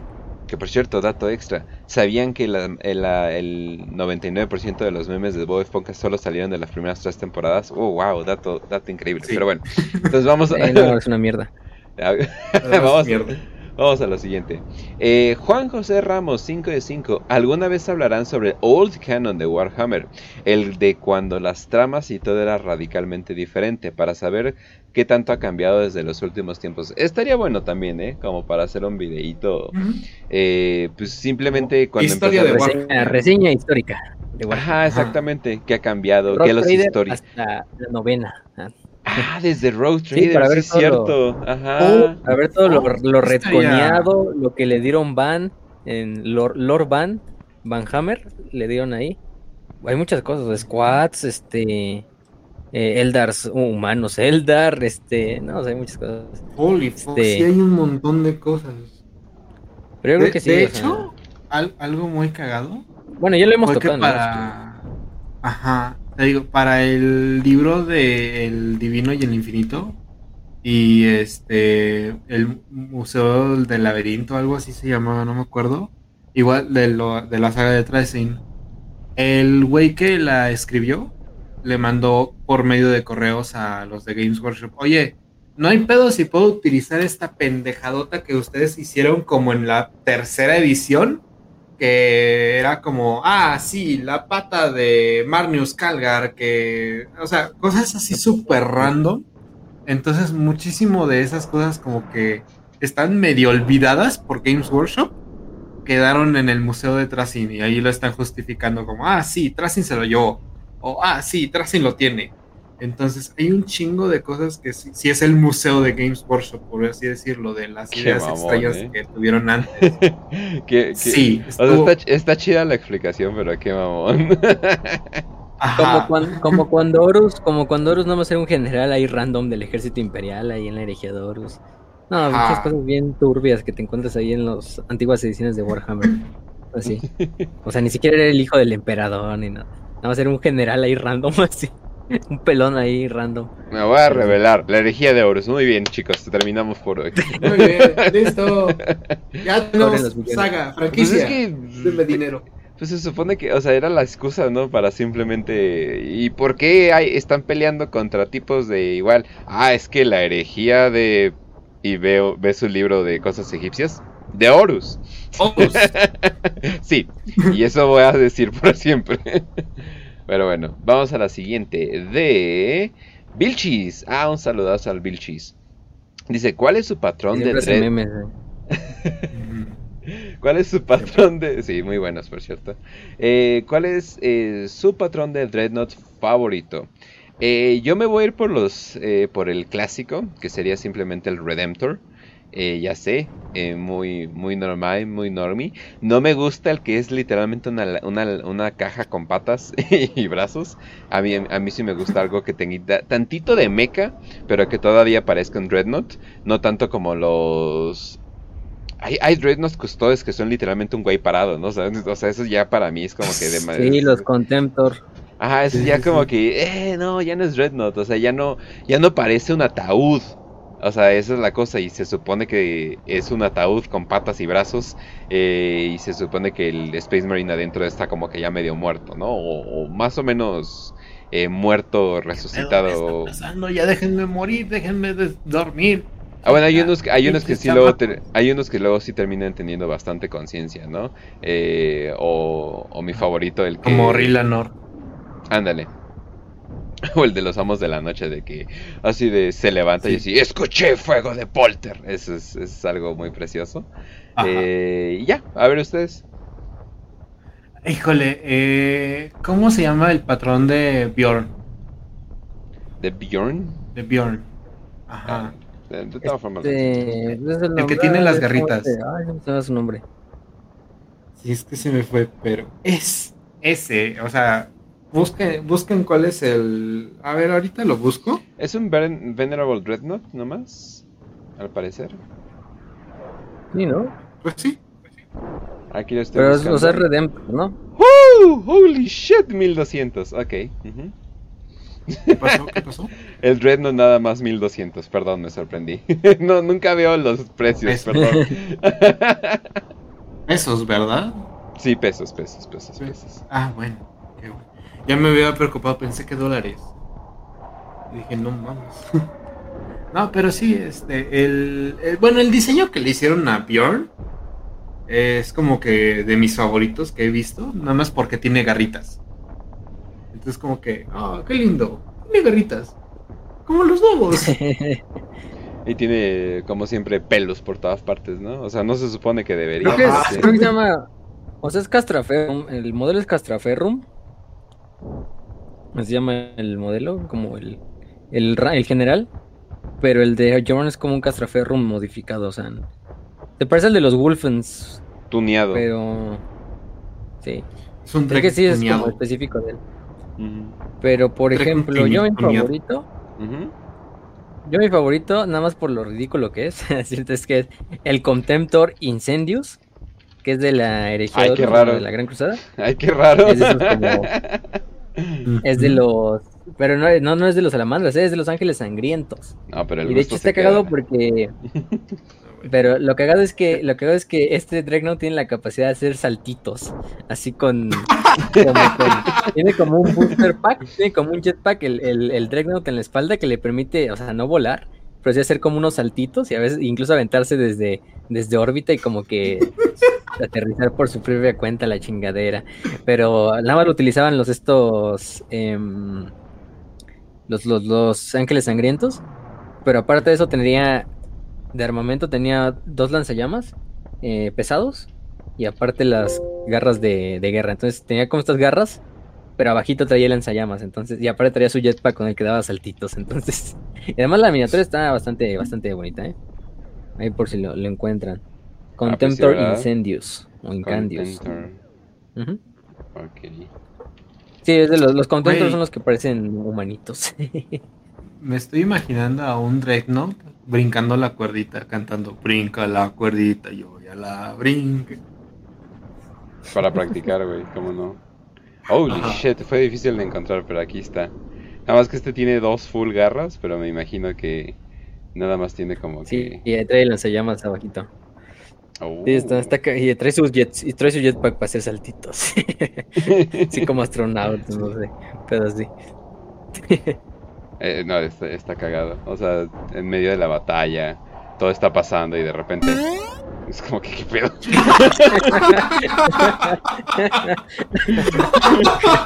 Eso es verdad. Oye, eso sí no me lo esperaba. Escena ahí en el asedio de Terras. de repente. Nada, se saltar esa chingadera ya a lo lejos, ¿no?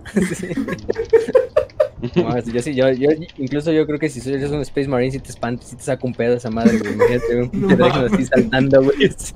Saltando así como 10 metros del cabrón. No, está, está cagado. Oye, pues. ¡Rápido, traiga los refuerzos! ¿Tú, eh? Korn estaría orgulloso, ¿eh? Definitivamente. Sí, sí, sí.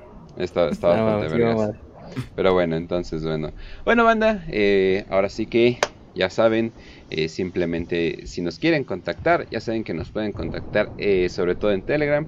Tenemos un grupo eh, bastante activo al parecer. Luego lo dejo en la noche y me levanto y hay 500 Demasiado mensajes. Activo. Ajá, entonces simplemente... Así que no sé si me quieren dar como un, no sé, un mensaje directo, pues me pueden contactar en Twitter. Eh, en arroba kenchi1611 y ya mencionamos a los patrons por cierto. Muchas gracias otra vez a todos nuestros patrons eh, los, los queremos mucho. Este mes se les viene un arte especial de una mujer enojona que tiene que ver con sangre, no vamos a decir algo. Y también se les viene un nuevo episodio de Warhammer Plus para Prietos, exclusivo para ustedes. Es, nada más esperamos que saquen más contenido, porque no manches. Sí, no. Nos esperamos este miércoles, yo creo. Sí. Pues yo creo que ya con eso concluyen Hammer and Bolt. el miércoles con el, episodio que hayan pasado. Se están pasando. Hemos estado esperando un mes. ¿Qué tenemos? Dos ah, episodios. Dos eh, episodios. Acabo de ver una, una nueva animación. De hecho, sí me sorprendió. Va a ser una nueva animación de fans que se llama The Siege of Brax. Hablando de, hablando de Brax. Que no mamen, banda. Eh, salió de la nada. Está bien bonita la animación. Eh, a nivel de Warhammer Plus. si, ya lo, si ya lo podemos decir incluso mejor. Está bien verga, sale de un güey que se llama Janovich. Y pues sí, este güey ya tiene rato. ese güey sí es. De hecho, si te fijas, está muy pesado. Ese, güey hace, ese güey siempre le hace, ese güey es de los que siempre le, ha cagado así como Green Workshop. Y de hecho hace así como videoanálisis de vamos a, hacer un review de la animación de, de esta del tráiler de Kill Team, ¿no? Eh, todo eso. Y por ejemplo, y aparte de eso, ya había sacado antes como, si se fijan, creo que son como 10 episodios, un pedo así de cómo estaba haciendo la animación de Brax. Pero así como desde dibujando los modelos, haciendo las ciudades, los enemigos, los tanques. Y de hecho, él es el que hizo ese famoso GIF del Death Corps de Crick bailando. Ah, claro. el, autor de esa. De ¿Que, no, él también hizo la de Soul Brethren? Eh, no, creo que sí, ¿no? Sí, hizo la de Son Brethren, creo. sí, él hizo la de Son Brethren también. Es el que al parecer les mandó de regreso 240 dólares a Games Workshop. Pues al parecer hizo una orden grande, se enteró del desmadre de las animaciones de fans y los mandó a la verga, ¿no? O sea, sí. Sí, sí, sí. sí, sí, Ese güey sí es un héroe de la comunidad. Eh, Completamente. El güey, ya, el güey ahí, ahí, sigue manteniéndose, es de los pocos. Pues yo diría que es el único ahí que queda así como en pie en pie de batalla. Y, valiéndole pues, verga. Vayan a darle Es, el animator Secundus. Bueno, eso sí, sí pone antes de su, en su Patreon así de no va a haber, no va a haber Patreon para esta animación por las pendejadas de, de bueno, por las Pero sigue teniendo su Patreon. Pero pues no hay pedo, se, protege. tiene 90 Patreons, qué pues bonito. Qué bonito, qué bonito, qué bonito, qué bonito. Pero sí, esa animación lleva ya un rato haciéndolo ese güey. Y ya por fin ya le sacó su tráiler y dijo, ay, güey, sí está bien. Aunque sean 45 segundos, uff. 10 segundos de, calidad. Definitivamente, de hecho sí se nota mucho eh, la calidad. Pues ya saben, ¿no? Definitivamente los fans de Warhammer terminaron siendo mejor que la compañía de Warhammer. No se preocupen, en 10 años nos vemos en Molly Fox para aprietos, ¿no es cierto?